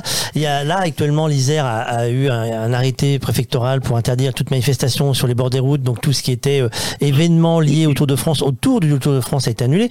On parle de Bourg-en-Bresse qui abandonne tout ce qui va être manifestation autour du village départ. Donc nous, nous avions un studio. On va devoir trouver un autre endroit. Euh, on parle même, il y a des rumeurs qui parlent de peut-être un huis clos à Paris. Euh, c'est cette sensation, c'est tu, tu la ressens aussi, toi, ce Covid qui Ah, pèse? Oh, c'est anxiogène, euh, Fabrice, c'est anxiogène, c'est complètement anxiogène. J'écoutais ce matin le professeur Toussaint euh, euh, qui euh, sur une radio qui disait une chose, il disait euh, on comptabilise mais il y a pratiquement plus de décès, donc on comptabilise tous les tous les rhumes, tous les rhumes des foins, tout ça, donc c'est pas grave. Et puis deux heures après sur une autre radio ou à la télé, je m'en souviens plus sur une autre radio, j'entendais un autre prof, mais vraiment des sommités dire attention, la deuxième vague arrive, ça va être catastrophique. On sait plus où on en est, on sait plus où on en est. Certains, il faut le masque, il faut pas porter le masque. Maintenant, il y a les complotistes qui disent si vous portez le masque, euh, vous vous empoisonnez parce que dans le masque il y a je ne sais quoi. Enfin, enfin, on sait plus où on en est du tout. Nos politiques nous nous nous nous complètement, on est complètement paumé. Heureusement qu'on n'est pas en temps de guerre, parce qu'on ne saurait pas s'il faut aller au sud, au nord, et où serait la ligne de démarcation. Enfin, c'est, c'est, je vais employer encore une grossièreté polie, c'est le bordel intégral. C'est le bordel intégral. Et la médecine, en parlant comme ça sur des, sur des plateaux de télévision, dans des émissions de radio, en disant tout et son contraire, perd de sa crédibilité. Mais c'est terrible. Moi, j'ai un, énorme respect pour les médecins pour la, pour la médecine. Ce sont des gens formidables. Mais là, euh, à force de parler et, de, parler à tort et à travers et, de dire euh, l'un sur l'autre n'importe quoi, c'est ils perdent toute crédibilité. Moi, ça, ça m'énerve à un point. euh, et puis c'est terriblement anxiogène. Là, euh, demain, j'ai j'ai une petite, un petit un déjeuner de vendange ou un dîner de vendange avec euh, avec euh, des viticulteurs du coin. On est 10. Euh, on se demande s'il faut qu'on qu'on enfin s'il faut qu'on se réunisse par téléphone pour bouffer ou ou s'il faut mettre un masque ou enfin c'est c'est on sait plus où on en est quoi. Et ça c'est pas de notre faute, hein, c'est de la faute des politiques hein. Euh, et, et, et, des, et des grands pontes de la médecine qui parlent trop, qui parlent trop et, qui parlent à contresens très très souvent. Et ça c'est ça c'est terrible, c'est terrible pour, pour pour pour nous tous parce qu'on sait plus où on en est. Bon, bah écoute, euh, on va essayer de rester zen. Voilà, comme on ça c'est dit, ça c'est dit. on va essayer de rester zen les vendanges. Ça se passe comment? Ah, ça se passe bien, heureusement, il y a ça. Alors, mais là aussi, tu as des mesures. Euh, par exemple, euh, si tu as une troupe de vendangeurs, alors c'est de plus en plus rare aujourd'hui, je te rassure, c'est la machine pr- pratiquement qui fait tout. Mais si tu as une troupe de vendangeurs, par exemple, deux vendangeurs sur un rang de ne peuvent pas ne peuvent pas être face à face. Mesure de sécurité. Ils doivent avoir un masque. Alors vendanger avec un masque déjà, bonjour. Hein. Et puis euh, on peut pas être face à face. Alors ça évite déjà de se couper les doigts, mais ça évite de, se transmettre le virus. Euh, pff, bon, moi je veux bien, je veux bien. Moi, moi je porte le masque. Je suis très respectueux des, des règles. Je dis pas le masque ça sert à rien, mais mais voilà. Donc jusque dans les rangs de vigne et pendant les vendanges, le le, le, le Covid 19 nous emmerde quoi. Mais voilà, c'est comme ça, on n'y peut rien. Mon pauvre Fabrice, mon pauvre Fabrice. Euh, bah écoute, merci d'avoir pris le temps de nous répondre avec le dieu des réseaux qui nous a fait un petit tour tout à l'heure. Luc Leblanc qui m'a envoyé des SMS en me disant euh, dépêche-toi, j'ai plus de réseau et je vais essayer de le joindre en, en- en attendant. Et c'est Alexis qui veut nous faire le point course parce que ça a un peu bougé, euh, pas trop devant, mais ça a un peu bougé. Si, devant, Alors, surtout Alexis, devant. Derrière, derrière, non. Devant, il reste un peu moins de 17 km désormais à parcourir pour l'homme de tête. Je dis bien l'homme de tête puisque c'est Lennart Kemna qui a distancé ses compagnons d'échappée juste, juste au sommet euh, de la montée de Saint-Nizier euh, de Moucherotte. Euh, L'Allemand est, parti, est seul. Il a distancé Richard Carapace qui avait fait la montée, qui avait fait le ménage. L'équatorien de d'Ineos qui avait lâché successivement Quentin Paché, Julien Alaphilippe et Sébastien Reichenbach. Finalement, il s'est fait attraper, il s'est fait avoir par par Kemna qui est parti tout seul au sommet de la côte. Il reste un peu moins de 17 km, une petite descente et puis ensuite ce sera euh, un peu de vallée avant d'arriver euh, à la dernière euh, dernière ascension du jour, la côte 2000 euh, ici à Villard-de-Lans. C'est long encore hein, pour les coureurs de tête. Il va pas falloir se relever, il va pas falloir avoir un coup de mou puisque derrière tout le monde n'est pas forcément très très loin. hein. Kemna il a une dizaine, quinzaine de secondes d'avance sur Carapaz, une trentaine sur Sébastien Reichenbach, une quarantaine sur Julien Alaphilippe, une minute 15 euh, sur sur Quentin Paché. Le- L'étape n'est pas finie encore. hein. Euh, Si, si ça se regarde un peu, si Lennart Kemna euh, ralentit un petit peu, il va voir le retour euh, de ses compagnons d'échappée qui euh, forcément seront moins frais. Euh, Mais comme la côte euh, 2000 n'est pas une ascension très compliquée, hein, c'est euh, quelque chose d'assez euh, d'assez raisonnable. 2 km 2 à, à 6,5%. Euh, C'est des pentes qui pourraient euh, rebattre un peu euh, les cartes et on pourrait voir euh, quelqu'un de, de l'échappée qui avait été distancé euh, tenter quelque chose et, euh, et battre les autres sprints. On n'en est pas là. Lennart Kemna, pour l'instant, il est toujours euh, tout seul euh, avec une quinzaine euh, de secondes d'avance sur Richard Carapaz, le vainqueur du Giro 2019, qui est à une quinzaine de secondes derrière, une petite vingtaine même de secondes maintenant. Jérôme, ta sensation sur ce que tu as vu là tout à l'heure? Ben, j'ai vu, j'ai vu des coureurs qui, qui, montaient euh, difficilement, mais j'en ai vu d'autres qui, qui pédalaient sereinement, tranquille en équipe. Euh, pour moi, rien, rien n'est joué sur cette étape parce que parce qu'on va, on va arriver sur une grande zone de plat. On est, on est en descente, on va arriver sur une zone de plat. On avait vu Alain Philippe dans le groupe de, dans le groupe de tête. euh, il a lâché euh, sur le, sur la fin de la montée une petite déception. On pensait que il pouvait euh, qu'il pouvait lâcher les copains et puis euh, euh, et puis arriver en tête. euh, bon, il faut pas oublier qu'après cette longue euh, zone de plat, on aura quand même 3 kilomètres et quelques de montée finale. hein, attention, mais pour moi rien n'est joué pour l'instant. Euh, Alexis, est-ce qu'il y a des choses euh, jolies à regarder? Eh ben le paysage hein, surtout. Nouveau parc naturel, ça vous dit? Ah bah oui, ah Eh bah, ben bien oui. sûr. Ici, on est dans le parc naturel régional du Vercors, euh, qui est à cheval sur les départements de la Drôme et de l'Isère. 206 208 hectares. Donc c'est grand. C'est un des c'est un des plus des, des plus, des plus grands parcs euh, par sa richesse et son, son patrimoine naturel. Euh, on va trouver euh, au nord les quatre montagnes, au nord-ouest les Coulmes, à l'ouest le Royan, au centre les- le Vercors dromois et à l'est les Trièves. Une, il y a une grande variété géologique de, de paysages. Il y a des gorges qui sont taillées dans le calcaire. Il y a des plateaux, il y a des sommets qui sont dominés notamment par le Grand euh, 2341 mètres. Il y a des immenses falaises. C'est ça l'image qu'on garde du Vercors, c'est les immenses falaises, euh, des grandes forêts, mais aussi euh, différents climats. Euh, Il y a des, un climat plutôt continental, mais aussi plus au sud un climat plus méditerranéen. Donc ça en fait un, territoire très diversifié. Il y a c'est un massif d'une exceptionnelle richesse botanique puisqu'il abrite plus de 1800 espèces végétales. Ce parc naturel du euh, Vercors. Et puis euh, on est euh, on est passé euh, tout à l'heure euh, à, à Saint-Nizier du Moucherotte à côté de la nécropole nationale de la résistance qui a été érigée en 1947 par l'association nationale des pionniers et combattants volontaires du Vercors. Cette nécropole est avec celle de Vassieux, l'une des deux du massif du Vercors. Elle a été aménagée sur le lieu des combats qui ont été tenus entre le 13 et le 15 juin 1944 pendant lesquels ont péri 21 résistants et pendant lesquels la Wehrmacht a pris pied dans le massif du Vercors. La nécropole euh, conserve la mémoire de 90 rési- de 98 résistants, dont euh, 17 tombes inconnues. Et euh, parmi, euh, parmi les anonymes, euh, quelques-unes des grandes figures de la résistance sont enterrées ici, euh, comme l'écrivain Jean Prévost. euh, on a aussi Eugène Chavant et euh, François Huet. Euh, Huette, pardon. Euh, euh, c'est un un monument qui est érigé à la mémoire du maquis du Vercors. Euh, nous, euh, 17h, passé 17h, c'est toujours le moment où on se dit, euh, tiens, euh, ce serait peut-être bien de réfléchir un peu, savoir où on va manger. Et pour ça, nous, euh, on a toujours une solution, euh, c'est d'appeler un ami. Allô Pascal Oui, bonjour euh, Fabrice. Bonjour Jérôme. Il paraît que vous êtes, des, vous êtes devenus euh, des spécialistes en raclette. Ah, on se débrouille. Euh, on se débrouille. hier, hier c'était off et j'ai j'ai cru comprendre que vous aviez eu votre, euh, votre bac raclette fondu. Voilà. C'est ça. Alors écoutez, aujourd'hui ça sent encore la raclette. On est à Villard-de-Lans bien sûr. Ça sent la raclette, ça sent la fondue. C'est des plats qui tiennent au corps. Comme dit, euh, comme dit euh, notre ami Fabrice à l'instant, et comme disait mon grand-père, ça tient au corps. C'est excellent quand on fait du sport. Et puis c'est vrai qu'en vélo, par exemple, tu l'as remarqué, on descend plus vite la pente avec un ou deux kilos de plus dans l'estomac. Donc, il faut pas, il donc, faut pas éviter, il faut pas hésiter. J'ai un- une très bonne adresse à Villard-de-Lans qui s'appelle la Bergerie. Alors, je sais pas si c'est là que vous étiez hier. Euh, à la Bergerie, les assiettes sont copieuses. Il y a un truc que j'aime beaucoup, ce sont des ravioles à l'écrevisse, des ravioles sauce écrevisse. Demandez ça, c'est pas très cher. Franchement, vous allez vous régaler.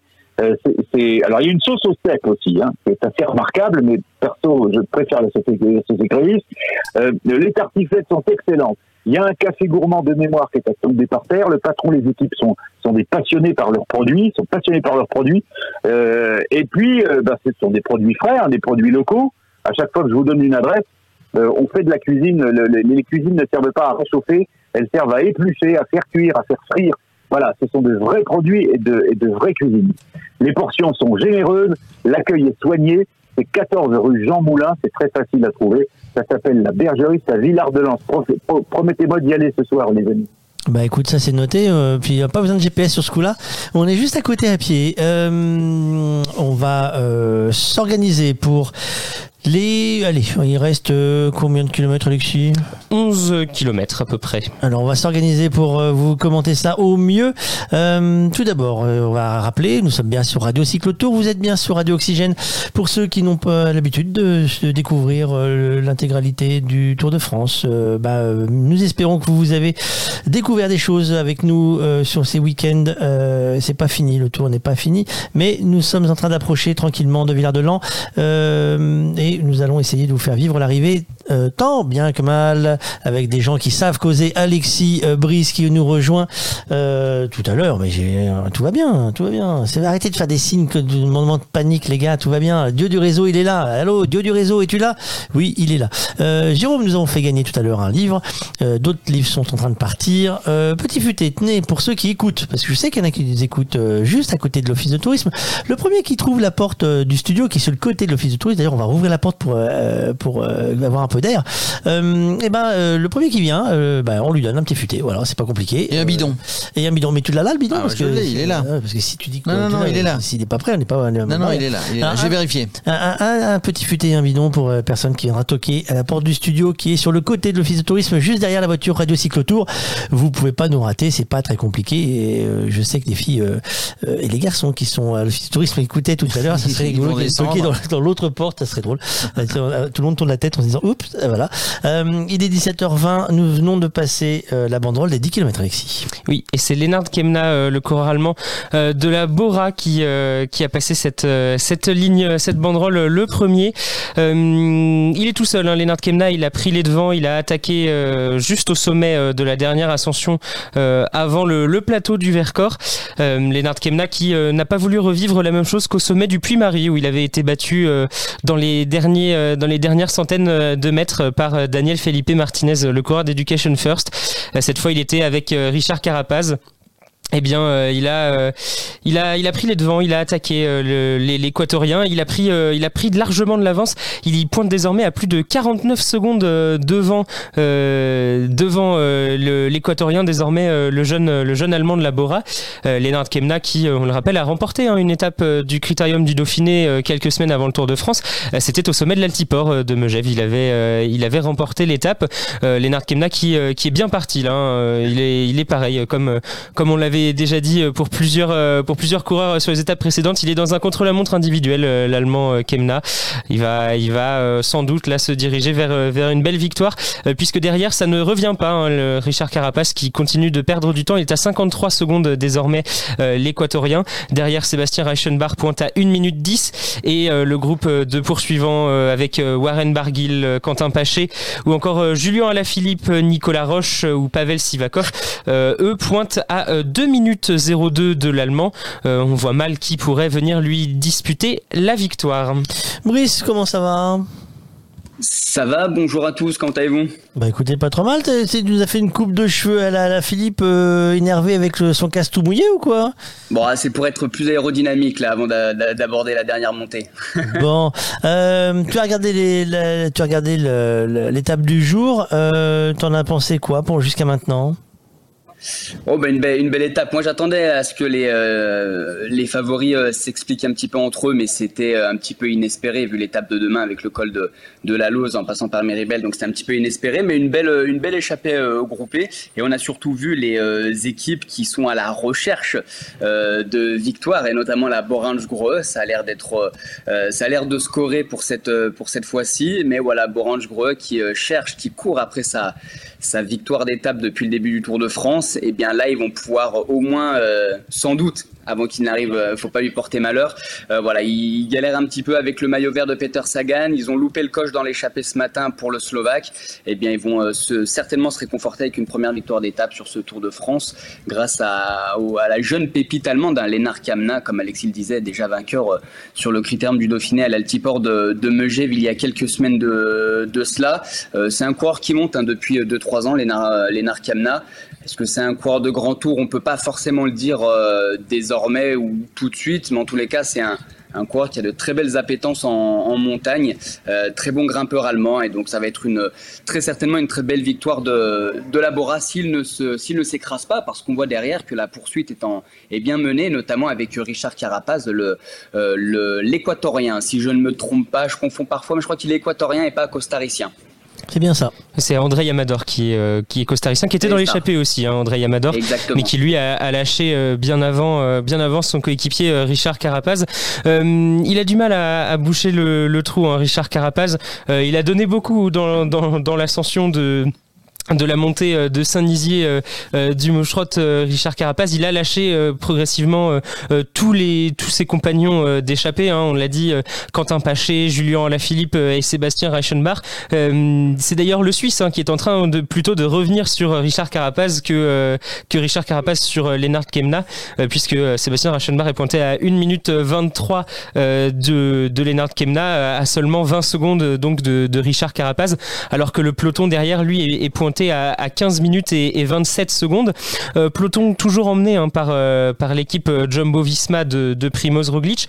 Euh, on a vu Guillaume Martin tout à l'heure qui était, qui était sorti de ce peloton, qui avait pris quelques longueurs d'avance, une vingtaine de secondes d'avance, accompagné de, de son coéquipier Nicolas Hédet. Finalement, Guillaume Martin est, rentré dans, dans, ce peloton. Il n'a pas, pas été éjecté pour autant. Le peloton derrière qui, qui ne roule pas à une allure très très forte, même si, même si on a perdu évidemment des, unités dans, ce peloton. Euh, symbole peut-être que, euh, que ça ne roule pas aussi vite que les jours euh, précédents. C'est la présence toujours pour l'instant dans ce groupe de, Thibaut Pinot qui est en train de, se refaire une santé progressivement et qu'on espère bien sûr voir avant la fin de ce Tour de France dans une échappée. Voilà le peloton qui, pointe à, à 15 minutes 40. Euh, plus, plus embêtant derrière, c'est Jérôme Cousin. Jérôme Cousin qui, si les informations données par les, les trackers sont bonnes, euh, Jérôme Cousin qui est pointé à 29 minutes et 19 secondes. Euh, va falloir regarder euh, à l'arrivée les délais de, cette étape pour Jérôme Cousin. Euh, C'était pas, pas une journée facile hein, pour, le, pour la lanterne rouge du classement général. Euh, là, il a presque 30 minutes de retard. Il n'est pas du tout au sommet encore hein, de, de, de la côte de, de Saint-Nizier du Moucherotte, Jérôme Cousin. À voir donc, puisqu'il n'a pas réussi à suivre les roues de, de Caleb Ewan et de Roger Kluge qui sont euh, lui, qui sont eux pointés à, à 22 minutes et 48 secondes, euh, alors que Leonard Kemna est désormais à, moins de 5 km de l'arrivée, 4 km 3, et il compte 1 minute et 6 secondes d'avance sur Richard Carapaz, euh, le grimpeur équatorien qui euh, ne peut pas rivaliser hein, avec euh, Leonard Kemna sur, euh, sur euh, cette séquence de plat. Va falloir voir ce que ça donne euh, dans la montée finale, mais on l'a dit, hein, elle est courte cette montée finale, elle fait 2,2 km. Euh, L'Allemand qui euh, va se présenter avec une avance de, plus d'une minute devrait logiquement s'imposer au sommet de la côte 2000 euh, Un effort qui sera quasiment similaire à, l'arrivée du critérium du Dauphiné. On se rappelle que l'altiport de Megève également, elle était un petit peu plus longue euh, de quelques centaines de mètres, mais on avait en termes de pourcentage de pente à peu près le, euh, le même effort. Et juste pour compléter ce que tu viens de dire Alexis, il y a une équipe aussi qui était à l'avant et extrêmement bien représentée. C'était l'équipe Sunweb avec trois coureurs. La question se pose, est-ce qu'ils n'ont pas parié sur le mauvais cheval euh, sur Tige Benoît Bon après c'est le leader de l'équipe, donc euh, c'était peut-être aussi celui qui devait se mieux, qui devait mieux se sentir dans l'étape. Ils ont dû communiquer via les oreillettes, mais effectivement le travail fait par ces deux, coéquipiers, notamment Nicolas Roche, et ben c'est pas euh, euh, bah, finalement elle servi un petit peu à bah, pas grand chose, il faut le dire, parce que Tige Benoît n'a absolument pas pu suivre les diverses accélérations euh, lorsque Carapaz a accéléré, notamment avec euh, Kamna et Julien Lafilippe dans sa roue à, à l'époque. Donc voilà, la team Sunweb qui avait trois coureurs qui s'est fait un petit peu, un petit peu piéger. Et on parlait des, euh, euh, des équipes qui doivent se racheter sur ce Tour de France. La, la Groupama FDJ est toujours bien présente. Et il y a Egan Bernal qui a précisé hier en conférence de presse, si son niveau ne s'améliorait pas, eh bien qu'il allait euh, se dévouer et travailler pour ses copains, comme il dit, donc ses coéquipiers. Et on peut peut-être attendre euh, le jeune Colombien vainqueur sortant du Tour de France, eh bien aider ses coéquipiers dès demain sur la difficile étape col de la Madeleine, Méribel, col de la Lose. Et euh, ce qui était drôle en conférence de presse, c'est qu'il indiquait que c'était un rôle qu'il n'avait encore jamais joué chez les professionnels, le rôle d'équipier. Donc c'est assez drôle de voir un petit peu comment, en fonction des circonstances, eh ben, les grands leaders vont changer de casquette. Thibaut Pinot le fait déjà au sein de la Groupama FDJ. Egan Bernal peut-être va le faire demain. Voilà, c'est assez drôle de voir ce changement de casquette et de les voir à l'œuvre. On, on espère dès, euh, dès demain. Et donc euh, on a euh, Lennart Kemna désormais à, à moins de 3 km de, de l'arrivée. Il va euh, bientôt euh, dans, dans 400 mètres, euh, il va euh, entrer dans, dans les pentes de la, de la côte 2000. Euh, il a 1 minute 13 d'avance désormais sur euh, Richard Carapaz. Euh, Sébastien Reichenbach qui, qui coince un peu aussi, hein, le Suisse qui n'arrive pas, le Suisse de la FDJ euh, qui n'arrive pas à revenir euh, sur, euh, sur Richard Carapaz euh, derrière le groupe euh, Barguil à la Philippe euh, qui est pointé à, à plus de, de 2 minutes euh, désormais, 2 minutes 30 euh, pour le groupe euh, Barguil. Euh, alors que euh, on vient d'apprendre euh, l'identité du combatif du jour, peut-être un peu un, peu surprenant ou pas en fonction de, de ce qu'on a vu. C'est Richard Carapaz, le coureur d'Ineos, qui a qui a le qui portera le dossard rouge demain. Il remporte ce prix du, du plus combatif avec ses attaques menées dans, dans cette dans cette montée du, du- de Saint-Nizier de Moucherotte. Il est 17h30, vous êtes bien sur Radio Cyclotour, radiocyclotour.fr, euh, Radio Oxygène, merci de nous écouter. Euh, nous sommes à 2 km de la ligne d'arrivée, Alexis. Et Lennart Kemna qui a qui a changé de, de braquet hein. très soudainement on est passé euh, euh, du plat euh, à la montée une montée soudaine hein. c'est c'est du 10% dès les premières pentes de la côte 2000 Lennart Kemna qui voilà qui a attaqué ces, ces deux derniers kilomètres avec une minute 15 d'avance pour Richard Carapaz à moins d'une d'une grosse grosse défaillance ou d'un d'un incident mécanique c'est gagné hein, pour l'allemand de de l'équipe Bora Lennart Kemna qui a, qui a eu 24 euh, ans hein, sur, ce, sur ce Tour de France, c'est un jeune coureur, on l'a dit, euh, coureur en devenir. Il, est, euh, il va devancer sur cette étape le, le vainqueur sortant du, du Giro, Richard Carapaz. Carapaz qui devait pas participer au Tour de France, hein. il était censé être le leader de, de d'Ineos sur le Giro après le Tour de France, mais finalement il lui a été préféré Geraint Thomas qui ne voulait pas jouer les équipiers sur ce Tour de France. on a rappelé Richard Carapaz vite fait, bien fait pour le mettre dans l'effectif d'Ineos. on pouvait poser la question du coup de sa préparation, si Richard Carapace serait prêt pour euh, le Tour de France. Manifestement, on l'a vu, hein, il a été difficilement en capacité d'aider euh, son, son, leader Egan Bernal. Euh, on l'a pas vraiment vu pour l'instant sur ce Tour de France. C'est aujourd'hui qu'il avait sa carte à jouer. Euh, il s'est fait avoir par par Lennart Kemna. Il a il a raté la, dernière accélération de l'Allemand, Richard Carapace, qui devrait finir deuxième de cette étape. derrière lui, Sébastien Reichenbach, le, champion de Suisse 2019 lui est pointé à 1 minute 50. Il a coincé euh, le, Suisse sur la, sur la partie plate euh, entre, euh, entre Lens en Vercors et, et l'arrivée à Villard-de-Lans. Le, Suisse de la FDJ qui va quand même venir signer une, une belle troisième place. Ça va, ça va aussi relancer hein, l'équipe l'équipe des frères Madio qui, qui va devoir sauver un petit peu son Tour de France sur les dernières étapes, essayer d'aller chercher des victoires. Ça n'a pas été une journée facile hein, pour la FDJ avec l'abandon de David Godu dans les, dans les premières euh, dans les premières heures euh, de la course. Donc euh, Sébastien Reichenbach qui va venir signer quand même un, beau résultat. Et derrière, on a un groupe, le groupe des battus, ceux qui n'ont pas réussi à tenir le rythme. On, va retrouver Warren Barguil par exemple, qui, a du mal hein, sur ce Tour de France à, conclure parce qu'il a été souvent hein, dans, les bonnes positions. Il a été dans les, il a été dans, le, dans les pelotons de leader jusqu'à assez loin, ou alors il a été dans les échappées. Jamais ça ne lui a souri sur ce Tour de France. Il a l'air un peu, l'air de coincer un petit peu Warren Barguil. Et puis euh, c'est un peu le cas aussi de, de Julien Alaphilippe qui euh, a beaucoup entrepris déjà depuis le début de ce Tour de France mais ça lui a pas souri très souvent à part euh, le, la première tentative à Nice. Depuis, il coince un peu Julien Alaphilippe. Brice. Lénard Kiamna qui va s'imposer, qui va passer sous la, sous la flamme rouge. C'est très intéressant de s'arrêter quelques instants sur ce coureur parce que c'est cette année qu'il remporte ses premières victoires professionnelles au mois d'août, début août sur le critérium du Dauphiné et désormais sur le Tour de France. Donc deux victoires dans sa carrière professionnelle, deux fois sur les routes françaises en moins d'un mois. Et c'est important également de préciser que Lénard Kemna a, a démarré sa carrière professionnelle en 2017 et qu'il est habitué à tourner autour de ses victoires d'étape. Sur la Vuelta en 2017, il avait déjà terminé à une troisième place d'une étape. Sur le Tour de France l'année dernière, à une quatrième place. sur ce Tour de France en 2020, il avait déjà terminé deuxième, on s'en rappelle. Euh, de mémoire, c'était au Puy-Marie euh, Puy-Marie derrière euh, Martinez. Et là, enfin, il va pouvoir lever les bras sur ce Tour de France, deuxième victoire de sa carrière professionnelle. C'est quand même fort pour l'Allemand de 24 ans, Alexis et euh, Lennart Kemna euh, qui avait déjà signé euh, quelques bons résultats hein, sur le Tour de France. Il avait euh, l'année dernière pris la quatrième place d'une étape et la sixième place sur une autre. Donc Lennart Kemna qui cette année, voilà, l'année dernière il avait fait quatrième et sixième. Cette année il a fait deuxième. Il va remporter une étape aujourd'hui, le, le, Dossard 24 de la Bora. C'est une, une belle performance. Il s'était fait, on, on, avait vu qu'il avait les capacités hein, au Puy-Marie, mais il a été, il a, voilà, il s'est fait avoir par plus fort que lui. cette fois c'est lui qui a qui a battu euh, Richard Carapaz euh, à la régulière. Euh, c'est un peu la même situation, mais inversée finalement, parce qu'on sentait bien que Richard Carapaz avait les capacités hein, de, s'imposer aujourd'hui.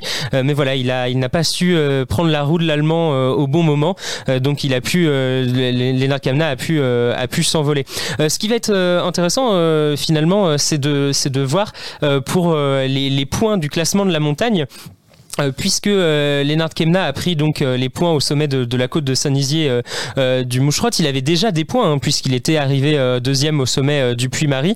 il sera intéressant de voir, j'ai pas j'ai pas fait les calculs encore sous, sur sur ma fiche, mais il sera intéressant de voir à quel point ce Lennart Kemna va se replacer, puisqu'on va avoir une situation ce soir où Benoît Cosnefroy et Pierre Roland seront tous les deux à 36 points, et on va surtout assister demain à une bataille entre entre favoris hein, au sommet du col de la Lose Et donc c'est un des favoris qui va reprendre euh, ce maillot à poids. Et du coup, euh, bah, on risque de voir sur le podium des Champs-Élysées un maillot à poids sur le, sur le, le dos d'un des leaders du Tour de France. Est-ce que c'est pas un peu dommage finalement de mettre euh, de, de, de cette répartition de points? Surtout, c'est un peu frustrant pour euh, ceux qui suivent le Tour de France de voir que bah, finalement Benoît Cosnefroy, il a gardé ce maillot pendant 15 jours alors que bah, ça fait 8 jours qu'on l'a pas vu. Aujourd'hui, tout le monde était, tout le monde avait envie de voir Pierre Roland finalement avec ce maillot à poids. Ben aujourd'hui, Pierre Roland, il a coincé dans l'ascension de la montée de, de, de Saint-Nizier du, du Maucherotte. Donc euh, c'est peut-être un, peu frustrant cette année euh, le, classement de la montagne euh, qui va finalement se jouer sur l'étape de demain parce que on doute finalement de voir grand chose sur l'étape de la Roche sur Foron à suivre évidemment, mais ce serait dommage. Alors que les délais sont courts, hein. On voit des délais qui sont à peine plus grands que 35 minutes et, et, et 30 secondes. Attention pour Jérôme Cousin, ça va être ça va être limite pour le français de la Total Direct Energy. Alors moi je vous propose d'aller faire un petit tour euh, là-haut. Euh, Yves, Yves du congé qui était avec nous en Oui. bas tout à l'heure. Tu as eu le temps de te placer, tu es, dans le dernier virage. Ah ben ouais, ouais, ouais, je suis dans le dernier virage et ben ça y est, hein, c'est fait. Euh, L'Allemand a, a gagné et les Français se sont... Alors il y a une ambiance extraordinaire hein, quand même. C'est bien d'avoir autorisé les spectateurs à venir sur le haut là parce que c'est moi qui étais au Grand Colombier il y a deux jours où tout le où il pouvait y avoir aucun spectateur. Là au moins il y avait une vraie ambiance Tour de France. Aussi bien au niveau de la, caravane tout à l'heure où c'est Cochonou qui a eu le, plus de succès, évidemment, comme d'habitude. Voilà. Leclerc a essayé d'habiller tout le monde avec ses superbes maillots à poids. Donc euh, voilà, belle ambiance euh, ici. Euh, et maintenant, on attend le, voir si les, les, les premiers du classement général vont réussir à se départager un peu dans la montée. On ne Oui. sait jamais, ça peut faire bouger un peu le, le classement. Alors il y, a- il y a une grosse ambiance, tu nous le dis là-bas en haut. Euh, c'est totalement à l'opposé euh, de, de du village. hein. Le village est désert, il n'y a plus un bruit, tout le monde est tout le monde a réussi Ah, à ben, monter finalement. Ah. Eh il ben, n'y a ouais. plus personne Ouais, dans le village. Bon, ben c'est bien, tout le monde est là. Tout le monde est là. Voilà. Tu peux nous raconter un peu, euh, tu es placé où? Tu à 300 mètres de la ligne d'arrivée, c'est ça à peu près? Ouais, je suis avant le l'avant-dernier virage, voilà. Alors il y a des, il y a une petite butte sur laquelle tout le monde peut s'installer, donc euh, on a tous une très belle vue sur euh, sur la route. On a une très belle vue sur à peu près 300 mètres de, de route, quoi. Donc c'est c'est bien. Là, euh, j'attends avec impatience les, les cadres. Bon, c'est encore pas tout à fait le, le moment. Je regrette un peu que la Philippe et, et Barguil ne, soient pas se soient fait lâcher sur le, sur la fin comme ça. On a aussi l'avantage de, de suivre la course sur grand écran. Ça aussi, c'est une, une organisation qu'il n'y avait pas dans le Tour de France euh, il y a plusieurs années. Maintenant, on peut à la fois avoir passé les, les coureurs et en même temps suivre toute l'étape. Ah. Alors, je crois qu'il y en a qui arrivent là, parce que je vois des... Ouais, ouais, d'ailleurs, j'espère que vous entendez l'ambiance, là. Ça...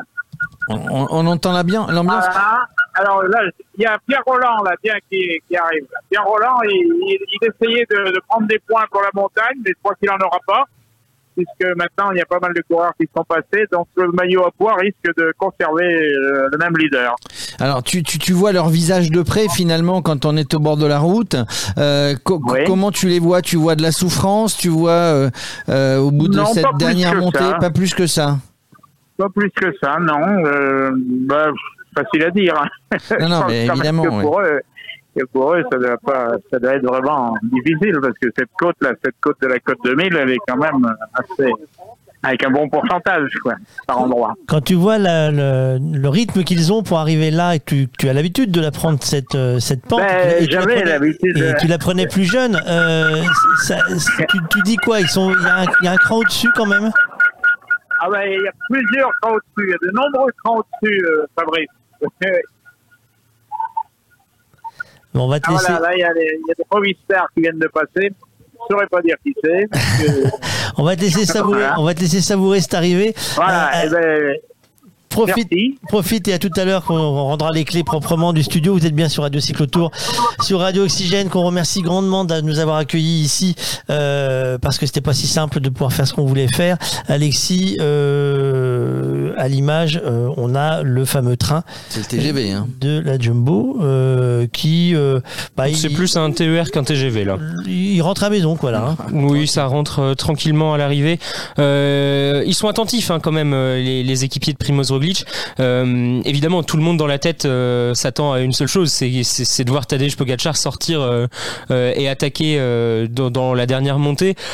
Pourquoi pas euh, très, très honnêtement, pourquoi pas hein. On l'a vu, Tadej Pogacar, il est très fort. hein. Il a attaqué à peu près à chaque fois qu'il en a eu l'occasion depuis le début de ce Tour de France, et à chaque fois surtout, il n'a pas craqué. Donc évidemment, pourquoi pas euh, réattaquer aujourd'hui? Maintenant, on l'a dit, hein, c'est 2,2 km d'ascension, c'est pas des pentes très compliquées, c'est pas des pentes très dures. Euh, on voit mal comment il pourrait creuser un écart, mais ça pourrait, euh, en tout cas, essayer de, de prendre par surprise euh, le, le- le leader du, du classement général. Euh, on a encore un peu moins de 10 minutes avant qu'ils arrivent, donc je voulais faire un point sur le, le classement à l'arrivée de, cette étape. Ah, bien sûr. Euh, Puisqu'on a quand même, alors c'est pas un Français qui a gagné, mais on a quand même trois Français et demi. dans les dix premières places. Pourquoi et demi? Ah oui. Mais oui, et demi, Euh, puisque euh, donc euh, au classement de cette étape, on a donc l'allemand Lennart Kemna qui s'impose en 4 heures 12 minutes et 52 secondes. Il s'impose devant Richard Carapaz, donc le le coureur euh, d'Ineos, euh, vainqueur du Giro euh, l'an dernier, Euh, il s'impose avec euh, 1 minute 27 d'avance. Derrière, c'est Sébastien Reichenbach, le coureur de la Groupama, qui vient prendre la troisième place. Et qui prend la quatrième place de cette étape? C'est notre petit Sivakov. C'est notre petit Pavel Sivakov avec 2 minutes 34. Pavel Sivakov qui À va demi reprendre... français, donc, là, hein. À- reprendre moitié- des places, il va remonter au classement, Il, est hein. franco-russe. Ah bah alors là, aujourd'hui, il va pas remonter dans le classement. Il va prendre. euh.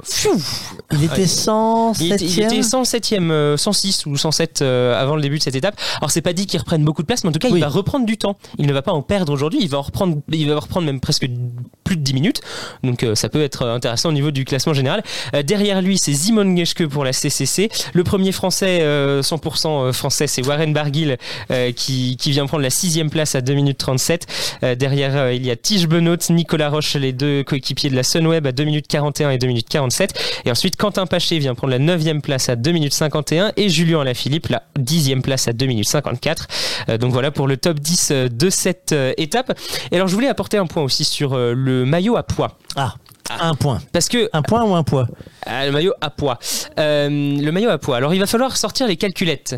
Parce que les bonifs? Non, c'est pas les bonifs. En revanche, ils ont donc 36 points tous les deux, Benoît Cosnefroy et Pierre Roland. Maintenant, il va falloir voir comment ils ont pris ces 36 points. Ah oui. Prendra l'avantage celui qui est passé euh, le plus en souvent en tête d'un première catégorie ou un hors catégorie, mais a priori, euh, je crois pas qu'il y ait de hors catégorie en jeu. Peut-être, je sais plus. Euh, J'ai pas la feuille euh, sous les yeux. Euh, mais donc, il va d'abord falloir regarder qui est passé en tête de quelle difficulté. Et si jamais ils sont encore à égalité sur le nombre de passages, alors ça se jouera au classement général. Et à ce petit jeu-là, euh, Benoît Cosnefroy, il est très très loin derrière Pierre Roland. Donc il va falloir attendre que les commissaires de course fassent le travail pour nous parce que euh, je j'ai pas le temps d'aller chercher toutes les, les informations. Ça restera, ça restera en France Ça restera un français. et dans la même équipe Non, pas dans, Ah, la, même pas dans la équipe. même équipe. Ah non, c'est pas la même équipe. De, c'est Benoît BNB, Cosnefroy, le coureur d'AG2R la AG2R, mondiale, et Pierre BNB, Roland, euh, voilà. BNB Vital Concept, et BNB Hotel Vital Concept. Euh, voilà, donc il va falloir attendre euh, que nous euh, ayons officiellement les, les résultats. Euh, en tout cas, on pourra aussi euh, regarder que au classement général de ce maillot à poids, euh, on aura donc toujours euh, Benoît Cosnefroy et Pierre Roland à 36 points, euh, Tadej Bogacar à 34, euh, Primoz à 33, Nance Peters à 32, Mark Hirschi à 31 et Lennart Kemna qui se replace avec 25 points. On l'a dit, hein, demain il y a beaucoup de points à aller chercher au sommet du col de la Lose, hein, c'est 40.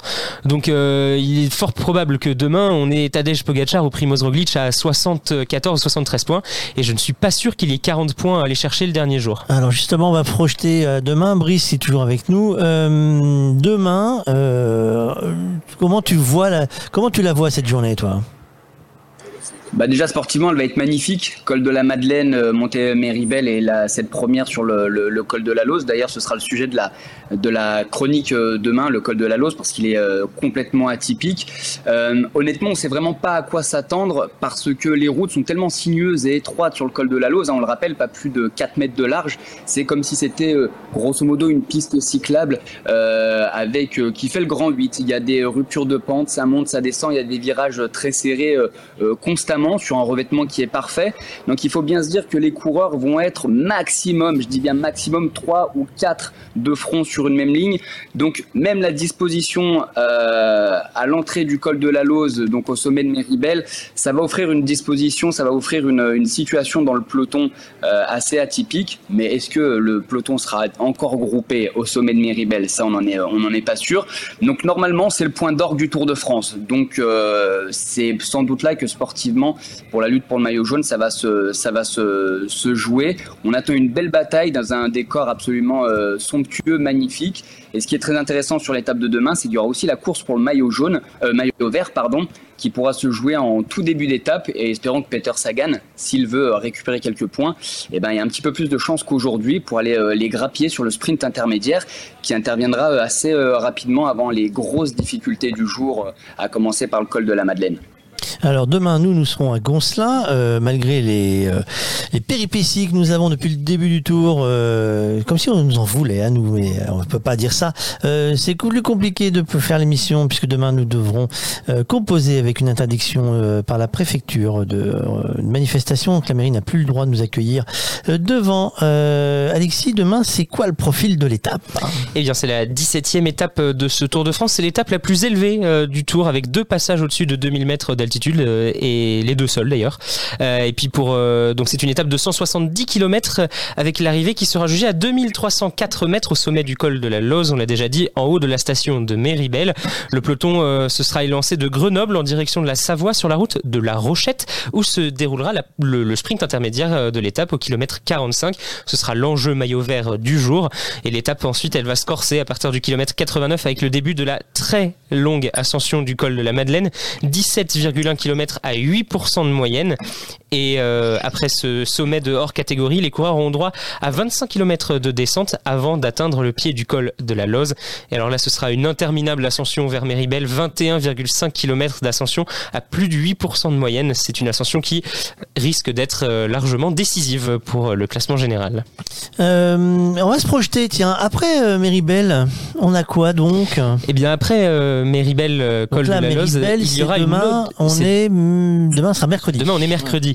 Ensuite, jeudi, il y aura une, encore une très belle étape entre Méribel et La Roche-sur-Foron. Première fois d'ailleurs que euh, le tour arrive à La Roche-sur-Foron. Euh, une étape qui sera euh, intéressante hein, à suivre, surtout pour l'échappée, euh, puisqu'il y aura quelques beaux cols, quelques beaux points à aller chercher. On sait jamais, hein, euh, pourquoi pas. Euh, et donc, euh, avec le plateau des Glières, notamment, hein, où nous serons. euh, Nous serons installés au plateau des Glières et la route n'est pas bitumée euh, sur le haut du passage du plateau des Glières pour les vélos. Et non, c'est un chemin euh, empierré. euh, C'est euh, c'est un peu c'est un, un peu le, folklore de, de cette de cette étape avec le plateau des Glières et le, petit chemin empierré. Je me permets juste de faire un point sur la course puisque ce que j'avais dit tout à l'heure, c'est que c'est David de la Cruz qui vient mettre le rythme dans les dans le tout début du- de la côte de la côte 2000. Euh, C'est l'équipe de Tadej Pogacar qui vient faire le, forcing dans les dans les pentes à 10% du tout début et ça, ça, ça fait des dégâts. Hein. Ça, fait ça fait lâcher tous les équipiers de toutes les équipes euh, derrière. On voit euh, Guillaume Martin notamment euh, s'a- s'accrocher au bout de, ce premier peloton. David de la Cruz qui prépare évidemment une attaque pour Tadej Pogacar. Sacrément audacieux le jeune le jeune Slovène. Il a fait exploser l'équipe Jumbo-Visma en une attaque en faisant rouler un coéquipier.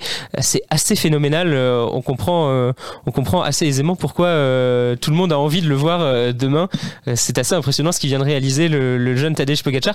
Derrière, euh, on n'est pas complètement largué hein, non plus du côté de la Jumbo-Visma. Euh, Primoz Roglic, il est pas, il est pas lâché, mais ça fait, ça fait des dégâts. hein. Les leaders principaux sont là, mais on est, on est passé d'un peloton de 50-60 coureurs à un peloton de 15. C'est assez impressionnant comme, euh, comme accélération. Et on voit Guillaume Martin qui reste dans les roues, hein, le, le français, alors que Nairo Quintana, lui, il est lâché, euh, le, le Colombien. Il a, il, il- voilà, il est blessé, hein, on le sait. Euh, Luis Leon Sanchez aussi qui est, qui est lâché pour la formation Astana. Euh, ça temporise hein, dans le groupe euh, maillot jaune. Il reste toujours 4 Jumbo Visma, mais on les voit un peu tirer la langue, hein, les, les coureurs de Jumbo Visma. Euh, ils ont l'air moins faciles euh, que, d'habitude, mais voilà, on vient vite se remettre en tête de peloton pour, pour les coéquipiers de Primoz Roglic.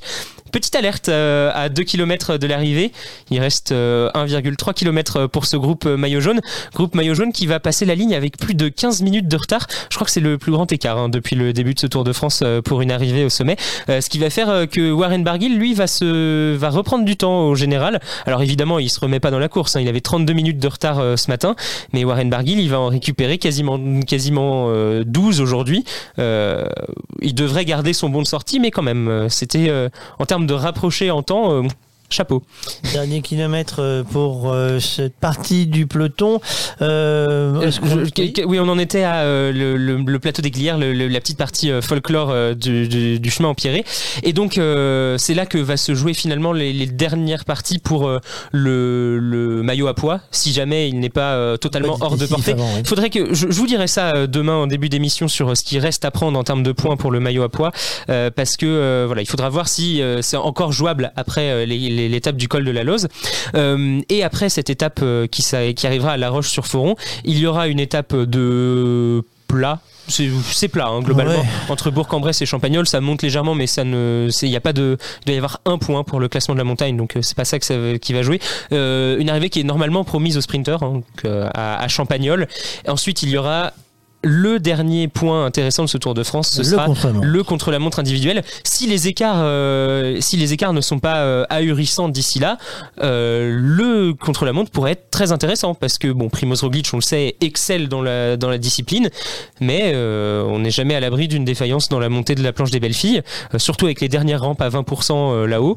Euh, alors c'est pas la super planche, hein, euh, Oui. c'est pas euh, C'est pas celle avec le petit chemin c'est pas celle avec le petit chemin en terre à, à, à, à C'est la 20, planche. à, à 25% euh, avant l'arrivée. Mais quand même, euh, et Tadej Pogacar qui remet une attaque à 500 mètres de la ligne.